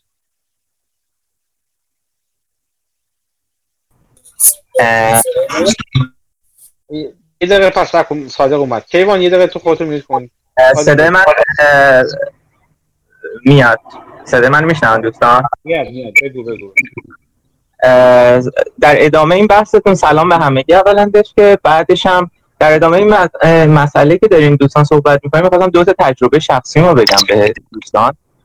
یکی اینکه همسر خود من داره الان دکتراش رو توی یکی از این دانشگاه معتبر توی علوم کامپیوتر میگذرونه و یک چیز جالبی که تو دکترای اینها دیدم این بودش که یکی از کورسایی که باید پاس کنم و خیلی هم براشون مهمه اینه که دانشگاه میگه شما هر ترم باید برید تو این سایت های کورسرا و غیره. دو تا مبحث مرتبط با تخصص خودتون برید پاسش کنید و گزارشش رو بیاید به ما بدین. یعنی در این حد این مباحث این آموزش آنلاین رشد کرده که دانشگاه خیلی معتبر جهان هم رفرنسشون رو می‌ذارن رو این وبسایت ها این خیلی جالب بود برای من. این اولی مبحثش و دومین مبحثش در مورد مدرک می‌خواستم خدمتتون عرض کنم.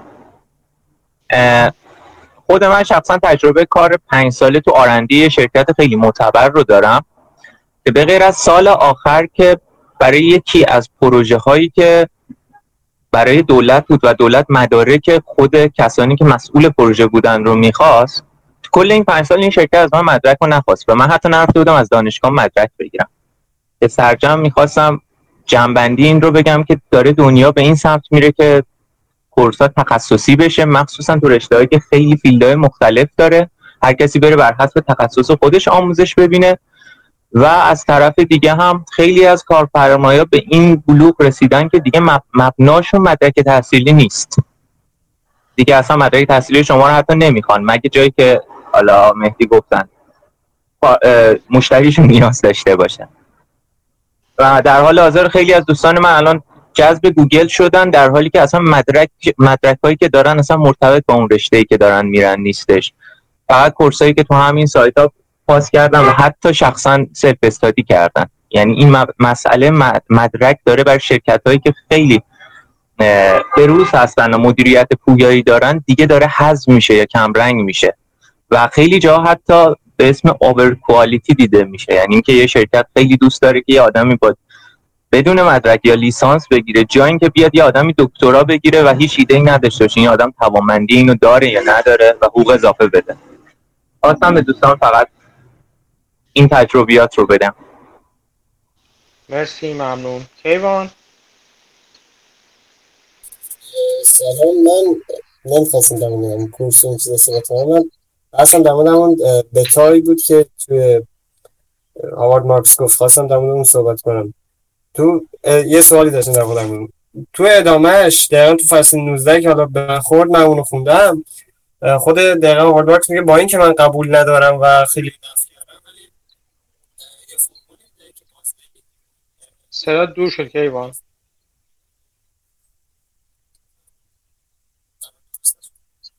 کیوان صدا رفت.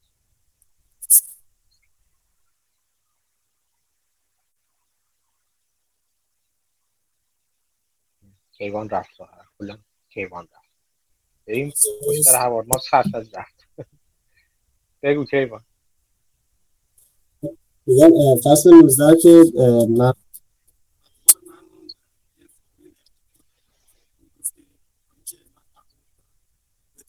فقط من هم صدای کیوان رو نمیشنوم بعد یا بقیه هم همین کیفیت رو دارم. فکر کنم شاید کانکشنشه قد فصل 19 رو که میگه حساس به این کلمه قطع می‌کنه آره آره. فقط سانسورش می‌کنه چی؟ هاوارد مارکس نشسته پشت فرمون کیوان جاتو می‌تونی عوض کنی جای فکر کنم شاید جای بدی هستی. حالا من نمی‌دونم شاید می‌تونم یه چیزی بگم شاید همین که کیوان میگه یا نه. هاوارد مارکس میاد performance و آلفا به علاوه بتا ضربه در چیز تعریف می‌کنه ضربه در market. میگه که شما فرض کن مثلا 5 سال ده سال هرچی دارین یه performance ی دارین market هم یه performance ی داره. اگه رابطه بین performance خودتون و market رو به صورت یه خط در نظر بگیرین این باید دو تا پارامتر داشته باشه. آلفا و بتا اسمشو می‌ذارم میگه آلفا به علاوه بتا ضرب در مثلا x. این x رو میگه performance market. بعد میگه که پس کاری که شما می‌تونین بکنین یکیش بتا یعنی اینکه بازگشت market رو بگیرین که این می‌تونه مثلا شما می‌تونین نصف پولتون رو بذارین نصفش رو cash بذارین خب این بتاتون میشه نیم اگه نصفش رو market بذارین. می‌تونین پول قرض بکنین leverage بکنین market رو دوباره بخرین. مثلا فرض کنید به پولی که دارین 5 قدم پول قرض کنین. خب بتاتون میشه دو. یعنی market هر چی به دست میاره شما دو برابرش رو سود و ضرر فرض کن می‌کنین. میگه این هنر نیست. این صرفا market رو گرفتن. این بتای مهم نیست. حالا موقعی که می‌خواین defensive تر بشین یا aggressive تر بشین با توجه به سیکلی که وجود داره می‌تونین این بتا رو کم و زیاد کنین با کم و زیاد کردن لورج مثلا. ولی مهم چیزی که یه investor ازش انتظار میره بهتر از market دراره اون آلفاه یعنی اینکه اون عدد ثابته که بله بتا میشه میگه بتا رو همه می‌تونن دراره می‌تونن market رو با gain ه مختلف دارن ولی اون آلفا نشون میده که شما چقدر مثلا تخصص داشتین البته خب این چون شانس هم توش هست باید میانگینش تو سالهای زیاد باشه که تاثیر شانس رو کم بکنه. شاید راجع به این داره حرف می‌زنه کیوان الان دیگه فکرم صدا میاد. آره صدات میاد. دقیقا همین می‌خواستم میگم و فقط خواستم یه اشاره کنم به اون حرف داموداران که دقیقا همین حرف مال بتا که به عنوان چیز باشه رو این ولیو اینوستورای کهنکاری مثل آرتو خود مثل مثلا بافت و هاوارد ماکسی دقیقا میگم این راجع بافت حرف رفت تو باقالیا نکن این کارو خوش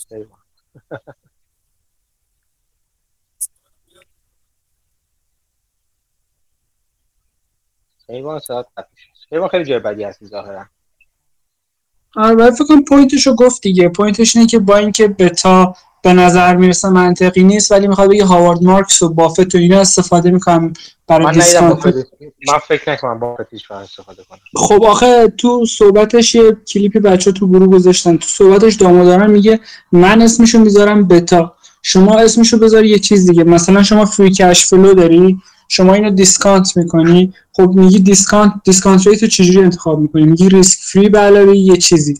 اسم اون یه چیز رو که با توجه به ریسک industry داری انتخاب می‌کنی من اسمش می‌ذارم بتا می‌تونی اون رو بر اساس ارنینگ بذاری بر اساس هر چیزی که می‌تونی بذار. من آره همین سوال سوال همینجا دقیقا وجود میاد کسی مثل داموداران میشینه بازار رو در میاره از با... یعنی با... بتا رو بر اساس رفتار چی بهش رفتار بازار نگاه می‌کنه رفتار تاریخی بازار نگاه می‌کنه.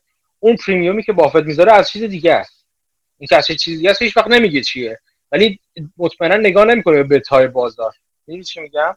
بله خب همه بالاخره discount cash cash flow و DCF رو بخواد کسی حساب کنه بله مطمئنا باید همون discount رو از یه جا بذاره. اینکه اون چه عددی بذاری هم مثل که خیلی خب من میگم بازار نمی‌ذارم. تو بگو مثلا خب چی می‌ذاری میگی هشت خب اون عدد اسم رو بذار اگر به اسم آره حرف نیستش. اسمش بذاری مهم نحوه اینکه اون premium رو چجوری حساب کردنه. و اینکه اصلا اصلا به عنوان یک premium حساب می‌کنی یا یه مقدار مطلق برای خودتون. یعنی شما میای میگی که خیلی خوب من می‌خوام نسبت به بازار یه premium ی داشته باشم. یعنی میگی که منم به صورت مطلق می‌خوام یه یه equity risk premium ی داشته باشم. این دو تا خیلی با هم دیگه متفاوتن. آره ولی خب در نهایت این چیز داموداران میگه بالاخره شما یه discount استفاده می‌کنید من اسم اونو می‌ذارم بتا هر جوری به من بدیش قبول من برای والویشن استفاده می‌کنم. یعنی یه جورایی میپیچونه. اما خب بافت یه چیز جالبتر دیگه می‌گفت که البته خیلی عجیب نیست. ولی همیشه ازش می‌پرسن discount rate و میگه که حداقل تو این چند سالی که من الان گوش دادم نشستاشونو میگه من risk free interest rate می‌ذارم. یعنی همون اوراق دولتی کارو می‌ذارم. ولی ها جان؟ یه بلند مدت. یه پایین آره. بالا میاد من یه چیز میانگین و در نظر می‌گیرم. از نظر من میانگین اون هست تو سالها برای یه چیز ده ساله. اونو می‌ذارم برای چیز؟ اون میانگینه رو می‌ذارم برای ریسک درست. میگه من اینو می‌ذارم. یعنی عملا اون بتایی که دامودار میگه اضافه می‌کنی به دیسکانت رو میگه صفر.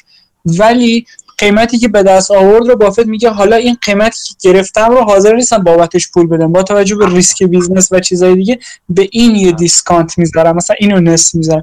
البته اگه آدم از نظر ریاضی بهش نگاه کنه این دوتا معادلن. شما یه discount آخر کار که بدی من می‌تونم تبدیلش کنم به یه بتایی. اسمش بزنیم بتای هرچی. که اگه آره با اون discount بکنی به این عدد می‌رسی. اما بافت استدلالش اینه که داری خودتو میپیچونی. میگه در نهایت پولی که این business میده پول پول وقتی رسید از طریق income خرجش یه جور همه پولا رو یه جور میشه خرج کرد و مهم نیست. بخاطر همین من اونو discount نمی‌کنم که بهتر بدونم دارم به چه عددی می‌رسم و اون آخر کار ارزشی که رسیدم رو discount می‌کنم و اسمش می‌ذارم margin of safety که حالا جفتشون دارن حرفای شبیه به همین می‌زنن به نظر من. من به نظر به نظر من اون چیزی که بافت و مانگر حالا مانگر خیلی سریعتر چیز میگه حرفت درسته. باید یک equity risk premium ی وجود داشته باشه. تو هر دو هم هستش. من اصلا اون اون دوره بخ... اون بخش اولیوشن داموداران اتفاقا بیشتر از بخش دیگه دوست دارم. همین بخشی که equity risk premium میگه که شروع می‌کنه از risk free شروع می‌کنه میره به میره به equity risk premium پیش می‌کنه از اونجا یعنی میره اول به بازار بعد بازار به equity خاص می‌رسه. از بعد اضافه می‌کنه prem country premium اضافه می‌کنه industry premium اضافه می‌کنه. اینا رو همه رو درسته خب؟ ولی هم من این این این قسمت ها رو خیلی دوست دارم و میپسندم از داموداران. اشکال کار به نظرم از اونجایی میاد که مانگر بافت میگه گفتن. یک چیز نه ساده به معنی آسون یک چیز ساده به معنی که آقا جان ما discount cash flow rate داریم. یه دونه چیز می‌ذاریم براش یه دونه چی میگم بهش یه بحث risk rate discount ش می‌کنیم بعد یه margin of safety می‌ذاریم روش مثلا پایین تر یا یه premium ی اونجا طلب می‌کنیم از والویشن خودمون. اینو تبدیلش کردم به یک درس بزرگ آکادمیک آقا ما بیایم چجوری چیز کنیم؟ مثل اینکه مثلا شما برید سر خیابون یه کوزهگر ببینید نشسته چیز می‌کنه داره کوزه چیز می‌کنه کوزه می‌سازه. بعد نگاه می‌کنیم بهش نگاه می‌کنیم که خیلی حالا می‌بینیم تو دانشگاه درس میدیم. با سرعت انقدر گل با چگالی انقدر رو اضافه می‌کنیم. می‌بینیم آکادمیک کردنش کار به نظر من مضحکیه. خود داموداران میگه که این یک فنه ولیوشن یک فنه.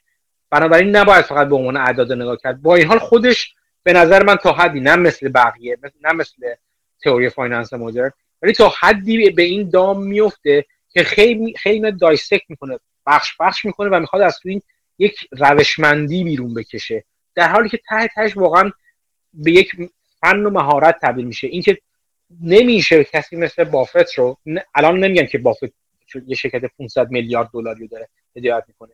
یک بافت 50 100 میلیون دلاری رو مثلا میگم اینو نمی‌تونین شما مدلش کنین. به خاطر اینکه این با, با یک فنی رو به کار می‌گیره یک مهارتی رو به کار می‌گیره که به اون نتیجهش برسه. نه یک اعدا... یک Excel sheet بزرگ تو کلش داشته باشه که اون اعداد برسه. این تفاوته. وگرنه به جزی من موافقم. این کار اتفاقا شاید از یک این کار داموداران یک فایده داشته باشه. برای اینکه شما تا یه حدی سیستماتیک کنه حرکت مغزتون رو حرکت منطقیتون رو. بگیم برای اینکه خیلی خوب. من دارم یه شرکت ما می‌خوام برای شرکت فرض کنم من risk rate رو گرفتم discount کردم با با اون این گرفتم با اون discount rate هم رسیدم به والویشنی ولی بابت این والویشن می‌خوام عوامل ریسکی رو وارد کنم و یه سری ازش یه margin of safety بالاتری ازش طلب کنم.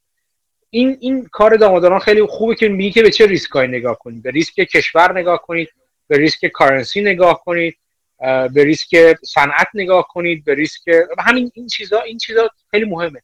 ولی اینکه اون روشی میاد روش خیلی عدد می‌ذاره و quantify ش می‌کنه. من با اونجاش مخالفم. اینکه میاد مثلا نگاه می‌کنه از مودی عدد می‌گیره می‌ذاره. من نظرم خیلی خیلی چیز جالبی نیست. این قسمتاش. وگرنه روشمندی نگاه به یه ریسک به عنوان عوامل در از عوامل مختلف ریسک به نظر من خیلی هم مفید هست. این نظر شخصی منه که لزوما درست نیست. البته یه چیزی هم من دوباره اضافه بکنم. ببخشید من خیلی حرف می‌زنم. که اونجا من اینم بگم بعد شاید لازم باشه برم. و یه چیزی اضافه بکنم هدف بافت با هدف داموداران فرق می‌کنه. داموداران هدفش ارزش گذاری business به نظر من. هدف بافت سود کردن. چون چارلی مانگر همیشه میگه میگه بافت اینقدر راجع به discounting و اینا حرف می‌زنه. من یه بار ندیدم بشینه انجام بده. چرا؟ چون که اون گزینه هایی رو انتخاب می‌کنه به خودش fat pitch اونایی انتخاب می‌کنه که خیلی واضحه. که این اونه و اصلا لازم نیست بشینی discount rate انتخاب بکنی. یعنی بافت داره میگه که هدف من از ارزش گذاری business اینه که یه چیزی رو پیدا کنم که خیلی واضحه که ارزونه.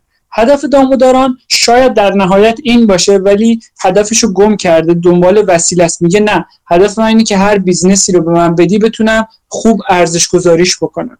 و چون این دوتا هدف عوض میشه راه ها عوض میشه و کار داموداران خیلی کار سختتریه و به نتیجه هم شاید نرسه. کار بافت از این نظر کار راحتتریه و مستقیم به هدفش وصله. کاملا قبول دارم. مداران مثل یک می‌خواد کارمندان اداره اولویشن آموزش بده انگار. یک کسی که وظیفه داره همه چی رو ارزش بذاره. این چند میارزه اون چند میارزه.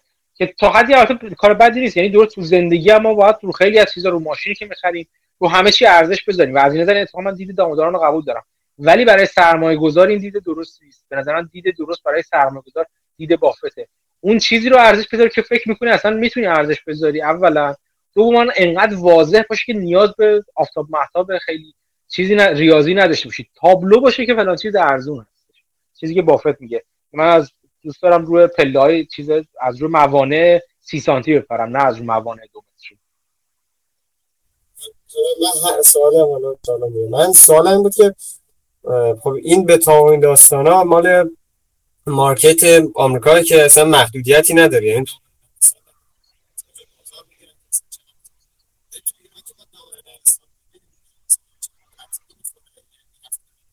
ایوان صدات ما همچنان مشکل داریم با صدات یعنی حداقل من مشکل دارم من نمیشنوم. من هم همینطور. صداش بکنم مشکل داره. ایوان می‌خوای سریز کن می‌خوای ز... یک راکی که ساعت بی جواب نمونه اگه دوست داری یه فایل ضبط کن بذار تو گروه. من بعدا بهش جواب میدم اگر دوست داری من جواب بدم. یا دوستان دیگه می‌تونن نظر بدن. من توصیه می‌کنم یه فایل ضبط کن بذار توی گروه. می‌تونی آپلود دوباره قبل میشه. اولش خوبه. فکر کنم موتور موتور تلگرامت ضعیف میشه. این کار که گفتم رو بکن لطفا. سوالتو ضبط کن بذار توی گروه. اگه خواستی حالا یه وقتی که جای بهتری بودی با هم با جمع و با گروه با هم صحبت خب همون می‌ذارم برای فصل 19 که رسید میگم آره خیلی هم عالی خیلی عالی. فقط فصل 19 جای خوبی باشه که صدات قد نشه یا. باشه خیلی. باشه. دوستان دیگه سوال صحبت. فکر کنم بحث طولانی و گفتگوی بلندی که از هاوارد مارکس شروع کردیم به جای مختلف دقیقا هدفم همین بوده از اول. به نظر من هدف همین هستش که از خوندن های مثل این کتاب بسیار خوب اولا به شما انگیزه رو بده که بریم بخونیدش. من انگیزش باشه برای سوالها و های جانبی. خیلی ممنونم از همه دوستانی که سوال پرسیدن و مشارکت کردن. شرکت تو صحبت ها دوست امیدوارم که بیشتر این مشارکت انجام بشه. من خیلی دوست دارم و کلی چیز یاد می‌گیرم از همه. تا هفته دیگه که پنج فصل دوم رو با هم دیگه بخونیم مراقب خودتون باشین مراقب اطرافیانتون هم باشین.